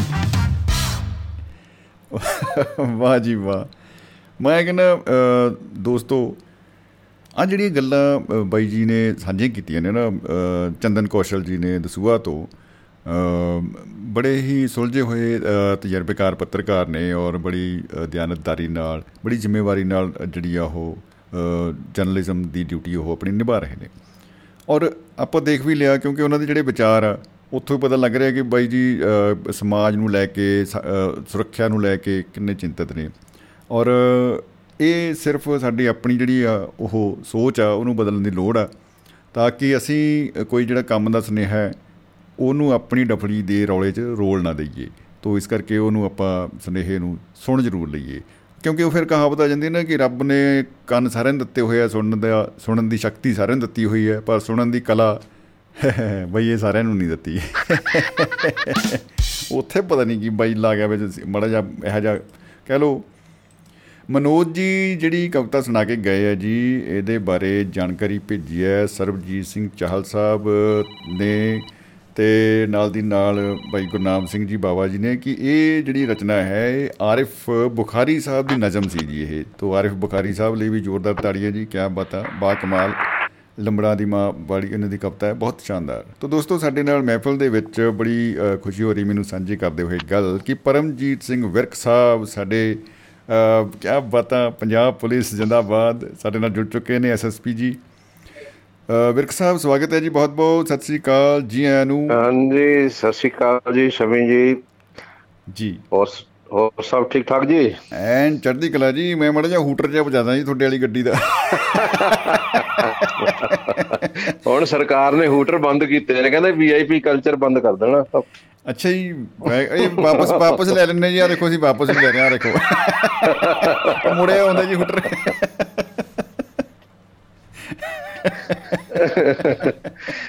ਹੁਣ ਤਾਂ ਕਹਿੰਦੇ ਬਾਹਰ ਦਾ ਬਾਹਰ, ਹੁਣ ਤਾਂ ਜੇਲਾਂ ਚ ਵੀ ਵੀ ਆਈ ਪੀ ਕਲਚਰ ਅੱਜ ਕਹਿਤਾ ਬੰਦ ਕਰ ਦੇਣਾ। ਉੱਥੇ ਵੀ ਸੀਗਾ ਜੀ ਪਹਿਲਾਂ, ਉੱਥੇ ਵੀ ਡਬਲੀ ਵੱਜਦੀ ਸੀ ਪਹਿਲਾਂ ਪੂਰੀ।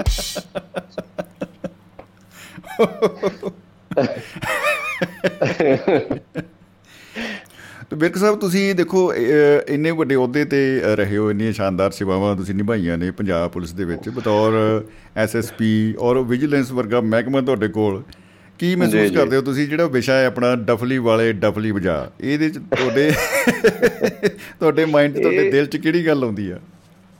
ਇਹ ਦੇਖੋ ਇੱਕ ਇੱਕ ਡਫਲੀ, ਮੈਂ ਇਹਦੇ ਵਿੱਚ ਥੋੜ੍ਹਾ ਜਿਹਾ ਕਨਫਿਊਜ਼ ਸੀ ਵੀ ਡਫਲੀ ਚਾਹੀਦਾ ਸੀ ਕਿ ਵਿਸਲ ਚਾਹੀਦਾ ਸੀ ਵੀ ਸਿਟੀ ਵਾਲਾ ਸਿਟੀ ਵਜਾ।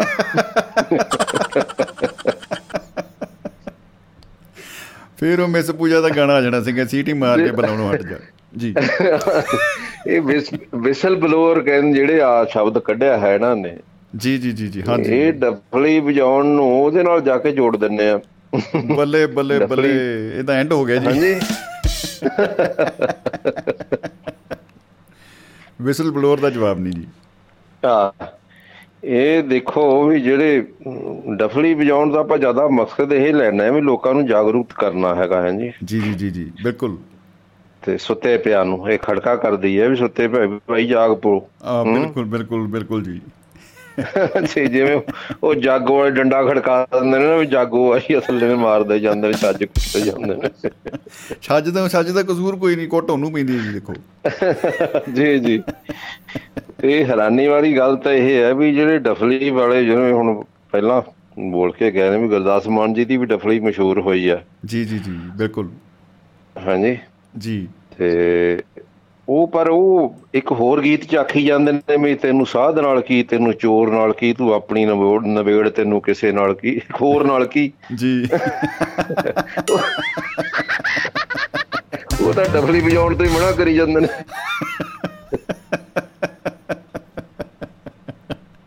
ਉਹ ਤਾਂ ਐਂਡ ਹੀ ਕਰਤਾ ਜੀ ਉਹਨਾਂ ਨੇ ਵੈਸੇ।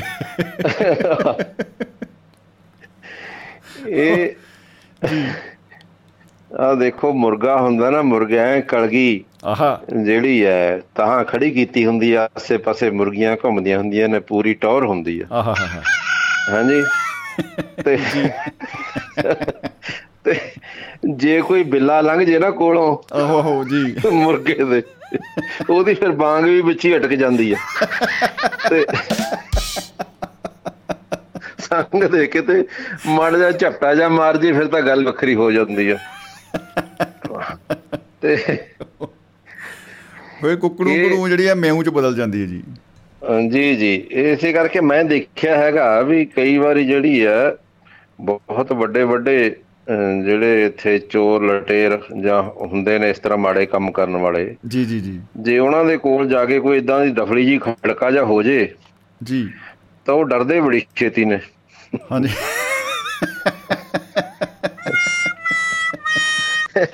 ਬੂ ਮੈਂ ਤਾਂ ਡਰ ਗਈ।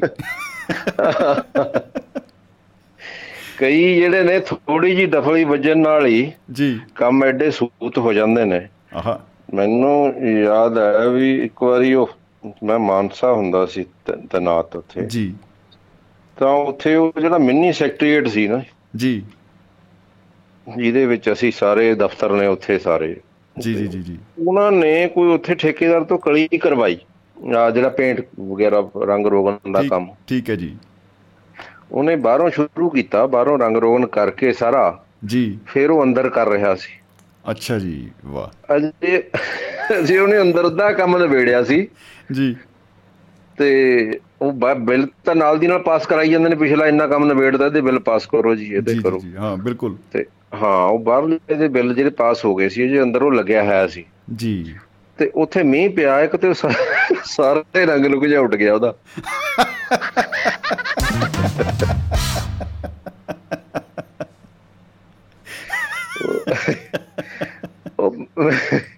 ਮੈਂ ਬੜਾ ਹੈਰਾਨ ਹੋਇਆ ਵੀ ਅਜੇ ਸਾਰਾ ਜੀ ਆਹ ਪਿਛਲੇ ਮਹੀਨੇ ਤਾਂ ਜੇ ਰੰਗ ਕਰ ਰਿਹਾ ਸੀ, ਪੰਦਰਾਂ ਦਿਨ ਪਹਿਲਾਂ ਵੀਹ ਦਿਨ ਪਹਿਲਾਂ ਇਹ ਰੰਗ ਕਰ ਰਿਹਾ ਸੀ, ਅਜੇ ਅੰਦਰ ਇਹ ਰੰਗ ਕਰ ਰਿਹਾ ਉਹ।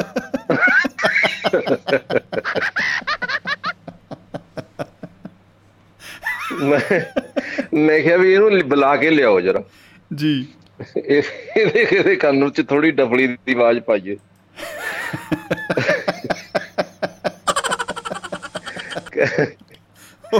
ਕਹਿੰਦਾ ਜੀ, ਮੈਂ ਕਿਹਾ ਵੀ ਇਹ ਕੀ ਗੱਲ ਹੈ, ਇਹ ਕਿਹੜਾ ਰੰਗ ਤੂੰ ਕਰ ਦਿੱਤਾ? ਕਹਿੰਦਾ ਜੀ ਮੈਂ ਤਾਂ ਪਹਿਲਾਂ ਕਿਹਾ ਸੀ ਵੀ ਇਹ ਰੰਗ ਇੱਥੇ ਜਿਹੜਾ ਜਿਸ ਤਰ੍ਹਾਂ ਦਾ ਹੋਇਆ ਹੋਇਆ ਇੱਥੇ ਰੰਗ ਰਹਿਣਾ ਨਹੀਂ ਹੈ। ਬਈ ਮੀਂਹ ਦੇ ਨਾਲ ਇਹ ਜਿਹੜਾ ਹੋਰ ਨਹੀਂ ਖੜਦਾ ਹੈ। ਮੈਂ ਕਿਹਾ ਕੀ ਕਲਰ ਕੀਤਾ ਸੀ? ਕਹਿੰਦਾ ਸਮੋਸਮ। ਮੈਂ ਕਿਹਾ ਵੀ ਅਸੀਂ ਵੀ ਪਿੰਡ ਚ ਕਲਰ ਰੰਗ ਕਰਾਉਣੇ ਆ ਸਮੋਸਮ ਵਗੈਰਾ, ਉੱਥੇ ਸਗੋਂ ਪਹਿਲਾਂ ਪਾਣੀ ਛਿੜਕ ਕੇ ਗਿੱਲਾ ਕਰਦੇ ਅਸੀਂ ਕੰਧਾਂ, ਇਹ ਪੱਕਾ ਕਰੀਏ ਇਹਨੂੰ। ਤੇਰਾ ਇਹ ਸਾਰਾ ਮੀਂਹ ਪੈਣ ਨਾਲ ਰਹਿ ਗਿਆ, ਇਹ ਕਿਹੋ ਜਿਹਾ ਸਮੋਸਮ ਆ? ਤੇ ਇਹ ਉਹ ਵਾਲਾ ਨਹੀਂ, ਜੇ ਤੈਨੂੰ ਇੰਨਾ ਹੀ ਪਤਾ ਸੀ ਵੀ ਇਹ ਰਹਿਣਾ ਨਹੀਂ ਹੈ ਜੀ, ਫਿਰ ਤੂੰ ਕੀਤਾ ਕਿਉਂ?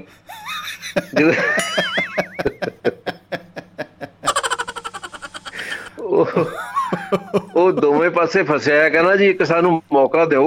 ਮੈਂ ਕਿਹਾ ਕੀ? ਕਹਿੰਦਾ ਅਸੀਂ ਦੁਬਾਰਾ ਕਰ ਦਿੰਦੇ ਹਾਂ। ਉਹ ਦੇਖੋ ਉਹਨਾਂ ਨੇ ਉੱਥੇ ਦੁਬਾਰਾ ਰੰਗ ਕੀਤਾ ਤੇ ਅੱਜ ਮੈਂ ਉੱਥੇ ਉਦੋਂ ਬਾਅਦ ਪੰਜ ਛੇ ਸਾਲ ਦੇਖਿਆ ਹੈਗਾ ਵੀ ਉਹ ਰੰਗ ਨਹੀਂ ਲਿਆ ਹੈਗਾ ਉੱਥੋਂ। ਬੱਲੇ, ਫਿਰ ਪਤਾ ਨਹੀਂ ਉਹਨੇ ਕੀ ਰੰਗ ਪਾ ਕੇ ਕੀਤਾ। ਸਮੋਸਮ ਉਹਨੇ ਮਤਲਬ ਓਰੀਜਨਲ ਕਰਤਾ ਫਿਰ ਕਹਿ ਲਓ। ਹਾਂ, ਤੇ ਇਸ ਤਰ੍ਹਾਂ ਦੀ ਜਿਹੜੀ ਕਈ ਚੀਜ਼ਾਂ ਉੱਥੇ ਜਿਹੜਾ ਬਣਦੀ ਹੁੰਦੀਆਂ ਸੀ ਨਾ, ਕੋਈ ਜਿਵੇਂ ਬੱਸ ਸਟੈਂਡ ਦਾ ਕੋਈ ਉੱਥੇ ਪਲੇਟਫਾਰਮ ਬਣ ਰਿਹਾ ਹੈਗਾ ਜੀ ਜੀ, ਕੋਈ ਮਾਰਕੀਟ ਦਾ, ਕੋਈ ਜਿਹੜੀਆਂ ਹੁੰਦੀਆਂ ਨੇ ਮੰਡੀਆਂ, ਇਹਨਾਂ ਦਾ ਕੋਈ ਬਣ ਰਿਹਾ ਹੈਗਾ। ਅਸੀਂ ਥੋੜਾ ਜਿਹਾ ਉੱਥੇ ਜਾ ਕੇ ਐਂ ਗੇੜਾ ਕੱਢ ਕੇ ਥੋੜੀ ਜਿਹੀ ਡਫਲੀ ਵਜਾਵਣੀ, ਪਤਾ ਲੱਗ ਜੇ ਵੀ ਇੱਥੇ ਵਿਜੀਲੈਂਸ ਦੇਖਦੀ ਹੈ। ਤੇ ਉਹ ਕੰਮ ਜਿਹੜੇ ਨੇ ਬੜੇ ਫਸਟ ਕਲਾਸ ਹੋ ਜਾਂਦੇ ਸੀ। ਬਿਲਕੁਲ ਬਿਲਕੁਲ ਬਿਲਕੁਲ ਜੀ, ਨਹੀਂ ਬਿਲਕੁਲ ਉਹ ਤਾਂ ਫਰਕ ਪੈਂਦਾ ਹੀ ਜੀ। ਫਿਰ ਇਹਦੀ ਜਿਹੜਾ ਹੁਣ ਤੁਹਾਡਾ ਟਾਈਮ ਨਹੀਂ ਹੋ ਗਿਆ ਹੈਗਾ? ਹਾਂਜੀ ਲਗਭਗ ਜੀ, ਪਰ ਤੁਸੀਂ ਜਾਰੀ ਰੱਖੋ। ਇਹ ਮੈਂ ਤਾਂ ਕਹਿਣਾ ਵੀ ਜਿਹੜੀ ਆਵਾਜ਼ ਹੈ ਜੀ, ਇਹ ਹਰ ਇੱਕ ਬੰਦੇ ਨੂੰ ਜਿਹੜੀ ਹੈ ਡਫਲੀ ਦੀ ਆਵਾਜ਼ ਨਿਕਲਣੀ ਚਾਹੀਦੀ ਹੈ, ਬੰਦੇ ਦੀ ਹਿੰਮਤ ਕਰਨੀ ਚਾਹੀਦੀ ਹੈ ਜੀ ਜੀ, ਫੇਰ ਹੀ ਕੁਛ ਜਿਹੜਾ ਸਾਡੇ ਸਮਾਜ ਦੇ ਵਿੱਚ ਸੁਧਾਰ ਹੋ ਸਕਦਾ ਹੈ ਜੀ ਜੀ। ਤੇ ਇੱਕ ਬੜਾ ਚਿਰ ਦੀ ਗੱਲ ਹੈਗੀ ਆ ਜੀ, ਜਲੰਧਰ ਸਟੇਸ਼ਨ ਤੋਂ ਤੁਸੀਂ ਲੰਘਦੇ ਸੀ, ਉੱਥੇ ਇੱਕ ਗੱਡੀ ਖੜੀ ਹੁੰਦੀ ਸੀ, ਠੀਕ ਹੈ ਜੀ, ਹਾਂਜੀ ਹਾਂਜੀ, ਤੇ ਉਹ ਅੱਗ ਨਾਲ ਸਾੜ ਦਿੱਤੀ ਸੀ, ਉਹ ਇੱਕ ਕੋਈ ਮੂਵਮੈਂਟ ਚੱਲੀ ਸੀ। ਬਿਲਕੁਲ ਬਿਲਕੁਲ, ਉਹ ਉੱਥੇ ਖੜੀ ਹੈ ਜੀ, ਰਾਮਾ ਮੰਡੀ ਵਾਲੇ ਪਾਸੇ ਕਹਿ ਲਓ ਜੀ। ਹਾਂ, ਬਹੁਤ ਚਿਰ ਖੜੀ ਰਹੀ ਆ ਜੀ ਜੀ। ਤੇ ਮੈਂ ਉੱਥੋਂ ਜਿਹੜਾ ਹੈਗਾ ਲੰਘਦਾ ਸੀ ਤਾਂ ਮੇਰੇ ਦੇਖੋ ਕਵਿਤਾ ਇੱਕ ਛੋਟੀ ਜਿਹੀ ਬਣ ਗਈ ਉਹਦੇ ਉੱਤੇ। ਆਹਾ, ਕਿਆ ਬਤਾ ਜੀ। ਹਾਂਜੀ ਜੀ ਜੀ, ਇਹ ਡਫਲੀ ਵਜਾਉਣ ਵਾਲੀ ਜੀ ਜੀ ਇਰਸ਼ਾਦ ਜੀ, ਉਹ ਸੀ ਵੀ ਰੇਲ ਗੱਡੀ ਚੋਂ ਆਉਂਦੀ ਆਵਾਜ਼। ਅੱਛਾ, ਵਾਹ। ਜਦੋਂ ਵੀ ਮੈਂ ਲੰਘਦਾ ਹਾਂ ਜਲੰਧਰ ਕੈਂਟ ਦੇ ਸਟੇਸ਼ਨ ਕੋਲੋਂ ਜੀ, ਤਾਂ ਉੱਥੇ ਖਲੋਤੀ ਅੱਗ ਨਾਲ ਝੁਲਸ ਝੁਲਸੀ ਹੋਈ ਰੇਲ ਗੱਡੀ ਚੋਂ ਉਸ ਦੀ ਆਵਾਜ਼ ਸੁਣਾਈ ਦਿੰਦੀ ਹੈ। ਓਹੋ, ਕਿਆ ਬਤਾ। ਮੈਂ ਮੈਂ ਉਸ ਦੀ ਆਵਾਜ਼ ਸੁਣ ਕੇ ਨਾ ਕੁਝ ਬੋਲਦਾ, ਨਾ ਮੂੰਹ ਕਿਸੇ ਹੋਰ ਪਾਸੇ ਘਮਾਉਂਦਾ। ਅੱਛਾ ਜੀ। ਰੇਲ ਗੱਡੀ ਦੇ ਝੁਲਸੇ ਹੋਏ ਡੱਬਿਆਂ ਅੰਦਰ ਨੀਝ ਲਾ ਕੇ ਵੇਖਦਾ ਹੋਇਆ ਜੀ ਚੁੱਪ ਚਪੀਤਾ ਸੁਣਦਾ ਹਾਂ ਆਵਾਜ਼। ਵਾਹ ਜੀ ਵਾਹ, ਖੂਬ ਹੈ। ਜੋ ਹੋਰ ਉੱਚੀ ਹੋ ਕੇ ਰਾਹੀਆਂ ਨੂੰ ਵੰਗਾਰਦੀ ਹੈ। ਆਹਾ। ਉੱਠੋ, ਜਾਗੋ, ਬੋਲੋ, ਲਿਖੋ, ਵਾਹ, ਪਾਓ ਉਹਨਾਂ ਨੂੰ ਲਾਹਣਤਾਂ ਜੀ ਜਿਨ੍ਹਾਂ ਮੇਰਾ ਇਹ ਹਾਲ ਬਣਾਇਆ ਹੈ। ਆਹਾ। ਬਹੁਤ ਲੰਮੀਆਂ ਵਾਟਾਂ ਤੈਅ ਕਰਨੀਆਂ ਸਨ ਅਜੇ ਮੈਂ ਜੀ, ਜ਼ਾਲਮਾਂ ਨੇ ਬਿਨਾਂ ਦੋਸ਼ੋਂ ਸਾੜ ਕੇ ਬਦਨ ਮੇਰਾ ਇਸ ਬੇਕਾਰ ਪਟੜੀ ਤੇ ਖੜਾਇਆ ਹੈ। ਹੋ ਹੋ ਹੋ ਹੋ। ਜੇ ਜੇ ਤੁਸੀਂ ਜਾਗ ਪਏ ਤਾਂ ਅੱਗੇ ਤੋਂ ਕਿਸੇ ਰੇਲ ਗੱਡੀ ਨੂੰ ਕੋਈ ਅੱਗ ਲਾਉਣ ਦੀ ਹਿੰਮਤ ਨਹੀਂ ਕਰੇਗਾ। ਵਾਹ। ਜੇਕਰ ਤੁਸੀਂ ਇਸੇ ਤਰ੍ਹਾਂ ਮੌਨ ਧਾਰੀ ਰੱਖਿਆ ਤਾਂ ਉਹ ਦਿਨ ਦੂਰ ਨਹੀਂ ਜਦੋਂ ਭੂਤਰੀ ਹੋਈ ਕੋਈ ਭੀੜ ਤੁਹਾਡੇ ਸਫ਼ਰ ਦਾ ਹਸ਼ਰ ਵੀ ਮੇਰੇ ਸਫ਼ਰ ਜਿਹਾ ਬਣਾ ਦੇਵੇਗੀ, ਮੇਰੇ ਸਫ਼ਰ ਜਿਹਾ ਬਣਾ ਦੇਵੇਗੀ। ਵਾਹ ਜੀ ਵਾਹ, ਵਾਹ ਜੀ ਵਾਹ, ਵਾਹ ਜੀ ਵਾਹ, ਵਿਕ ਸਾਹਿਬ, ਵਾਹ ਜੀ ਵਾਹ, ਸਲੂਟ ਹੈ ਜੀ। ਬਹੁਤ ਖੂਬ, ਬਹੁਤ ਖੂਬ ਜੀ, ਬਹੁਤ ਖੂਬ। ਸ਼ੁਕਰੀਆ ਜੀ, ਬਹੁਤ ਮਿਹਰਬਾਨੀ ਜੀ, ਮਿਹਰਬਾਨੀ। ਮੁਹੱਬਤ ਜ਼ਿੰਦਾਬਾਦ ਤੇ ਜ਼ਿੰਦਗੀ ਜ਼ਿੰਦਾਬਾਦ ਜੀ। ਥੈਂਕ ਯੂ ਦੋਸਤੋ। ਬਹੁਤ ਸਾਰੀਆਂ ਕਾਲਸ ਜਿਹੜੀਆਂ ਨੇ ਮਿਸ ਵੀ ਗਈਆਂ ਨੇ, ਅਸੀਂ ਖਿਮਾ ਚਾਹਾਂਗੇ ਬਾਈਆਂ ਤੋਂ। ਔਰ ਅੱਜ ਦਾ ਪ੍ਰੋਗਰਾਮ ਜਿਹੜਾ ਹੈ ਆਪ ਸਭ ਦੀ ਸ਼ਮੂਲੀਅਤ ਦੇ ਨਾਲ, ਚਾਹੇ ਤੁਸੀਂ ਸੁਣਿਆ, ਚਾਹੇ ਵਿੱਚ ਆ ਕੇ ਆਪਣੀ ਆਵਾਜ਼ ਦੀ ਸਾਂਝ ਪਾਈ, ਵਿਚਾਰਾਂ ਦੀ ਸਾਂਝ ਪਾਈ, ਉਹਦੇ ਸਾਰੇ ਸਮੁੱਚੇ ਰੂਪ ਦੇ ਵਿੱਚ, ਚਾਹੇ ਕਮੈਂਟਸ ਦੇ ਰਾਹੀਂ, ਜਿਹੜੀਆਂ ਨੇ ਪੋਸਟ ਦੇ ਰਾਹੀਂ ਤੁਸੀਂ ਆਪਣੇ ਖਿਆਲ ਜਿਹੜੇ ਆ ਉਹ ਸਾਂਝੇ ਕੀਤੇ ਨੇ। ਸਾਰਿਆਂ ਦਾ ਅਸੀਂ ਸ਼ੁਕਰੀਆ ਅਦਾ ਕਰਦੇ ਹਾਂ ਦਿਲ ਦੀਆਂ ਗਹਿਰਾਈਆਂ ਤੋਂ। ਇਹ ਸਭ ਜੋ ਤਾੜੀਆਂ ਨੇ ਸਾਡੇ ਦਿਲ ਨੇ ਮਾਰੀਆਂ ਨੇ, ਕਿਆ ਬਾਤ ਹੈ, ਵਾਹ ਵਾਹ ਵਾਹ। ਕੁਲਵੰਤ ਸਿੰਘ ਜੀ ਤਲਵਾੜਾ ਲਿਖਦੇ ਸੀ ਕਿ ਜਿਵੇਂ ਉਹ ਹੈਲਮਟ ਦੀ ਗੱਲ ਕਰਦੇ ਸੀ ਨਾ ਕਿ ਬੰਦੇ ਨੇ ਆਪਣੀ ਬਾਂਹ 'ਚ ਫਸਾਇਆ ਹੁੰਦਾ ਹੈਲਮਟ ਅਤੇ ਫਿਰ ਦੇਖ ਦੂਖ ਕੇ ਕੋਈ ਨਾਕਾ, ਫਿਰ ਉਹ ਉਹ ਕਹਿੰਦੇ ਜੀ ਨਹੀਂ, ਘਰ ਵਾਲੀ ਦੀ ਬਾਂਹ 'ਚ ਫਸਾਇਆ ਹੁੰਦਾ ਉਹਨਾਂ ਨੇ ਉਹ ਹੈਲਮਟ, ਅਤੇ ਸਿਰ 'ਤੇ ਹੋਣਾ ਚਾਹੀਦਾ ਸੀ ਉਹ, ਉਹਨਾਂ ਨੇ ਲਿਆ ਹੈ। ਔਰ ਵੱਡੀ ਗੱਲ ਹੈ ਕਿ ਜੋ ਪਿੱਛੇ ਲੇਡੀਜ਼ ਬੈਠਦੀਆਂ ਨੇ ਉਹ ਤਾਂ ਉਹਨਾਂ ਨੂੰ ਤਾਂ ਲੱਗਦਾ ਕਿ ਸਿਰ ਲੋਹੇ ਦਾ ਹੀ ਆ, ਪਤਾ ਨਹੀਂ ਸਾਨੂੰ ਨਹੀਂ ਲੋੜ ਪਾਉਣ ਦੀ, ਬਈ ਗਾਹਾਂ ਜਿਹੜਾ ਬੰਦਾ ਹੈ ਉਹ ਜਿਹੜਾ ਚਲਾਉਂਦਾ ਉਹੀ ਹੈ ਬਸ ਜਿਹੜਾ ਖਤਰੇ ਦੇ ਵਿੱਚ। ਬਈ ਭਾਵੇਂ ਇੱਕ ਬਾਈਕ 'ਤੇ ਤਿੰਨ ਜਣੇ ਬੈਠੇ ਆ, ਜਾਣੀ ਕਿ ਤਿੰਨ 'ਚ ਭਾਵ ਬੱਚੇ ਬੈਠੇ ਆ ਜਾਂ ਕੁਛ, ਬੱਚਿਆਂ ਨੂੰ ਵੀ ਉਹਨਾਂ ਦੇ ਸਿਰ ਦੇ ਨਾਪ ਦਾ ਹੈਲਮਟ ਲੈ ਕੇ ਦੇ ਦਿਓ ਯਾਰ, ਕੀ ਹੋ ਰਿਹਾ ਹੈ। ਔਰ ਜ਼ਰੂਰ ਪਾ ਕੇ ਬੈਠੋ, ਆਪਣੀ ਜਿਹੜੀ ਸਾਵਧਾਨੀ ਜਿਹੜੀ ਸੁਰੱਖਿਆ ਹੈ ਉਹ ਬਹੁਤ ਜ਼ਰੂਰੀ ਹੈ। ਇਸ ਇਸ ਡੱਫਲੀ ਆਪਾਂ ਵਜਾਉਂਦੇ ਰਹਿੰਦੇ ਹਾਂ, ਬਸ ਆਪਣੀ ਜਦੋਂ ਕੰਮ ਦੀ ਕੋਈ ਡੱਫਲੀ ਵੱਜਦੀ ਹੋਵੇ ਤਾਂ ਜ਼ਰੂਰ ਉਹਦੇ ਵੱਲ ਗੌਰ ਕਰ ਲੈਣਾ ਚਾਹੀਦਾ ਹੈ, ਉਹਦੇ ਨਾਲ ਫਾਇਦਾ ਹੋਊਗਾ, ਨੁਕਸਾਨ ਕੋਈ ਨਹੀਂ। ਸੋ ਦੋਸਤੋ, ਗੱਲ ਸ਼ੁਰੂ ਹੋਈ ਸੀਗੀ ਬਹੁਤ ਹੀ ਮਜ਼ਾਹੀਆ ਮੋੜ ਦੇ ਵਿੱਚ ਔਰ ਬਹੁਤ ਹੀ ਗੰਭੀਰ ਨੋਟ ਦੇ ਉੱਤੇ ਆ ਕੇ ਜਿਹੜੀ ਆ ਇਹ ਅੱਜ ਦੀ ਗੱਲਬਾਤ ਦਾ ਜਿਹੜਾ ਸਫ਼ਰ ਉਹ ਆਪਣੇ ਇੰਤਜ਼ਾਮ 'ਤੇ ਪਹੁੰਚਿਆ ਏ। ਅਤੇ ਸ਼ੁਕਰਗੁਜ਼ਾਰ ਹਾਂ ਅਸੀਂ ਆ ਸਾਰੇ ਦੋਸਤਾਂ ਦੇ, ਸਾਰੇ ਸਾਥੀਆਂ ਦੇ, ਜਿਹੜੇ ਕਦਮ ਨਾਲ ਕਦਮ ਮਿਲਾ ਕੇ ਉਹਨਾਂ ਨੇ ਅੱਜ ਦੇ ਪ੍ਰੋਗਰਾਮ ਨੂੰ ਇੰਨਾ ਸਾਂਭਣਯੋਗ ਪ੍ਰੋਗਰਾਮ ਜਿਹੜਾ ਹੈ ਉਹ ਬਣਾਇਆ ਹੈ। ਸੋ ਦੋਸਤੋ, ਕੱਲ੍ਹ ਇਸੇ ਤਰ੍ਹਾਂ ਹੀ ਆਪਾਂ ਫਿਰ ਰੂਬਰੂ ਹੋਵਾਂਗੇ ਮਹਿਫਲ ਮਿੱਤਰਾਂ ਦੀ ਪ੍ਰੋਗਰਾਮ ਲੈ ਕੇ ਆਪ ਜੀ ਦੀ ਸੇਵਾ ਦੇ ਵਿੱਚ। ਕੱਲ੍ਹ ਰਾਤ ਅੱਠ ਵਜੇ ਤੋਂ ਲੈ ਕੇ ਦਸ ਵਜੇ ਤੱਕ ਇਹੋ ਟਾਈਮ, ਇਹੋ ਚੈਨਲ ਅਤੇ ਤੁਹਾਡਾ ਆਪਣਾ ਦੁਆਬਾ ਰੇਡੀਓ, ਤੁਹਾਡੀ ਆਪਣੀ ਆਵਾਜ਼। ਸੋ ਸੁਣਦੇ ਰਹੋ, ਖੁਸ਼ ਰਹੋ, ਆਬਾਦ ਰਹੋ, ਜ਼ਿੰਦਾਬਾਦ ਰਹੋ, ਪਾਇੰਦਾਬਾਦ ਰਹੋ। ਤੋਂ ਆਪਾਂ ਉਹਨਾਂ ਸਾਰੇ ਦੋਸਤਾਂ ਦਾ ਵੀ ਸ਼ੁਕਰੀਆ ਅਦਾ ਕਰਨਾ ਚਾਹਾਂਗੇ ਜਿਹੜੇ ਫਾਈਨੈਂਸ਼ਲੀ ਜਿਹੜੀ ਆ ਮਦਦ ਕਰਦੇ ਨੇ ਦੁਆਬਾ ਰੇਡੀਓ ਦੀ, ਸਿੱਧੇ ਢੰਗ ਨਾਲ ਅਸਿੱਧੇ ਢੰਗ ਨਾਲ। ਸਾਡੀ ਜਿਹੜੀ ਵੈਬਸਾਈਟ ਆ ਦੁਆਬਾ ਰੇਡੀਓ ਡੋਟ ਕਾਮ, ਉਹਦੇ ਰਾਹੀਂ ਕੁਝ ਦੋਸਤ ਜਿਹੜੇ ਆ ਆਪਣਾ ਜਿਹੜਾ ਸਾਨੂੰ ਸਾਥ ਦਿੰਦੇ ਨੇ। ਤੋ ਆਪ ਤੁਸੀਂ ਵੀ ਆਪਣੇ ਕਾਰੋਬਾਰੀ ਸੁਨੇਹੇ ਜਿਹੜੇ ਆ ਦੁਆਬਾ ਰੇਡੀਓ ਦੇ ਜਿੰਨੇ ਪ੍ਰੋਗਰਾਮ ਨੇ ਸਾਰਿਆਂ ਦੇ ਵਿੱਚ ਉਹ ਸਾਂਝੇ ਕਰ ਸਕਦੇ ਹੋ, ਅਤੇ ਉਹਦੇ ਲਈ ਜਾਣਕਾਰੀ ਜਿਹੜੀ ਆ ਤੁਸੀਂ ਸਾਡੀ ਵੈਬਸਾਈਟ ਤੋਂ ਲੈ ਸਕਦੇ ਹੋ। ਤਾਂ ਸ਼ੁਕਰੀਆ ਜੀ, ਸ਼ੁਕਰੀਆ। ਮੁਹੱਬਤ ਜ਼ਿੰਦਾਬਾਦ, ਜ਼ਿੰਦਗੀ ਜ਼ਿੰਦਾਬਾਦ ਕਹਿੰਦੇ ਹੋਏ ਆਪਾਂ ਲੈਂਦੇ ਹਾਂ ਜੀ ਆਗਿਆ ਸਾਰੇ ਮਹਿਫਲ ਦੇ ਵਿੱਚ ਰੂਬਰੂ ਦੋਸਤਾਂ ਤੋਂ। ਕੱਲ੍ਹ ਮਿਲਣ ਦੇ ਵਾਅਦੇ ਨਾਲ ਦਿਓ ਸਮਰਜੀਤ ਸਿੰਘ ਸ਼ਮੀ ਨੂੰ ਆਗਿਆ। ਜ਼ਿੰਦਗੀ ਜ਼ਿੰਦਾਬਾਦ, ਮੁਹੱਬਤ ਜ਼ਿੰਦਾਬਾਦ।